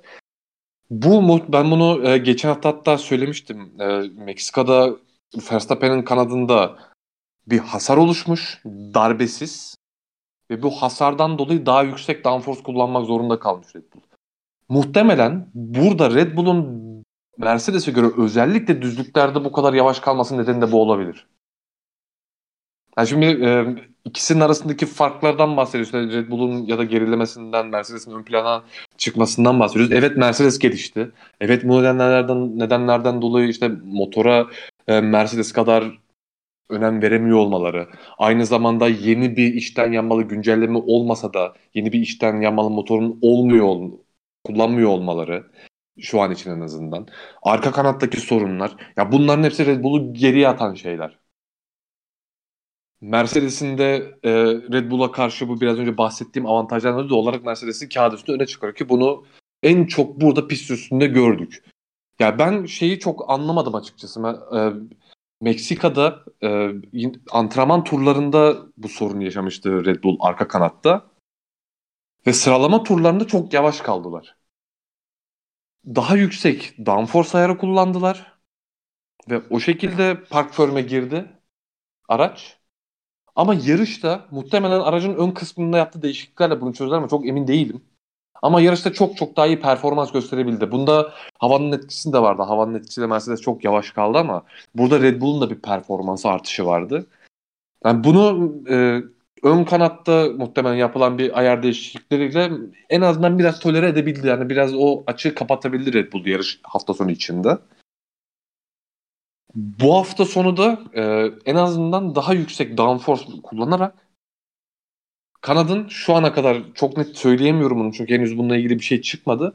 Şu ana kadar kanatla ilgili kanatta hasarla ilgili hiçbir şey çıkmadı. Muhtemelen e, Red Bull'un Mercedes oranla ve kendi temposunun kaybetmesinin en büyük nedenlerinden biri bu. Şimdi bu çözülebilir mi?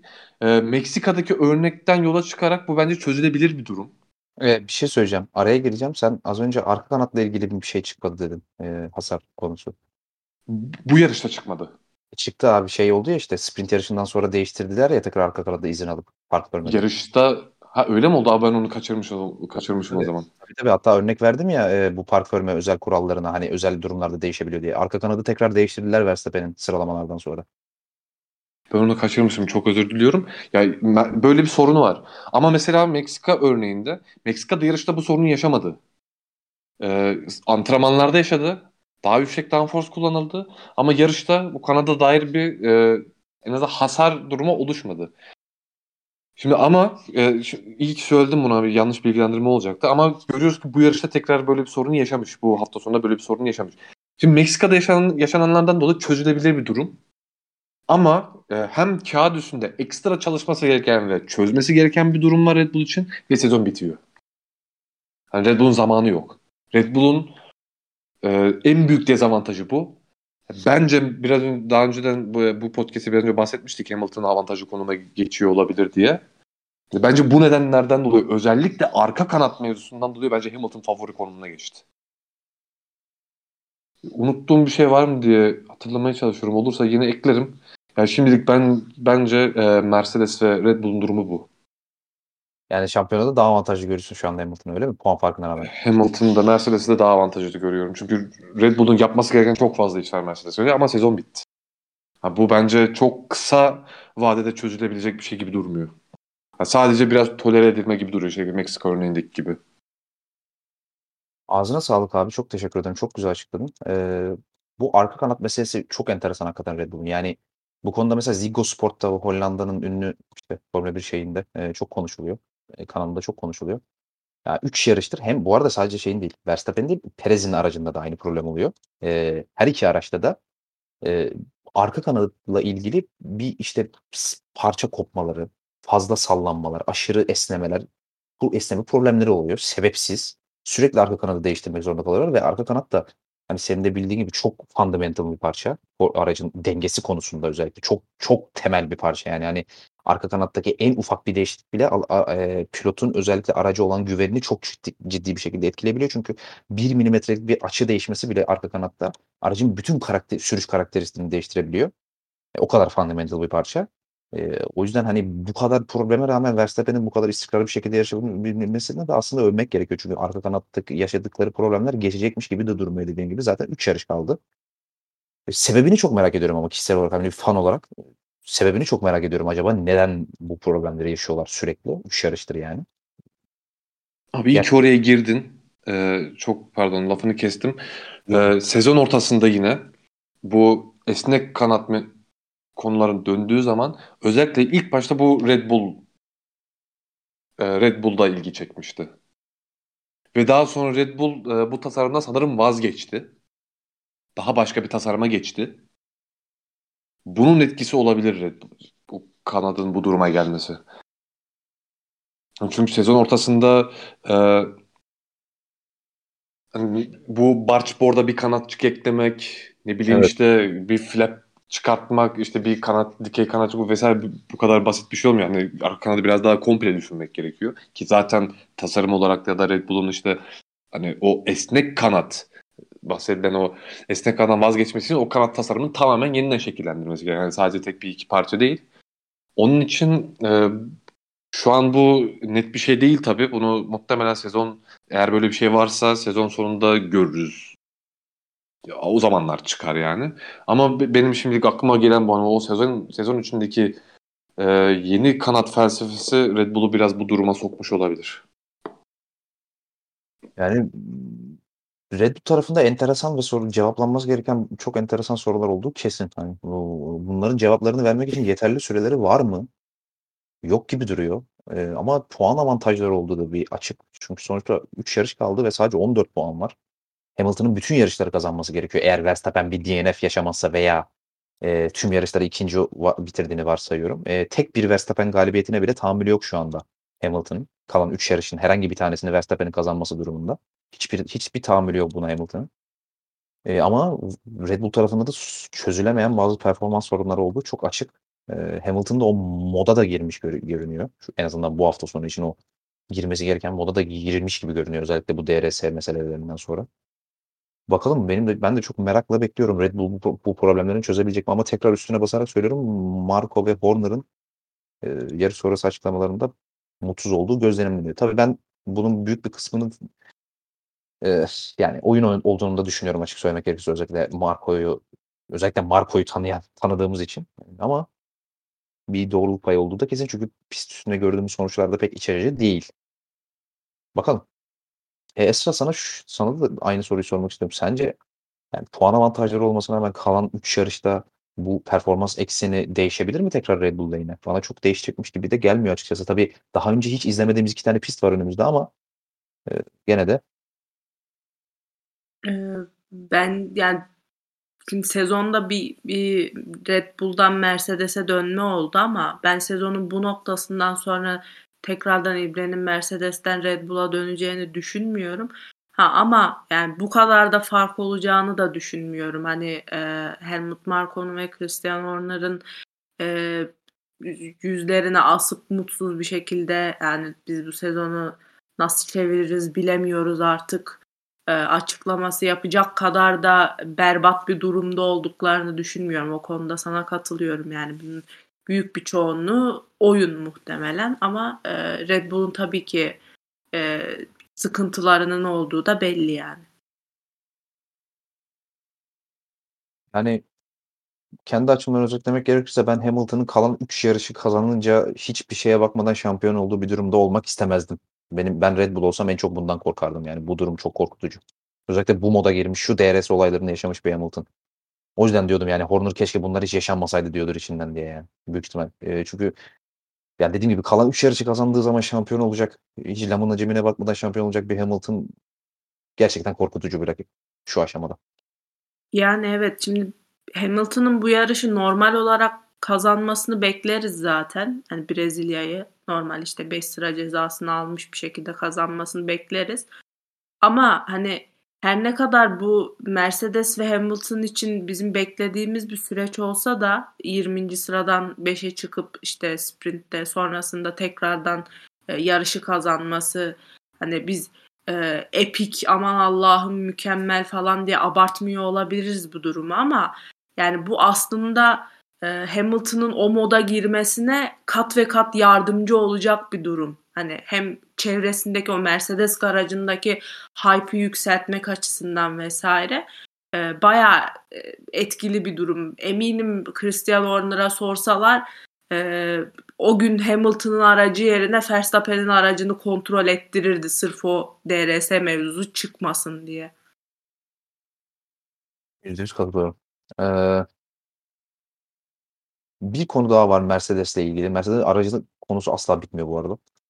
Ee, yarıştan sonra enteresan bir görüntü düştü. Esra da bizim gruba paylaşmış. Ee, da ben hiçbir şey anlamadım. Çok kötü çekilmiş görüntü.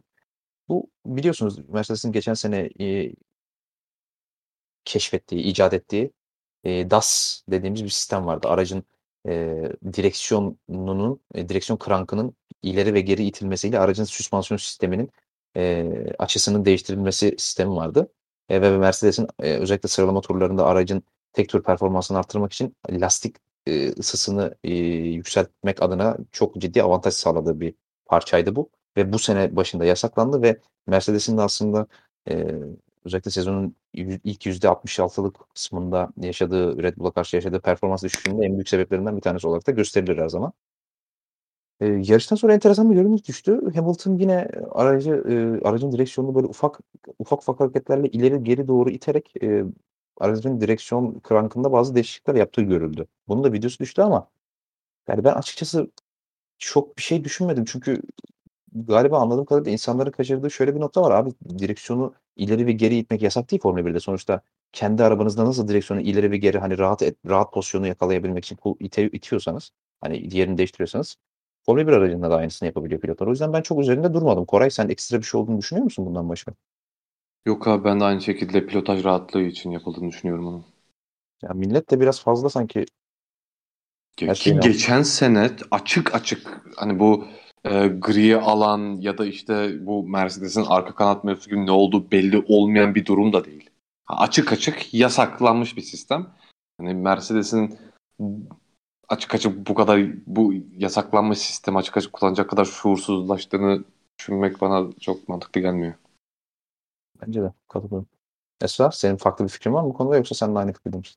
Yo yo ben de aynı fikirdeyim. Yani bu kadar göz önünde e, olacak bir konuyla alakalı e, hile yapılacağını, gizli saklı iş çevrileceğini ben de düşünmüyorum. Ben sadece e, hareketin mantığını kavramaya çalışmıştım. Neyle alakalı olabilir diye. O da direksiyonun konumlandırılmasıyla alakalı. Gayet mantıklı bir açıklama yani. Çok üzerinde durup da spekülasyon yaratmaya gerek yok. Teşekkür ediyorum. Eee, hafta sonu ile ilgili konuları sonunda bitirebildik. Gerçekten çok çok yoğun bir hafta sonu oldu. Yani ben bile konuşurken bile biz yorulduk. Bir de içinde yaşayanları tahmin bile edemiyorum. Gerçekten çok yoğun bir hafta sonuydu. Pist dışı, pist içerisinden çok çok daha yoğundu. Sonunda bitirebildik. Biraz da şimdi hafta sonu dışında çıkan haberler var. Onlardan da ufak ufak bahsedelim. Podcast'ı kapatmadan önce. Şey, eee, öncelikle bir 2022 yılı içerisinde yapılması planlanan bir kural değişikliği vardı. O resmileşti bu hafta. Eee, artık 2022 sezonundan itibaren Q2'deki bu en hızlı turlarına attıkları lastikleri yarışta kullanmak zorunda değiller. İlk ona giren pilot, pilotlar ve tıpkı 11. sıradan itibaren olan pilotlar gibi serbest bir lastik seçimiyle e, yarışa başlayabilecekler. E, yani adı aslında o da eski kurala geri dönülmüş oldu. E, ben daha iyi olduğunu düşünüyorum. Siz benimle aynı fikirde misiniz Esra?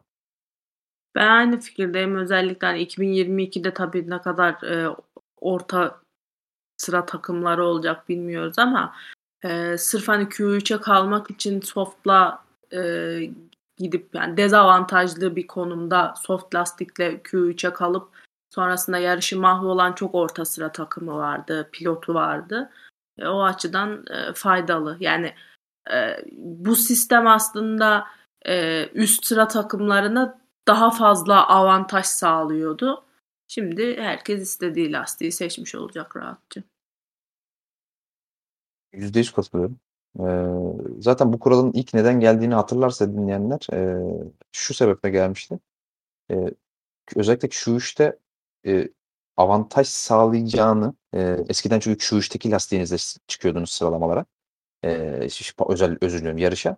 E, Q3'te özellikle son 3-4 sırayı alması beklenen takımlar yani pol mücadelesinde ve ilk 3 ilk 2 sıra mücadelesinde olması beklenmeyen takımlar Q3'te tur atmıyordu.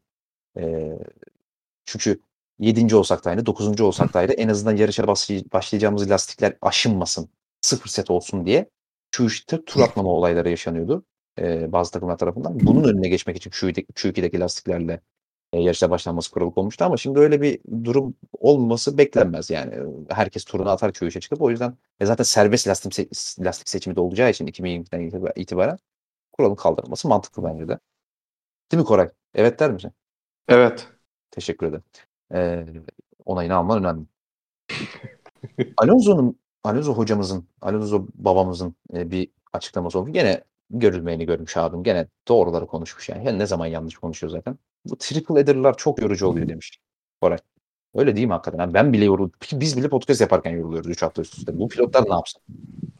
Sonuna kadar haklı. Bir de o demecinde sadece pilot e, çerçevesinde değil aynı zamanda işte hem garaj çalışanları hem de aynı zamanda fabrika çalışanları için de bunu söylemişti. Ki bunu e, bu, bunda sonuna kadar haklı yani. E, ekstra üst yarışlar, aynı zamanda seyahatler. Yani Amerika'ya gidildi, Meksika'ya gidildi. Şimdi Brezilya'ya gidildi. Şimdi buradan ondan önceki Katar'a gidecekler bir de. Aynen bir de ondan önceki yarışta Türkiye'ydi sanırım. Evet. Yani çok fazla bir seyahat söz konusu. Mesela bu biraz önce bahsettiğim şey Red Bull'un arka kanat mevzusu çözebilecek çözemeyecek mi vesaire. Mesela bu triple header durumu da mesela Red Bull'a bir dezavantaj sağladı. Zamanı olmadı yani bunu çok çözmek için. Çok haklısın. Yüzde katılıyorum. Bu özellikle dediğin gibi pilot meselesi aslında biraz şakayla karışık. Hani pilotlara bir şey olmaz. Milyon dolar alıyorlar sonuçta da. Yani bu e, garaj çalışanları vesaire hakikaten bunlara yazık yani. Bu kadar üst üste e, seyahat etmek zorunda kalmaları, dünyanın dört bir tarafında gezmeleri çok çok büyük terbiyesizlik bence. Liberty Media'nın bu sorunu gelecek sezondan itibaren çözmesi gerekiyordu. Ama çözmemişler. Hala yani, yarış ekliyorlar işte. Evet hala yarış ekliyorlar. Yani... Bir de ben şeyi anlamıyorum ya. Yok işte Amerika'da üçüncü yarış yok. İngiltere'de ikinci yarış yok. Bilmem ne de bir yarışta. Abi nereye sokacaklar bunları? Ha, bilmiyorum 12 ay boyunca bitmesini istiyorlar herhalde yani. Bu Türksel Süper Lig bitmesin olayını çalışıyorlar. Ya bitsin abi yani Formula 1 bu kadar uzun sürmesi gereken bir spor dalı değil ki ya. Bence bunun ideali maksimum 17-18'dir. Fazlası çok fazla bence. 17 yeterli mesela ya. Eskiden o kadar da abi 16-17 yaşta dediğim gibi Nisan'da başlar Aynen. Eylül'de biterdi. Yani en kötü Ekim. Kasım'a Aralık'a kadar Formula 1'in ne işi var abi Kasım'da Aralık'ta? Ee, Doğru. ee, bu bir yurt içi kargo meselesi vardı ama meselenin ne olduğunu hatırlamaya çalışıyorum. Esa bana bunu hatırlatır mısın? Ee, Brezilya'ya motorlar geç geldi ya. Aa, evet evet öyle bir rezalet vardı ya. Doğru doğru bu ee, şey. Cuma günü yetiştirilebildiler değil mi zar zor? Cuma günü yetişti ça- takımların çoğu par- parçası galiba. Abi o neden Aynen. oldu ya? Ben ona bakamadım. Sebebini göremedim. Sebebini görebilen var mı? Ee, şey hava durumundan kaynaklı demişlerdi. Hava muhalefeti olmuş yani. Aynen. Hatta şey yaptılar. Normalde işte bütün kullanılacak parçalar, belgeler vesaire 18 saat önceden bildirilmesi gerekiyormuş. Onu 3 saate düşürmüşler. Eğer 3 saate kadar e, yetişmeseydi bu takımlar yarışa çıkamayacak muhtemelen. Yani büyük bir skandal aslında kıyısından dönüldü. Ya abi hakikaten o, olası bir e, yetişememe ihtimali de ne olurdu onu düşünüyorum. Ne oldu ne olurdu acaba? Büyük skandal olacaklar gerçekten abi. Hani yarış yapılır mıydı? Yani yapılsa büyük haksızlık. Yapılması ayrı, yapılsa ayrı dert, yapılması ayrı dert. Yani büyük skandalın ucundan dönüldü yani. Evet evet iyi ki böyle bir şey olmadı. Hakikaten e, büyük bir şans bizim için yani. Ee, iki tane daha mesela var konuşmak istediğim. Birincisi Alfa Romeo ile e, Guan Yu Zhou. Umarım doğru okumuşumdur. Ee, genç pilot Guan Yu Zhou ile bir e, e, konuşamıyorum. Evet, Guan Yu Zhou'nun 22 yılında e, o Öldük. kadar yoruldum. O kadar yoruldum. Mahvetti. E, o kadar yoruldum ki 2022 e, yılında e, Valtteri Bottas'ın yanında yarışması bekleniyor Guan Yu Zhou'nun. Ve bu anlaşmadan da yaklaşık 25 milyon dolarlık bir e, tabii pay driver tabii ki Zhou. 25 milyon dolarlık bir e, şey e, yıllık kazanç elde etmesi bekleniyor. Sponsorluklar sayesinde Alfa Romeo. E, işte ben hiç yalan söylemeyeceğim. Guan Yu Zhou'yu hiç izlemedim. Aranızda izleyen var mı? Hayır. Ben. Ben Nasıl bir izledim. pilot Esra'cığım? Bize açıklar mısın? Ya şimdi e, bir hani bir Latifi, bir Mazepin vesaire değil. Yani bir şeyi var yani bir kumaşı var. Ama e, şimdi bir para koyup ortaya geldiği zaman otomatik olarak antipati oluşuyor insanlarda. Bende de oluşuyor. Yani F2'de yarışırken benim Guan Yu Zhou'ya karşı herhangi bir e, şeyim yoktu. E, antipatim yoktu. Zaten eski Ferrari Driver Akademi sürücüsü benim yanlış hatırlamıyorsam. Ondan sonra e, Renault'un akademisine geçmişti. E, şu an yani bu iddiaları böyle ayyuka çıkaran sebepler bir iki tane sebep var. Birincisi işte e, Çin'de bir mağaza mı, Çin'de bir Alfa Romeo bir şey mi, yetkili bir mağaza yani öyle herhangi bir mağaza değil. E, Guan Yu Zhou'nun e, 2022'de Alfa Romeo sürücüsü olduğuna dair işte böyle afişler, mafişler, e, Alfa Romeo tulumu içerisinde e, Guan Yu Zhou'nun fotoğrafları vesaire böyle bir şey paylaşmış. E, asmış daha doğrusu paylaşmış değil. E, ikincisi de yani bunu ben çıkardım. E, Guan Yu Zhou Alpine'in akademisinden ayrılmış. Sebep olarak da e, hani çok fazla e, genç sürücü var şu anda e, sıra bekleyen ve hani Alpine'de de e, bunların hepsini ist- istihdam edecek bir koltuk yok sonuçta. İstihdam etmeye çok da gönülleri yok açıkçası. Ee, yani sebep olarak bunu göstermiş ama ben biraz e, Alex Albon Williams'a geçerken işte e, Mercedes motorlu bir araç kullanacaksan Red Bull Akademisi'nden ayrılman lazım şartı gibi bir şart olduğunu düşünüyorum. Çünkü sonuçta Ferrari motorlu bir araç kullanacak ve e, Renault'un e, akademisinde olmaması gerekiyor diye düşünmüşlerdir. Buna Ferrari de e, itiraz etmiştir diye düşünüyorum. E, muhtemelen e, açıklayacaklar. Zaten 2-3 yarıştır da Giovinazzi'nin yarışını katlediyor Alfa Romeo. Bilmem kasıtlı bilmem değil ama e, muhtemelen gerçekleşecek yani %90 falan. Vah benim Giovinazzi'm vah. Ee, teşekkür ederim Aytun bu arada yorumların için. Rica ederim. Ee, e, bir iddiamız daha var. Berkay Küçük'ü çok uzayacak bir iddia bu bence. Audi'nin McLaren'ı satın alacağı konuşuluyor ciddi ciddi. Koray. Gördün mü onu? Gördüm ama detayını bilmiyorum o konunun ya. Hemen açıklayayım abi. Audi'nin McLaren'ı satın alması konuşuluyor. Çok teşekkür ederim. Umarım olur ya. ya o da çok olabilitesi olan bir şey değilmiş bu arada. Ee, yani şu an tam borsa terimlerine hakim değilim ama McLaren'in en son bir satım olayı vardı. Ee, %30 hissesini daha bir yere satmıştı McLaren yakın zamanda. O %30 hisse, hisseyi sattıktan sonra sanırım e, takımın artık tamamını almaları gerekiyormuş eğer satın alırlarsa. Herhangi yani, çoğunluk hissesini falan alıp katılamıyorlarmış. Ve hani tamamını satın almaları için de 1 milyar dolar falan e, şu an ödeme e, yap, yaparlarsa anca alabiliyorlarmış galiba. O yüzden çok e, mümkün değilmiş. O yüzden aslında biraz Williams'a falan dönmüşler. Ben şeyi merak ettim acaba neden kimse Haas'ı satın almayı düşünmüyor acaba? Çünkü neden alsınlar? bir takımla gireceklerse e, ne bileyim hani McLaren'i falan alamayacakları belli bence de alamayacaklar yani. Mümkün değil alamazlar McLaren'i de. İlla girmek istiyorlarsa bir slotla Haas'ı alınabilir sanki. Kendileri düzeltirler illa yani Haas gibi olmasına gerek yok kendileri düzeltirler. Ya öyle bir şey yapacaksa eğer Audi ya Haas'la falan bence hayatta öyle bir işe girişmez. Aynen öyle. Uğraşmazlar abi. Abi bunların ya, da benim... mantıklı olabilir. Aa, olmaz. McLaren'da. McLaren'la Audi'nin yapabileceği tek iş anlaşması McLaren e, Audi McLaren'da motor falan verir. Başka bir şey olmaz öyle. Satın alma falan gibi durum, durum, durum mümkün değil yani. Mümkünatı yok. Ee, parayla da alakalı bir şey diyorum. McLaren'da Audi'ye satmazlar abi. Yani parası... Abi şöyle bir durum var ama McLaren'da. E, McLaren özellikle pandemi döneminde en çok sıkıntı çeken takımlardan biri oldu ya. Evet.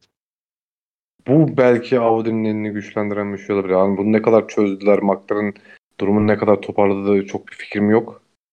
Abi yok olmaz. Para, 1, 1 milyar değil 10 milyar dolar verseler de VAG grubuna McLaren satmazlar. İngiltere Kraliçe Elizabeth sana tokadı bir koyar. Al sana para de. Mümkün değil abi. Sattırmazlar. Öyle bir şey yok. Şey Elizabeth iki küpesini satar McLaren'i borçtan çıkarır. Aynen yok yok abi o mümkün değil. Parasız, paradan bağımsız bir şey bu. Audi alamaz abi McLaren öyle bir şey. Ee, ee, bakıyorum. Bir mesele daha vardı ya. Neydi? Şey, e, Otmar. Aa, Adam Otmar. asla söyleyemiyorum. O yüzden Otmar. Otmar Safner. Otmar Safner işte ya. Doğru. Otmar Safner'in de Alpine geçeceği iddiaları vardı. O da hiç öyle bir şey olmadığını söyledi ama Formula 1'de de genelde bir yerden duman çıkıyorsa, ateş çıkıyorsa yok neydi? Ateş olmayan yerden duman e, öyle bir şey evet.